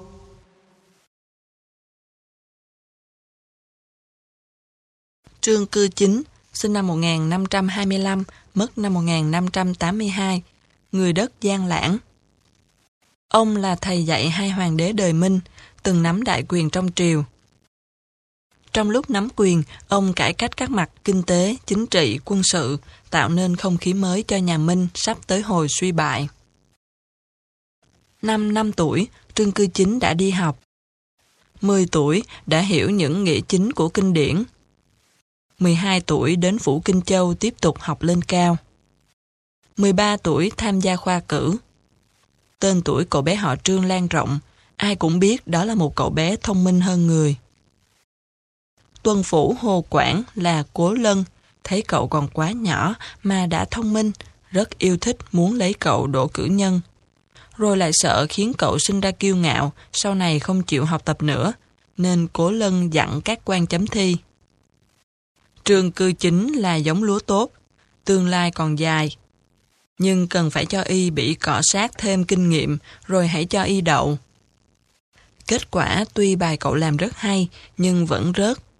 Ba năm sau, cậu đi thi lại mới đậu cử nhân, lúc mới 16 tuổi. Lúc ấy rất ít ai nhỏ như cậu mà đậu cử nhân, nên cậu được mọi người khen ngợi. Nhưng cậu không hề tự mãn. Cậu đặc biệt xin bái kiến Cố Lân. Gặp nhau, Cố Lân nói Ấy là do ta làm chậm cậu mất 3 năm, đến hôm nay mới cho cậu đậu. Cậu đừng coi như thế là đủ, mà không cần tiến bộ nữa nhé. Cậu thành khẩn đáp. Đa tạ đại nhân chỉ giáo. Từ đó, Trương Cư Chính càng ra công nỗ lực khắc khổ học tập. Năm 23 tuổi, cậu lại đổ tiến sĩ bước vào quan trường. Trương Cư Chính từng làm thầy dạy hai hoàng đế triều Minh, một là Minh Mục Tông và hai là Minh Thần Tông. Minh Thần Tông làm vua lúc mới 10 tuổi. Trương Cư Chính là thầy dạy vua học, căn cứ vào đặc điểm tuổi tác của vua. Trương Cư Chính biên soạn cuốn Lịch Đại Đế Giám Đồ Thuyết để dạy vua cho thích hợp. Sách ấy kể chuyện các đời vua cũ, chia ra hai phần, vua tốt và vua xấu. Tổng cộng có 117 câu chuyện. Mỗi chuyện đều có hình vẽ minh họa như những bức tranh liên hoàn. Hoàng đế mới 10 tuổi, chẳng khác gì một đứa trẻ con, nên rất mê sách tranh. Suốt ngày mê mãi đọc sách của ông. Minh Thần Tông rất sợ thầy dạy. Mỗi khi có chuyện gì, chỉ cần dọa, sẽ thưa với thầy Trương là vị hoàng đế trẻ con ấy run sợ ngay. Khi được thần tông cho nắm quyền tể tướng, Trương Cư Chính quyết tâm cải cách triều đình. Thời bấy giờ việc triều đình rất rối loạn, nhiều quan viên chẳng biết làm gì vì bất tài. quan coi tiền lương thì chẳng biết mình chi thu bao nhiêu. quan coi hình pháp thì chẳng hiểu các một điều pháp lệnh. Các mệnh lệnh của hoàng đế truyền xuống, hạ cấp báo cáo lên, chỉ là truyền qua truyền lại, chẳng ai hiểu gì. Trương cư chính đưa ra các biện pháp cải cách. Đầu tiên là phải xác định từng chức trách của mỗi quan viên. Người hoàn thành nhiệm vụ được thăng quan, người không hoàn thành nhiệm vụ bị giáng tội, đồng thời khảo sát lại trình độ các quan viên. Ai không đủ năng lực buộc phải từ quan. Cách khảo sát ấy gọi là khảo thành pháp. Nhờ sự cải cách của trương cư chính, các quan lại trong triều không ai dám làm việc tùy tiện như cũ. Tình hình tốt đẹp hẳn lên. Trương cư chính còn khuyên vua tiết giảm chi phí tiêu pha kiểm ước, bãi bỏ nhiều yến tiệc vô ích. Có lần khi bàn về quốc gia đại sự với các quần thần, Trương Cư Chính nói. Hiện tại tô thuế lao dịch ở các nơi là quá nặng. Ta nghe nói có địa phương áp dụng cách điều tiên rất hay, nên phổ biến cho toàn quốc cùng áp dụng cách ấy. Điều tiên pháp như thế nào? Thời Minh, nhân dân phải đóng góp rất nhiều nghĩa vụ cho nhà nước với đủ mọi thứ tô thuế. Nhà giàu có còn đỡ, chứ nhiều nhà nghèo thì khổ không sao kể xiết. Vì vậy nhân dân rên xiết rất bất mãn. Sau đó có vài quan địa phương đề nghị một biện pháp mới. Họ chủ trương tùy theo thực tế đất đai, nhân khẩu sản nghiệp của từng gia đình mà phân làm nhiều loại, rồi quy thuế thành tiền, thay vì lương thực, tùy theo gia cảnh giàu nghèo mà đóng thuế. Như vậy gọi là điều tiên pháp. Biện pháp ấy vừa đơn giản vừa dễ thi hành và cũng giảm nhẹ sự đóng góp cho nhân dân, được phổ biến ra nhiều địa phương. Trương Cư Chính quyết định áp dụng điều tiên pháp trong toàn quốc. Chỉ vài năm sau, hiệu quả của điều tiên pháp quả nhiên rất tốt. Trương Cư Chính cao hứng nói, Điều tiên pháp quả là có lợi. Trong 10 người, chỉ có một người phản đối là kết quả lớn lắm rồi. Trương Cư Chính vì sự giàu mạnh của quốc gia mà lập công lớn. Nhưng về đời sống riêng, ông cũng có một vài lầm lẫn, như quá chú trọng phô trương quyền thế cá nhân. Phải chăng đó là vì ảnh hưởng từ tuổi nhỏ, ông đã thành công quá sớm chăng? Năm 57 tuổi, Trương Cư Chính lâm bệnh nặng, không có thuốc gì chữa trị được. Minh Thần Tông rất thương tâm, tặng cho ông nhiều loại thuốc quý, lại nói với ông. Công lao tiên sinh rất lớn, ta biết lấy gì báo đáp cho xứng. Chỉ còn biết sau này ta sẽ chăm sóc chu đáo các con cháu tiên sinh, ta mới yên tâm. Không lâu sau, Trương Cư Chính qua đời. Minh Thần Tông hạ lệnh an táng ông rất long trọng. Nào ngờ, chỉ vài tháng sau, Thần Tông đã trở mặt. Nguyên là vì vị hoàng đế trẻ tuổi ấy vốn bất mãn Trương Cư Chính từ lâu, nhưng hiềm bị quản thúc quá nghiêm, khi Trương Cư Chính còn sống, vua không dám nói gì. Bây giờ Trương Cư Chính đã chết, vua không còn sợ ai nữa. Cải cách của Trương Cư Chính đương nhiên là bị một số người bất mãn. Đồng thời có bọn bị Trương Cư Chính phê bình cũng nhân cơ hội tố cáo ông, nói xấu ông đủ mọi điều. Minh Thần Tông phế bỏ tất cả những cải cách của ông, phục hồi lại những phép tắc cũ. Khảo thành Pháp cũng bị thủ tiêu, nhiều viên quan bất tài trước đây lại được phục hồi quyền chức. Thực tế, cải cách của Trương Cư Chính coi như thất bại. Không lâu sau, lại có người tố cáo Trương Cư Chính chuyên quyền vì muốn mưu phản. Trong nhà ông nhất định cất giấu rất nhiều bảo vật. Thần Tông chẳng cần suy xét gì, lập tức hạ lệnh. Trương Cư Chính là người ác độc vạn phần, mau tịch biên hết gia sản của hắn. Thế là bao nhiêu tài sản nhà trương cư chính bị vơ vét hết. Bọn chúng chưa thỏa mãn, còn bắt cả các con trương cư chính dùng tra tấn khảo tra. Kết quả, một người con bị bức đến tự sát. Một người con khác tự sát nhưng không chết. Minh Thần Tông lại hạ lệnh. Lúc còn sống, Trương Cư Chính chuyên quyền làm loạn triều chính để xảy ra nhiều điều xấu xa. Ta vốn muốn đào huyệt y lên chặt đầu, nhưng nể công y giúp rập triều đình nhiều năm nên miễn cho. Nhưng thân thuộc của y không thể dung thứ được. Hãy bắt chúng xung quân hết cho ta. Thì ra lời hứa sẽ chăm sóc chu đáo cho các con trương cư chính là như thế. Nhà trương cư chính, người thì chết, người thì bị khổ hình. Một người vì sự giàu mạnh của tổ quốc, nay lại biến thành một tội nhân. Mãi đến sau này, cháu Minh Thần Tông lên làm vua mới nhớ đến công lao cũ của Trương Cư Chính, hạ lệnh khôi phục danh dự cho ông. Nhưng những cải cách của ông đã bị hủy bỏ. Từ đó nhà Minh tiến vào con đường suy vong. Chế độ phong kiến cũ tàn nhẫn vô tình đến thế.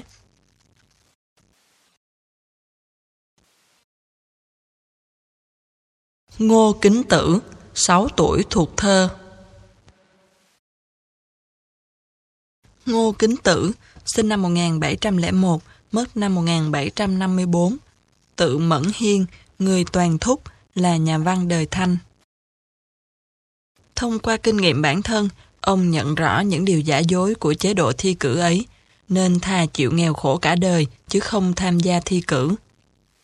Ông viết bộ tiểu thuyết Nho Lâm Ngoại Sử với bút pháp phúng thích tuyệt diệu, vạch rõ những tệ đoan trong khoa cử và những thâm độc của các phần tử trí thức, trở thành một kiệt tác văn học của Trung Quốc. Chú Ngô Kính Tử là Ngô Lâm Khởi, không có con, nên khi Ngô Kính Tử vừa mới ra đời, liền được chú nhận làm con. Nhà họ Ngô mấy đời đều theo nghiệp sách đèn và là danh môn vọng tộc trong huyện Toàn Thúc này. Nhưng đến đời Ngô Lâm Khởi, gia thế đã suy sút lắm. Ông chú ấy hơn 40 tuổi mà vẫn chỉ có được bằng tú tài, rớt mãi cử nhân. Nhiều lần thi rớt khiến Ngô Lâm Khởi đâm ra lãnh đạm với công danh. Từ khi nhận Ngô Kính Tử làm con nuôi, ông chú dồn hết tinh lực và hy vọng vào cậu bé ấy. Ngô Kính Tử từ nhỏ đã thông minh lanh lợi. Khi 6 tuổi, cậu đã có thể thuộc lòng khá nhiều thơ cổ điển. Điều ấy khiến Ngô Lâm Khởi lấy làm an ủi. Thế nhưng cậu con nuôi ngày càng khôn lớn thì niềm an ủi biến thành lo lắng. Nguyên là Ngô Kính Tử chẳng có chút hứng thú gì đối với tứ thư ngũ kinh và loại văn bát cổ cũ kỹ. Cậu lại lén lút đọc các loại tiểu thuyết giả sử, bị liệt vào loại cấm thư, nghĩa là sách cấm. Cậu lại còn thích ca hát đùa giỡn chơi cờ. Vì đó mà Ngô Lâm Khởi nhiều lần cảnh cáo. Suốt ngày con cứ đọc loại sách nhảm nhí này, bỏ cả việc học. Mai sau làm sao mà làm rạng rỡ cho nhà họ ngô ta được. Mỗi lần bị cha nuôi la mắng, cậu bé ngô kính tử cứ cúi đầu không dám cãi. Nhưng sau đó nhân lúc không ai chú ý, cậu lại đọc ngấu nghiến các loại cấm thư như cũ. Năm Ngô Kính Tử 14 tuổi, Ngô Lâm Khởi bị đổi đến làm giáo thụ ở Chương Thâu huyện. Giáo thụ chỉ là một viên quan nhỏ tương đương với hiệu trưởng tiểu học ngày nay. Lúc ấy mẫu thân Ngô Kính Tử vừa mất. Ngô Lâm Khởi dẫn cậu con nuôi theo đi Chương Thâu. Có lần trên một lâu đài nhìn ra biển, các văn nhân hội tụ lại ngâm vịnh. Ngô Kính Tử cũng theo cha nuôi đến đó. Hôm ấy trời trong nắng ấm, nhìn ra biển mênh mông không bờ. Những lớp sóng vỗ nhẹ vào kè đá, phát ra những tiếng ồn ào. Mọi người vừa uống rượu vừa cười nói. Lúc ấy một lão tiên sinh la lớn. Hôm nay ở đây toàn là văn nhân, không làm thơ há chẳng mất hứng thú lắm ư. Ta hãy lấy đề quan hải, nghĩa là xem biển. Mỗi người làm một bài. Các vị thấy được chăng? Mọi người đều tán đồng. Một lúc sau ai nấy đều trình thơ của mình. Lão tiên sinh đọc đến thơ của Ngô Kính Tử, bất giác gật gù liên miên tán thưởng. Thật là thơ hay tuyệt. Nói xong lão không ngăn được, phải ngâm to lên. Mông minh trời vô hạn, tiếng sóng động chân người, chim bay về lũng vực, khói tỏa kết lâu đài. Cát vàng tề lỗ hết, cửa ngọc mở đất trời, thiếu niên đầy ý khí, lầu cao rót rượu mời. Mọi người nghe xong đều tán tụng. Thấy thế Ngô Lâm Khởi hấn hở, hy vọng đứa con sẽ đi vào đường khoa cử, thi đậu bản vàng làm tới đại quan. Ngô Lâm Khởi làm việc ở Chương Thâu 8 năm. Do vì không chịu nịnh nọt bợ đỡ, nên phạm tội với cấp trên, bị cách chức quan. Trở về quê nhà, ông giận đến độ sinh bệnh, suốt ngày nằm trên giường không dậy.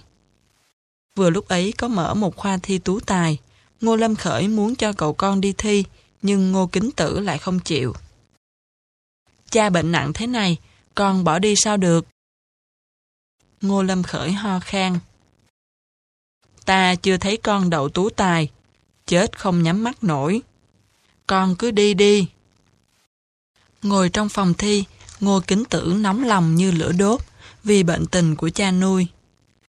Cậu chẳng còn lòng dạ đâu để vào bài thi, bèn viết bậy bạ cho xong rồi mau mau chạy về nhà. Nào ngờ lần thi ấy cậu lại đậu.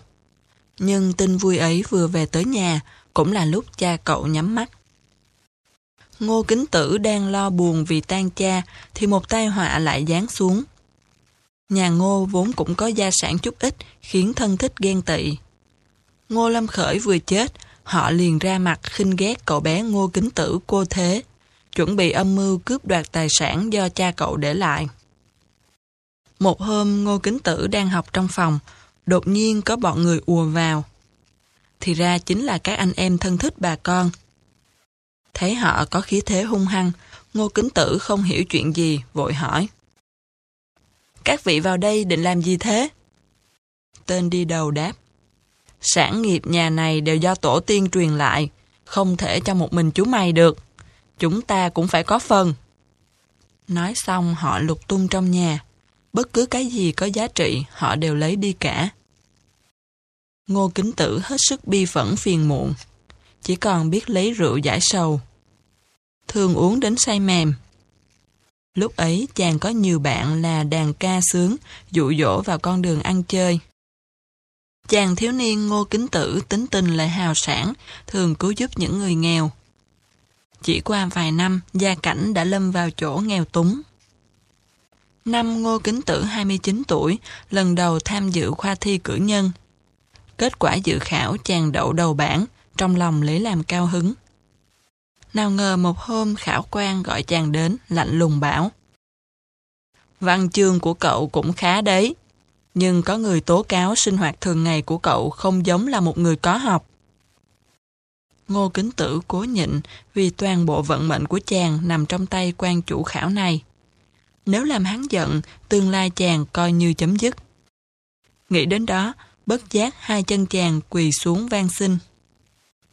Tiểu sinh biết lỗi lầm của mình rồi. Quan chủ khảo có phần hơi ôn hòa. Chỉ cần cậu biết lỗi mà ráng sửa, thì tiền đồ có cơ sáng sủa. Mấy tháng sau, chàng chính thức tham dự cuộc thi cử nhân. Qua ba trường, chàng cảm thấy mệt mỏi, nhưng vẫn cố sức vì nghĩ văn bài chàng làm thông suốt 9 phần 10 là chắc đậu. Nào ngờ ngày treo bảng không có tên Ngô Kính Tử mà bọn bất tài lại đậu. Chàng vừa giận vừa lấy làm lạ. Sau này có một người hiểu việc đời nói với chàng. Cậu thật là ngốc nghếch. Cậu chỉ nhận lỗi với quan chủ khảo mà chẳng chịu tốn đồng tiền nào thì làm sao mà đậu được. Lúc ấy Ngô Kính Tử mới biết nguyên nhân mình thi rớt. Chàng nhận ra sự giả dối của khoa cử nên bắt đầu sinh ra chán ghét nó. Đối với bọn khảo quan, bọn cử nhân, chàng cũng khinh miệt không kém. Một lần, Ngô Kính Tử đang đi trên cầu, bỗng chạm mặt với một quan chủ khảo. Chàng bước lại mỉa mai. Quan chủ khảo đại nhân, tiểu nhân có vấn đề xin thỉnh giáo. Trong sách Mạnh Tử có nói tới 50 nước bị tiêu diệt. Xin hỏi ai diệt 50 nước ấy? 50 nước ấy là những nước nào? Cái ấy... quan chủ khảo đỏ gay mặt, ấp úng mãi không nói được. Ngô Kính Tử thấy điệu bộ lúng túng của hắn, liền bật cười ha hả, rồi phất tay áo bỏ đi. Cảnh nhà Ngô Kính Tử bấy giờ cơ hồ đã đến bước đường cùng. Chàng thi rớt, vợ lại vừa chết, gia sản đã bán sạch. Thân thích thấy chàng rơi vào nỗi ấy, liền tỏ ra lạnh nhạt. Cả đến những người đã được chàng giúp đỡ xưa kia cũng lánh mặt. Sau nhờ một y sĩ nghèo họ Diệp nhận ra tài năng của chàng nên mới đem con gái gả cho chàng. Nhưng Ngô Kính Tử không chịu nổi sự khinh ghét của hàng xóm, không muốn ở quê nhà nữa. Chàng bán toàn bộ những gì còn lại, dời nhà dẫn vợ đến Nam Kinh. Nam Kinh là nơi phồn hoa. Năm ấy Ngô Kính Tử 33 tuổi. Tuy cuộc sống kham khổ, nhưng tâm trạng của ông lại hứng khởi vì ông đang viết sách. Nội dung sách ấy chính là viết về việc khoa cử. Mỗi ngày ông chuyên tâm vào công việc viết sách, nên dù cảnh ngoài kia có đẹp tới đâu, vui tới đâu, ông cũng không nhìn tới nửa mắt. Vợ ông thấy vậy bèn hỏi. Ông viết cái gì mãi vậy? Sự thật là ông định làm gì? Ông đặt bút xuống trịnh trọng nói. Hiện tại vẫn còn nhiều người có học say xưa vì chuyện thi đậu làm quan. Nhiều người học suốt cả đời, thi cả đời, mà kết quả chẳng được chút gì, thân thể gầy mòn thành người tàn phế. Như phụ thân ta đó, học vấn rất cao mà trước sau chẳng đổ đạt gì. Cuối cùng lại bị cách quan. Thật là vừa đáng cười lại vừa đáng thương. Ông không từng tham gia thi cử đấy ư? Đúng vậy, ta từng tham gia. Lần thứ nhất viết bậy bạ lại đậu tú tài. Lần sau thi cử nhân, cố công làm văn lại rớt hẳn. Có thể biết trong thi cử hình như có ma quỷ gì đấy. Từ đấy ta chẳng còn tin vào khoa cử nữa. Ông viết cuốn sách này là vì thế sao? Đúng, ta muốn đem những gì ta đã biết, đã nghe, đã thấy trong cái trường khoa cử xấu xa kia viết thành sách, để người sau biết bộ mặt thật của nó và biết nó chỉ là hoang đường mà thôi. Cuốn sách ấy của Ngô Kính Tử là tiểu thuyết châm biếm nổi tiếng, có tựa là Nho Lâm Ngoại Sử, nghĩa là chuyện làng nho. Toàn bộ sách, ông chê cười châm chọc đủ loại thư sinh và giám khảo thi. Bao nhiêu nỗi căm hận chế độ khoa cử phong kiến xưa, ông trút hết cả vào trong ấy. Đang lúc Ngô Kính Tử vùi đầu vào sáng tác. Năm 1736, Hoàng đế Càn Long hạ lệnh mở khoa thi, bác học hồng tử, để tất cả các thư sinh đủ học thức đức hạnh mà chưa đậu cử nhân có quyền tham gia. Chỉ cần thi đậu là được làm quan. Bọn quan coi việc học ở Nam Kinh biết Ngô Kính Tử dù mới có tú tài nhưng năng lực hơn người, bèn tiến cử ông thi vào khoa ấy. Ông từ chối. Tôi tài sơ học kém, lại đã lớn tuổi, chẳng có ý muốn làm quan nữa. Xin đa tạ hảo ý của các vị. Bọn quan ở đó đáp. Tiên sinh tài hoa hơn người ai mà không biết. Nếu không ứng thí cống hiến tài năng cho nước, e rằng bị mai một mất thôi. Cuối cùng, vì muốn thử khả năng của mình, Ngô Kính Tự cũng nhận lời. Ông lên đường đến An Khánh ứng thi. Quả nhiên, lần thi thử, ông đậu và được đưa lên kinh đô dự thi chính thức. Giữa đường chưa đến kinh đô, ông lâm bệnh nặng, phải quay về cố hương. Lần này ông quyết tâm vĩnh viễn không bao giờ tham dự bất kỳ một cuộc thi nào nữa. Thời buổi ấy, khoa cử là con đường duy nhất để người thư sinh đạt được công danh phú quý. Ngô Kính Tử quyết định không tham gia thi cử, nghĩa là cam chịu suốt đời sống trong cảnh nghèo khó. Như vậy phải có dũng khí rất lớn. Ngô Kính Tử tiếp tục nho lâm ngoại sử. Do không có nguồn kinh tế nào nữa, cảnh nhà ngày càng khốn khó. Tất cả cái gì bán được đều đã bán hết. Ông chỉ còn giữ lại mấy cuốn sách quý, nhưng rồi cuối cùng không thể nhìn vợ con nhịn đói, ông đành đổi sách lấy gạo. Ngô Kính Tử luôn luôn là người lạc quan. Sống trong cảnh cực nghèo, ông vẫn vui vẻ. Tốn 10 năm công phu, ông đã viết xong kiệt tác Nho Lâm Ngoại Sử.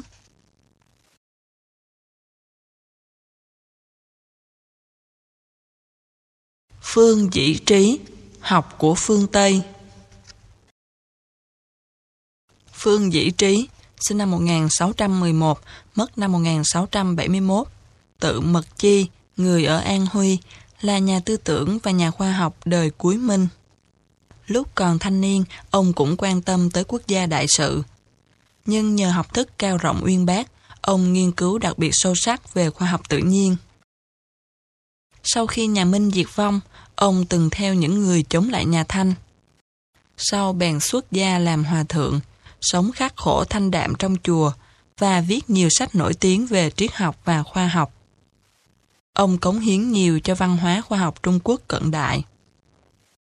Khi Phương Dĩ Trí còn trẻ, ông đã kết bạn với một giáo sĩ người Đức ở Trung Quốc là Thang Nhược Vọng. Học tập ở giáo sĩ này rất nhiều tri thức khoa học tự nhiên của Tây Phương. Hành vi ấy của ông khiến nhiều người Trung Quốc bất mãn. Có lần một bạn ông nói, Cậu chơi với bọn Tây Dương ấy làm gì? Người ta chỉ trích cậu lắm đó. Bọn Tây Dương có gì mà đáng học? Từ nay cậu đừng lai vãng với chúng nữa nhé. Phương Dĩ Trí lắc đầu. Đừng tưởng cái gì của chúng ta cũng hay hơn. Thực tế, khoa học tự nhiên của người ngoại quốc giỏi hơn chúng ta nhiều. Có nhiều tri thức của họ xưa nay chúng ta chưa biết. Chúng ta không chịu học sao được.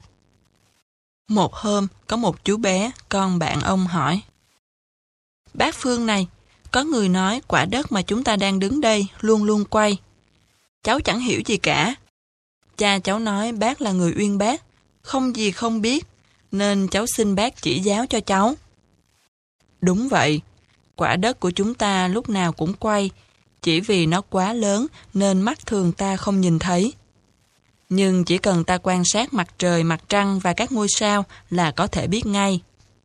Vả chăng mọi vật trên đời này đều chuyển động, chứ đâu phải chỉ có quả đất. Chú bé mở tròn hai mắt. Ái chà, bác Phương, bác nói lạ quá. Trái đất chuyển động cháu còn mơ hồ. Sao bác lại nói mọi vật đều chuyển động? Chỉ cần cháu chú ý quan sát là dễ dàng hiểu ra vấn đề ấy thôi. Cháu xem kìa, mỗi ngày mặt trời mọc ở đông, lặn ở tây, lên cao rồi lặn xuống. Mặt trăng luôn luôn khuyết rồi lại tròn. Còn như con người ta đây trải qua biết bao giai đoạn. Sinh ra, nhi đồng, thiếu niên, thanh niên, tráng niên, lão niên, rồi chết. Cây cối cùng trải qua nhiều giai đoạn như thế. Có phải chúng lúc nào cũng trải qua những thay đổi biến hóa đấy không? Sau khi nhà Minh diệt vong, Phương Dĩ Trí không còn hy vọng khôi phục tổ quốc nữa. Ông bèn buồn bã lên núi Tiên Hồi Sơn ở Quảng Tây làm hòa thượng. Từ đó, ông tự cày ruộng gánh nước, sống cuộc đời cơ hàng, quyết không ra làm quan cho nhà Thanh. Năm sau, Phương Dĩ Trí đến Nam Kinh bái Đại Thịnh Pháp Sư làm sư phụ và tu trong một ngôi chùa ở Nam Kinh. Ngoài mặt, ông giống như mọi tu sĩ khắc khổ khác. Nhưng sự thật, ông là một học giả say mê trước thuật. Trong ngôi chùa u tịnh ấy, bất luận thời tiết ra sao, bất luận đêm ngày, trừ những lúc ngủ và ăn ra, Phương Dĩ Trí đều ngồi ở bàn viết, không ngừng đọc sách, viết sách, dù cuộc sống kham khổ. Trong gian phòng nhỏ hẹp của ông, đầy trên giường, trên bàn, toàn là những chồng sách xếp thành đống và bản thảo của ông.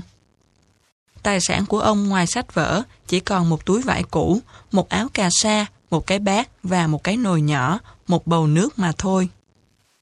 Bạn bè có lần thấy cuộc sống ông quá khổ cực, có người hỏi. Không ngờ ông lại sống đến nỗi này. Ông không thấy khổ sao? Phương Dĩ Trí gượng cười, thở dài, rồi lạnh nhạt đáp. Nếu ta chịu làm quan cho Triều Thanh, tất cũng được vinh hoa phú quý đấy. Nhưng như vậy còn gì là học vấn và nhân cách nữa? Bây giờ ta ẩn thân trong ngôi chùa này, đời sống tuy có khổ, nhưng ta không làm mất nhân cách của ta. Lại có thì giờ viết sách lưu truyền hậu thế, do đó lòng ta rất an vui. Đó là trong khổ có hạnh phúc vậy. Phương Tiên Sinh, nhân cách của tiên sinh thật cao thượng, quả là chẳng có quan lớn nào so sánh được với tiên sinh. Trong cảnh sống kham khổ ấy, Phương Dĩ Trí đã viết nên nhiều tác phẩm khoa học, cống hiến cho sự phát triển sau này của văn hóa khoa học Trung Quốc.